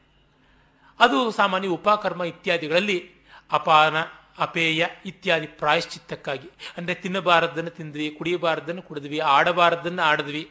ಅದಕ್ಕೆಲ್ಲ ಪ್ರಾಯಶ್ಚಿತ್ತಕ್ಕೋಸ್ಕರವಾಗಿ ವಿರಜಾ ಹೋಮದಲ್ಲಿ ತಿಲ ಅಂದರೆ ಎಳ್ಳು, ಪಿಷ್ಟ ಅಂದರೆ ಹಿಟ್ಟನ್ನು, ಮತ್ತು ಮಧು ಅಂದರೆ ಬೆಲ್ಲವನ್ನು ಬಳಸ್ಕೊಳ್ತಾರೆ, ಜೇನನ್ನು ಬಳಸ್ಕೊಳ್ಬೋದು, ಸರ್ಪಿಸ್ ಅಂದರೆ ತುಪ್ಪ, ಮೊಸರನ್ನು ಸೇರಿಸಿಕೊಂಡು ತುಪ್ಪ ಅಂತಲೂ ಹೇಳ್ತಾರೆ. ಇವುಗಳನ್ನೆಲ್ಲ ಸೇರಿಸಿ ಅಲ್ಲಿ ಮತ್ತೆ ಸಂಕೇತ ಉಂಟು. ತಿಲ, ಕಪ್ಪು, ಅದು ಒಂದು ಪಾಪದ ಸಂಕೇತವೂ ಹೌದು, ನಮ್ಮ ಸ್ನೇಹದ ಸಂಕೇತವೂ ಹೌದು. ಪಾಪ ಉಂಟಾಗುವುದು ಲೇಪದಿಂದ, ಸ್ನೇಹದಿಂದ ಅಂತ ಆ ರೀತಿಯಲ್ಲಿ. ಅದನ್ನು ಸೇರಿಸ್ಕೊಳ್ತೀವಿ. ಮತ್ತೆ ಮಧು ಸ್ವಾರಸ್ಯ ನಮಗೆ ಎಲ್ಲಿ ಕಾಣಿಸುತ್ತೆ ಅಲ್ಲಿ ಜಾರ್ತೀವಿ ನಾವು. ಆಕರ್ಷಣೆ ಇದ್ದಲ್ಲಿ. ಅದಕ್ಕಾಗಿ ಅದನ್ನ. ಮತ್ತು ಪಿಷ್ಟ ಅಂತಂದ್ರೆ ಇಷ್ಟೇನೆ. ಯಾವುದು ನಮಗೆ ಪೋಷಣೆಯನ್ನು ಉಂಟು ಮಾಡುತ್ತೋ ಅಂಥದ್ದು. ಅಲ್ಲಿ ಕೂಡ ನಾವು ಜಾರುವುದುಂಟು. ಹೀಗಾಗಿ ಇವುಗಳನ್ನೇ ಆಹುತಿ ಕೊಡಬೇಕು ಅಂತ ಮಾಡಿಕೊಂಡ್ರು. ಇವುಗಳನ್ನೆಲ್ಲ ಸೇರಿಸಿ ಉಂಡೆ ಮಾಡಿಬಿಟ್ಟಿದನು ವಿರಜಾ ಹೋಮ ಮಾಡುವಾಗ ನಮ್ಮ ಶರೀರ ಶುದ್ಧವಾಗಲಿ. ಅನ್ನಮಯ ಪ್ರಾಣಮಯ ಮನೋಮಯಮೇ ಶುದ್ಧಂತ ಅಂತೆಲ್ಲ ಉಂಟಲ್ಲ. ಆ ಶುದ್ಧೀಕರಣ ಮಾಡ್ಕೊಳ್ಳೋದು. ಪ್ರಾಣ ಆತ್ಮಾಮೇ ಶುದ್ಧತಾಂ ಅಂತರಾತ್ಮಾಮೇ ಶುದ್ಧಂತಾಂ ಪರಮಾತ್ಮಾಮೇ ಶುದ್ಧಂತಾಂ ಅಂತ ಪರಮಾತ್ಮನವರೆಗೂ ಎಲ್ಲ ಶುದ್ಧವಾಗಲಿ ಅಂತ ನಾವು ಅಂದುಕೊಳ್ತೀವಿ. ನಿತ್ಯ ಶುದ್ಧವಾಗಿರೋದಕ್ಕೆ ಇದೆಲ್ಲ ಯಾಕೆ? ನಾವು ಅಶುದ್ಧರೇನೋ ಅನ್ನುವ ಗಿಲ್ಟ್ ಇರೋದ್ರಿಂದ ಮಾಡಿಕೊಳ್ಳಬೇಕು. ನಮಗೆ ಗಿಲ್ಟ್ ಇಲ್ಲವಾ? ಯಾವುದು ಬೇಡ. ಯಾವ ಸಂಸ್ಕಾರವೂ ಬೇಕಿಲ್ಲ, ಏನು ಬೇಕಿಲ್ಲ, ಅಹಂ ಬ್ರಹ್ಮಾಸ್ಮಿ ಅಂತ ಇರಬಹುದು ಅದೂ ಬೇಕಿಲ್ಲ, ಅಸ್ಮಿ ಅಂತ ಹೇಳ್ಕೊಳ್ಳೋದಾದ್ರೂ ಯಾರಿಗೆ? ನಾ ಅಹಂ ಬ್ರಹ್ಮ ಬ್ರಹ್ಮ ಅಂತ ಅಷ್ಟೇನೆ, ಇನ್ನೇನು ಬೇಕಿಲ್ಲ. ಎಲ್ಲಿವರೆಗೂ ಗಿಲ್ಟ್ ಇದೆ ಅಲ್ಲಿವರೆಗೂ? ಅದರಿಂದಲೇ ಮನ್ವಾದಿ ಸ್ಮೃತಿಗಳಲ್ಲಿ ಬರುತ್ತೆ ದ್ರವ್ಯ ಶುದ್ಧಿಗೆ ಎಷ್ಟರವರೆಗೂ ತೊಳಿಬೇಕು ಹೇಳ್ತಾರೆ, ಹದಿನೆರಡು ಸರ್ತಿ ತೊಳೀರಿ ಹದಿನಾರು ಸತಿ ತೊಳೀರಿ ಹದಿನಾರು ಸತಿ ಬಾಯಿ ಮುಕ್ಕಳಿಸಿ ಅಲ್ಲ ಅಂತ. ಕಡೆಗೆ ಯಾವತ್ಕಾಲಂ ಶುದ್ಧ ಭಾವಂ ನ ಲಭತೆ ತಾವತ್ಕಾಲಂ ಕುರಿಯಾತ್ ಶುದ್ಧಿಂ ಅಂತ ಹೇಳ್ತಾರೆ ವ್ಯಾಖ್ಯಾನಕಾರರು. ಎಲ್ಲಿವರೆಗೂ ಶುದ್ಧಿ ಎನ್ನುವ ಭಾವ ಬರಲಿಲ್ವೋ ಅಲ್ಲಿವರೆಗೂ ತೊಳ್ಕೊತಾ ಇರಬೇಕು, ಮಾಡ್ತಾ ಇರಬೇಕು ಅಂತ. ಬಾರ್ಟ್ ಎಷ್ಟುವರೆಗೂ ಮಾಡಬೇಕು? ಹತ್ತು ಸರ್ತಿ ಹೇಳ್ಕೊಳ್ಳೋದು, ಇಪ್ಪತ್ತು ಸರ್ತಿ ಹೇಳ್ಕೊಳ್ಳೋದು, ಎಲ್ಲಿವರೆಗೂ ಬಾಯಿಗೆ ಬರ್ತಾ ಇರಲ್ವೋ ಅಲ್ಲಿವರೆಗೂ ಹೇಳ್ಕೊಳ್ತಾರೆ. ಬಾಯಿಗೆ ಬಂದ್ಮೇಲೆ ಬಿಡು ಅಂತಂತೀವಿ. ಹೀಗೆ ಕಡೆಗೆ ನಮ್ಮದಾಗುತ್ತೆ. ಆಮೇಲೆ ಅಗ್ನಿಮುಖದಲ್ಲಿ ಪೂರ್ಣಾಹುತಿಯನ್ನು ಕೊಡುವುದಾಗುತ್ತೆ. ಪೂರ್ಣಾಹುತಿಯನ್ನು ಕೊಡುವಾಗ ರುದ್ರದ ಮಂತ್ರ ಭಾಗ ಯಾವುದುಂಟು? ಚಮಕದಲ್ಲಿ ಬರುವಂಥದ್ದು. ಅದನ್ನು ಇಟ್ಕೊಳ್ತೀವಿ ವಸೋರ್ಧಾರ ಅಂತ ಹೇಳ್ಬಿಟ್ಟಿದ್ದು ಅದನ್ನು ಮಾಡ್ತೀವಿ. ಆಮೇಲೆ ಸ್ವಿಷ್ಟಕೃತ್ ಹೋಮ ಅಂತ. ಸೃಷ್ಟಿಕೃತ್ ಅಂತಂದರೆ ಸ್ವಿಷ್ಟಕೃತ್ ಅಂದ್ರೆ ಯಾವ ನ್ಯೂನಾತಿರೇಕಗಳಿದ್ರೆ ಎಲ್ಲ ಕೂಡ ಸರಿಯಾಗಲಿ ಅಂತ ಹೇಳ್ಬಿಟ್ಟಿದ್ವಿ. ಯದಸ್ಯ ಕರ್ಮಣೋತ್ಯರಿ ರಿಚಂ ಯದ್ವಾನ್ಯೂನ ಮಿಹಾಕರಂ. ಅಗ್ನಿಸ್ಪಿಷ್ಟಕೃತ್ ಅಗ್ನಿ ಇಷ್ಟಕೃತ ಆದವನು ಯಾವುದು ನ್ಯೂನಾತಿರೇಕ ಇದೆ, ತಾನ್ ಸರ್ವಗಂ ಸ್ವಿಷ್ಟಗಂ ಸುಹುತಂ ಕರೋತು ಸ್ವಾಹ. ಅವೆಲ್ಲವನ್ನ ಸೂಂದ್ರತವಾಗಿ ಸರಿಯಾಗಿ ಮಾಡಲಿ, ಸುಹುತಂ ಚೆನ್ನಾಗಿ ಆಹುತಿ ಕೊಟ್ಟಂತದ್ದು ಮಾಡಲಿ, ಶುದ್ಧೀಕರಣವನ್ನು ಮಾಡಲಿ ಅನ್ನುವಂಥ ಪ್ರಾರ್ಥನೆಯಿಂದ ನಾವು ಮುಗಿಸ್ತೀವಿ. ಅಂದರೆ ಇವೆಲ್ಲ ಆ ಆವರಣವನ್ನು ಉಂಟು ಮಾಡುವುದಕ್ಕೆ ಮನಸ್ಸನ್ನ ಉನ್ನತಿಗೆ ತಂದುಕೊಡೋದಕ್ಕೆ ಅನಿವಾರ್ಯವಾಗಿರುವಂಥದ್ದು ಅಂತ ಗೊತ್ತಾಗುತ್ತೆ. ತುಂಬ ಭಾರವಾಗ್ತಾ ಇರ್ಬೋದು ಭಾಷಣ. ಏನು ಮಾಡಲಿ? ಗತಿ ಇಲ್ಲ, ಕರ್ಮಕಾಂಡ ಡೀಟೇಲ್ಸ್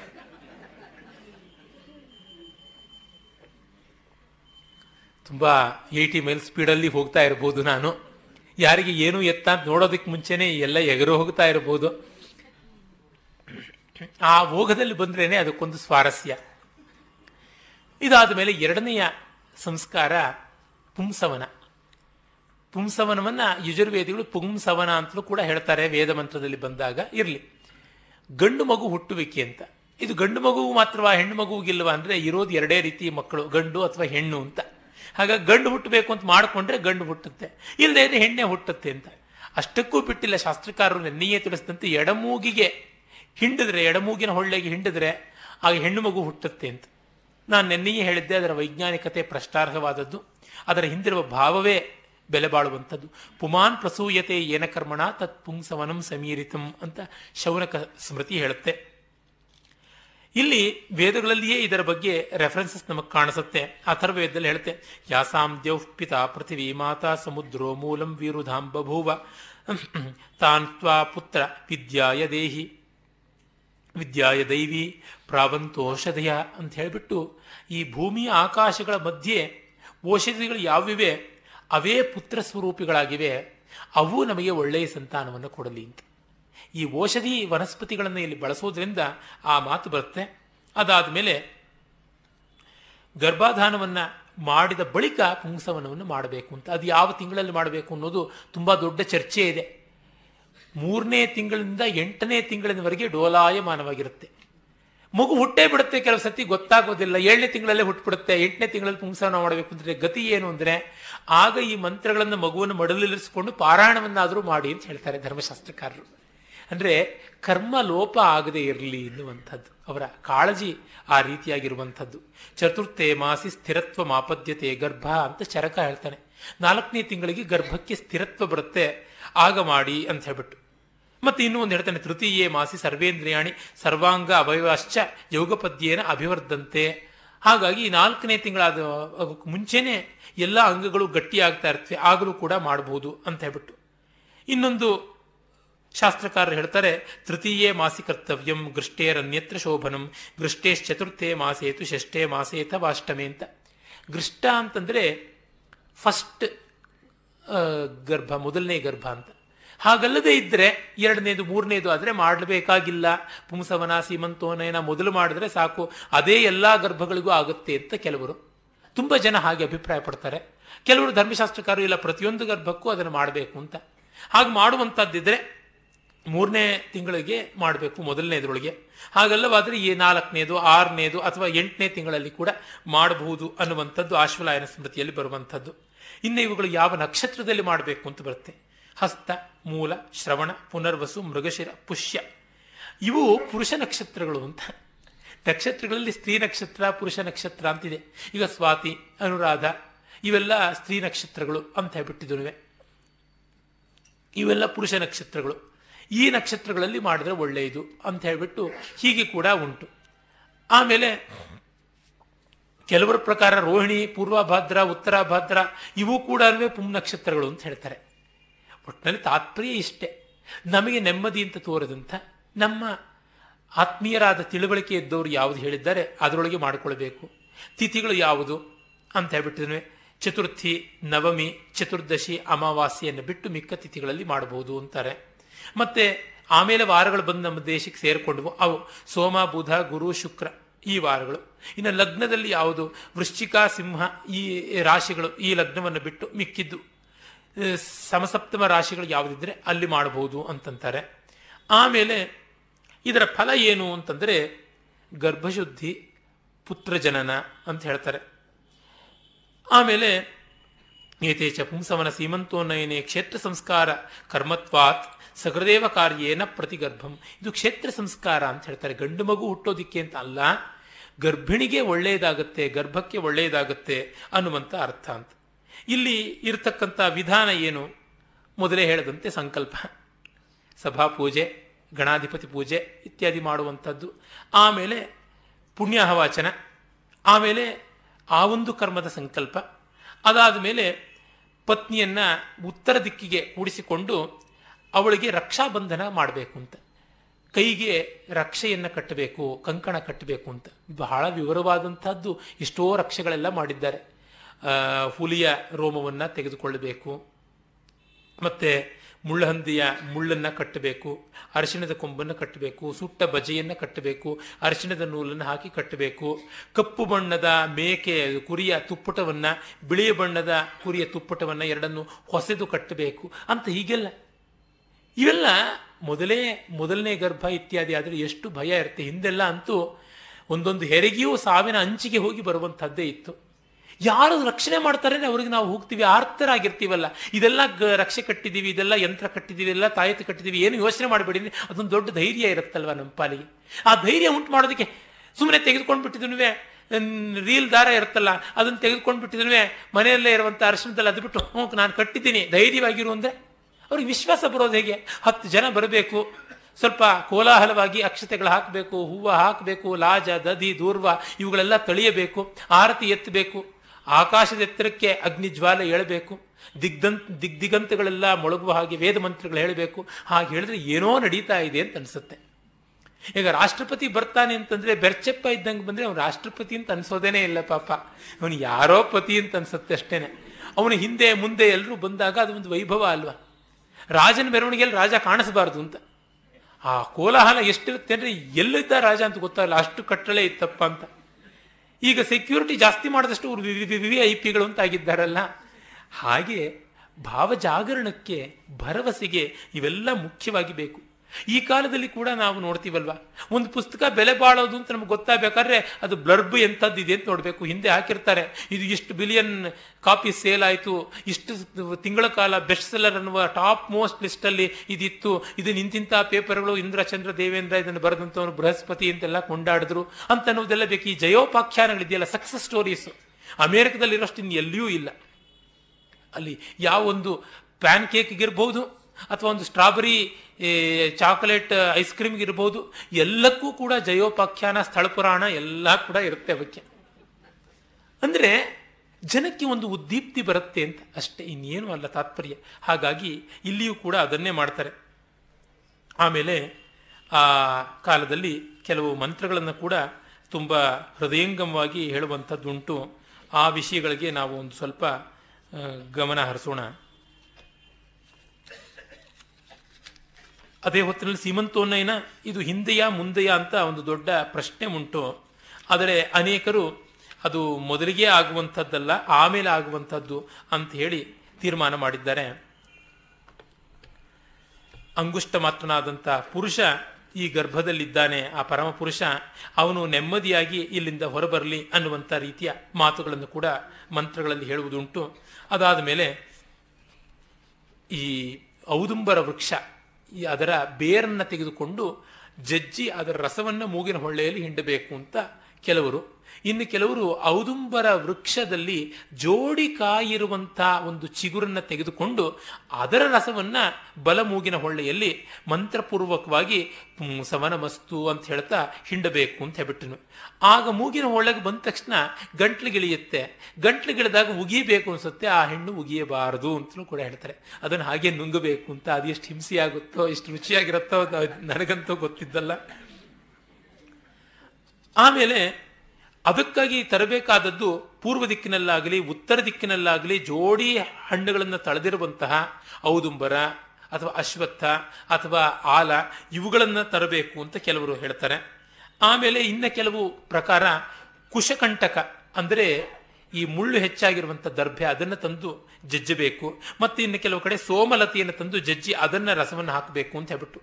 ಸುಶ್ರುತ ತನ್ನ ಸುಶ್ರುತ ಸಂಹಿತೆಯಲ್ಲಿ ಹೇಳ್ತಾನೆ, ಸುಲಕ್ಷ್ಮಣ, ವಟಶೃಂಗ, ಸಹದೇವಿ, ವಿಶ್ವದೇವಿ ಅಂತನ್ನುವಂತಹ ನಾಲ್ಕು ಮೂಲಿಕೆಗಳ ರಸವನ್ನು ಹಿಂಡಿ ಮೂರ್ನಾಲ್ಕು ಬೊಟ್ಟುಗಳನ್ನು ಹಾಕಬೇಕು ಅಂತ ಹೇಳ್ಬಿಟ್ಟಿದ್ದಾವೆ ಲುಬ್ಧ ಗರ್ಭಾಯ ಲಬ್, ಲಬ್ಧ ಗರ್ಭಾಯ ಏತೆ ಚತ್ವಾರ ಸುಲಕ್ಷ್ಮಣ, ವಟಶೃಂಗ, ಸಹದೇವಿ ವಿಶ್ವೇ ದೇವಾನಾಂ ಅನ್ಯತಮಂ ಕ್ಷೀರೇಣ ಅಭಿಶುಷ್ಟ್ಯ ತ್ರೀಂಶ್ಚತುರೋ ವಾ ಬಿಂದೂನ್ ದದ್ಯಾ ದಕ್ಷಿಣೇ ನಾಸಾಪುಟೆ ಪುತ್ರ ಕಾಮಾಯೇ, ನ ಚ ತನ್ನಿಷ್ಠೀವೇತ್ ಅಂತ ಹೇಳ್ಬಿಟ್ಟು ಅಂತಾರೆ ಹೆಣ್ಣು ಬೇಕು ಅಂದರೆ ಅದನ್ನೇ ಎಳಮೂಗಿಗೆ ಹೊಳ್ಳೆಗೆ ಹಾಕೋದು ಅಂತ. ವಸ್ತುತ ಮೊದಲೇ ಎಲ್ಲ ತೀರ್ಮಾನವಾಗಿರುತ್ತೆ ಅಂತ ನಮಗೆ ಗೊತ್ತು. ಆದರೆ ಇದು ಅವರ ತೃಪ್ತಿಗೋಸ್ಕರವಾಗಿ. ಅದು ಆದರೂ ಗಂಡು ಮಗು ಹುಟ್ಟಲಿಲ್ವೇ ಅಂತಂದ್ರೆ ನಮ್ಮ ಪ್ರಾರಬ್ಧ ಅಂತ ಇದ್ದೇ ಇದೆ ಉತ್ತರ. ಅಂದರೆ ಗಂಡು ಮಗುವನ್ನು ಪಡೆಯಬೇಕು ಅಂತ ಎಲ್ಲ ಕಾಲದ ಬಯಕೆ. ಆದರೆ ಆಗುವುದು ಹಾಗಲ್ಲ ಬ್ಯಾಲೆನ್ಸ್ ಅನ್ನೋದು ಇದ್ದದ್ದೇ. ಮನುಸ್ಮೃತಿಯಲ್ಲೇ ಬರುತ್ತೆ, ಒಂದು ಮಗು ಹುಟ್ಟಿದ ತಕ್ಷಣ ಎಲ್ಲ ಋಣವೂ ತೀರಿತು ಅಂತ ಹೇಳ್ಬಿಟ್ಟು ಪುಮಾಂಸೋ ಮಿತ್ರಾವರುಣೋ ಅಂತ ಹೇಳಿ ಮಿತ್ರಾವರುಣರು ನಿಜವಾದ ಗಂಡು ಮಕ್ಕಳು. ಆ ಗಂಡು ಮಕ್ಕಳಂತೆ ನಮಗೆ ಮಕ್ಕಳಾಗಲಿ. ಮಿತ್ರ ಆಕಾಶದಲ್ಲಿರುವಂತಹ ದ್ಯುಸ್ಥಾನೀಯ ದೇವತೆ ವರುಣ ಭೂಸ್ಥಾನೀಯನಾದ ದೇವತೆ, ಆ ಮಿತ್ರ ಸತ್ಯಾಧಿಪತಿ ವರುಣ ಋತಾಧಿಪತಿ, ಋತ ಸತ್ಯಗಳು ಅಂದರೆ ಎಕ್ಸಿಸ್ಟೆನ್ಸ್ ಅಂಡ್ ಆರ್ಡರ್ ಸತ್ಯ ಈಸ್ ಕಾಸ್ಮಿಕ್ ಎಕ್ಸಿಸ್ಟೆನ್ಸ್ ಋತ ಈಸ್ ಕಾಸ್ಮಿಕ್ ಆರ್ಡರ್ ಇವು ಎರಡೂ ಕೂಡ ಅನ್ಯೋನ್ಯವಾಗಿರಲಿ. ಇಂಥ ಮಕ್ಕಳು, ಸತ್ಯ ಋತ ಪ್ರಜ್ಞರಾದಂಥ ಮಕ್ಕಳು ನಮ್ಮ ಪಾಲಿಗಿರಲಿ ಅಂತ ಹೇಳುವಂಥ ರೀತಿಯಲ್ಲಿ ಅದು ಬರುತ್ತೆ. ಆಮೇಲಿಂದ ಚರಕ ಇನ್ನೂ ಅನೇಕ ದ್ರವ್ಯಗಳನ್ನು ಹೇಳ್ತಾನೆ, ಗರ್ಭಿಣಿ ರಕ್ಷಣೆಗೋಸ್ಕರವಾಗಿ ಬಳಸುವಂಥದ್ದು ಅಂತ. ಹುತ್ತದ ಕೊಂಬಿನ ಮಣ್ಣು ಇರಬಹುದು, ಮತ್ತು ಗೋಷ್ಠದಲ್ಲಿ ಹಸುಗಳು ಓಡಾಡುವಂಥ ಜಾಗದಲ್ಲಿರುವಂಥ ಧೂಳು ಇವುಗಳನ್ನೆಲ್ಲ ತಂದು ತಳೆಯಬೇಕು ಅಂತ, ಇನ್ನೂ ಹಲವು ವಿಧವಾದಂಥ ಧಾನ್ಯಗಳನ್ನು ಇವುಗಳನ್ನೆಲ್ಲ ತೆಗೆದುಕೊಂಡು ಬಂದು ಹೇಳ್ತಾನೆ. ಅದಾದ ಮೇಲೆ ಗರ್ಭಿಣಿಗೆ ಮಂತ್ರಪೂರ್ವಕವಾದಂಥ ಸ್ನಾನವನ್ನು ಮಾಡಿಸ್ತಾರೆ. ಮತ್ತು ಆ ಗರ್ಭಿಣಿ ಸ್ತ್ರೀಗಾಗಿ ಬೇಕಾದಷ್ಟು ಕಟ್ಟಲೆಗಳನ್ನು ಹೇಳ್ತಾರೆ. ಆಕೆ ತೀರ್ಥ ಸ್ನಾನ ಮಾಡೋದಕ್ಕೆ ಹೋಗಬಾರ್ದು, ನದಿಯಲ್ಲಿ ಸ್ನಾನ ಮಾಡಬಾರ್ದು, ಕುಕ್ಕರ್ಗಾಲಲ್ಲಿ ಕೂತ್ಕೊಳ್ಬಾರ್ದು, ಒಲೆ ಹತ್ತಿರ ಇರಬಾರ್ದು, ಚಳಿಯಲ್ಲಿ ತಿರುಗಾಡಬಾರ್ದು ಆಮೇಲಿಂದ ಗುಡುಗು, ಮಿಂಚು, ಸಿಡಿಲುಗಳನ್ನು ನೋಡಬಾರದು, ಕೇಳಬಾರದು ಅಂತ ಹೀಗೆಲ್ಲ ಬೇಕಾದಷ್ಟು ಆಕಸ್ಮಿಕವಾದ ಹೆದರಿಕೆ ಅಂದರೆ ಒಂಥರ ಬೆಚ್ಚಿ ಬೀಳುವಂಥದ್ದ ಯಾವುದೂ ಆಗಬಾರದು ಅಂತ. ಆಮೇಲೆ ಅವಳ ಬೈಕೆ ತೀರಿಸೋದ್ರ ಬಗ್ಗೆ ದೊಡ್ಡ ಲಿಸ್ಟ್ ಇದೆ. ಆಕೆ ಬಯಸಿದ್ದನ್ನೆಲ್ಲ ಗಂಡ ಕೊಡಬೇಕು, ಯಾವುದನ್ನೂ ಇಲ್ಲ ಅಂತ ಅನ್ನಬಾರದು ಅಂತ ತುಂಬ ತುಂಬ ವಿಸ್ತಾರವಾಗಿ ಹೇಳ್ತಾರೆ. ಈ ಸ್ವಪ್ನವಾಸವದತ್ತ ಕಥಾನಾಯಕನಾದಂಥ ಉದಯನ ಮಹಾರಾಜನ ತಾಯಿ ಉದಯನನ್ನ ಗರ್ಭತಾಳಿದ್ದಾಗ ತನ್ನ ಗಂಡ ಸಹಸ್ರಾನಿಕನ ಕೇಳ್ಕೊಂಡ್ಲಂತೆ. ನಿನಗೇನು ಬೈಕೆ ಅಂದರೆ ನನಗೆ ರಕ್ತದಲ್ಲಿ ಸ್ನಾನ ಮಾಡಬೇಕಾಗಿದೆ ಅಂತ. ಅಂತ ಘೋರವಾದ ಬೈಕೆ ಹೇಗೆ ಈಡೇರಿಸೋದು? ಅದಕ್ಕೋಸ್ಕರ ಕೆಂಪು ನೀರು ತರದ್ದು ಒಂದು ರಕ್ತದಂತೆಯೇ ಡೆನ್ಸಿಟಿ ಇರುವಂಥದ್ದನ್ನು ಒಂದು ಕೃತಕ ಸರೋವರ ಮಾಡಿ ತುಂಬಿಸದನಂತೆ ಆಲಕ್ತಕ ಅಂತ ಕಾಲಿಗೆ ಹಚ್ಚುವಂಥದ್ದು ಏನು ಹೇಳ್ತೀವಿ? ಅದನ್ನು ಮಾಡಿ ತುಂಬಿಸದಂತೆ ಅವಳು ಸ್ನಾನ ಮಾಡೋಕ್ಕೆ ಮುಳುಗಿದಾಗ ಯಾವುದೋ ಒಂದು ದೊಡ್ಡ ಬೇರುಂಡ ಜಾತಿಯ ಪಕ್ಷಿ ಇದೊಂದು ದೊಡ್ಡ ಮಾಂಸದ ಮುದ್ದೆ ಅಂತ ಹೇಳಿ ಎತ್ಕೊಂಡು ಹೋಗ್ಬಿಟ್ಟು ಅವಳು ಇನ್ಯಾವುದೋ ಋಷ್ಯಾಶ್ರಮದಲ್ಲಿ ಬಿದ್ದು ಅಲ್ಲಿ ಅವಳಿಗೆ ಆಗಿ ಉದಯನ ಅಲ್ಲಿ ವ್ಯಾಸಂಗ ಮಾಡಿ ವೀಣಾವಾದ್ಯವನ್ನೆಲ್ಲ ಕಲಿತುಕೊಂಡು ಘೋಷವತಿ ಸಮೇತನಾಗಿ ತಂದೆ ಶತಾನಿಕನ ಹತ್ತಿರಕ್ಕೆ ಬಂದು ಸೇರಿದ ಅಂತ ಕಥೆ. ಸೀತಾದೇವಿ ಪಾಪ ಬಸರಿ ಬೈಕೆ ಬಯಸಿದ ಕಾರಣ ವನವಾಸಕ್ಕೆ ಹೋಗಬೇಕಾಯಿತು ಅಂತ ಕೇಳಿದ್ದೀವಿ ನಾವು. ಅದು ಮಾತ್ರವಲ್ಲ, ಆ ಗರ್ಭಿಣಿ ಹೇಳಬೇಕಾದ ಮಂತ್ರಗಳನ್ನು ಕೂಡ ಹೇಳಿದ್ದಾರೆ, ಶಾಂತಿ ಮಂತ್ರಗಳನ್ನೆಲ್ಲ ಹೇಳಿದ್ದಾರೆ. ಮತ್ತೆ ಮತ್ತೆ ಇಂದ್ರ, ಅಗ್ನಿ, ವಾಯುಗಳನ್ನು ಅದಿತಿಯನ್ನು ಪ್ರಾರ್ಥನೆ ಮಾಡಬೇಕು ಅಂತ. ಗರ್ಭಿಣಿಯರಿಗೆ ಇಷ್ಟ ದೇವತೆ ಅದಿತಿ. ಮಾತೃತ್ವವನ್ನು ಉಂಟು ಮಾಡುವಂತಹ ಮಹಾಮಾತೃದೇವತೆ ಅದಿತಿ. ಆ ಅದಿತಿ ನಮ್ಮನ್ನ ಎಲ್ಲಾ ರೀತಿಯಲ್ಲೂ ಕಾಪಾಡಲಿ ಅಂತೆಲ್ಲ ಪ್ರಾರ್ಥನೆ ಮಾಡಬೇಕು ಅಂತ. ಒಟ್ಟಿನಲ್ಲಿ ಇಷ್ಟೇ. ಆ ಗರ್ಭಿಣಿಗೆ ಸುಖ ಪ್ರಸವ ಆಗೋದಕ್ಕೆ ಏನು ಬೇಕೋ ಅದು ಬೇಕು. ತುಂಬಾ ಕಾಯಕಷ್ಟ ಮಾಡಿಸಬಾರದು. ಹಾಗೆಂತ ಸುಖಪುರುಷಳಾಗಿ ಕೂಡ ಅವಳನ್ನು ಬಿಡಬಾರದು ಅಂತೆಲ್ಲ ಹೇಳಿದೆ. ಆಹಾರದಲ್ಲಿ ಇಂತಿಂಥ ರೀತಿಯಲ್ಲಿ ಪಥ್ಯ ಇರಬೇಕು. ಎಲ್ಲ ವಿಧಾನಗಳನ್ನು ಧರ್ಮಶಾಸ್ತ್ರಕಾರರು ಹೇಳಿದ್ದಾರೆ. ನೋಡಿ, ಆಯುರ್ವೇದ ಧರ್ಮಶಾಸ್ತ್ರ ಓವರ್ಲ್ಯಾಪ್ ಆಗುತ್ತೆ ಇಲ್ಲಿ ಎಷ್ಟೋ ಕಡೆಗಳಲ್ಲಿ. ಇವೆಲ್ಲ ಕಂಡಾಗ ನಮಗೆ ಗೊತ್ತಾಗುವುದು, ಆ ಒಂದು ಕಾಲಕ್ಕಾದರೂ ಎಷ್ಟು ಬುದ್ಧಿ ಉಪಯೋಗಿಸಿ ದೂರದೃಷ್ಟಿಯಿಂದ ಮಾಡಬಹುದೋ ಅದನ್ನೆಲ್ಲ ಮಾಡಿದ್ರು ಅನ್ನೋದು ತಿಳಿಯುತ್ತೆ. ನಾಳೆಗೆ ನಾವು ವಿಷ್ಣು ಬಲಿ ಜಾತಕರ್ಮ, ನಾಮಕರಣಕ್ಕೆ ಹೊರಡೋಣ.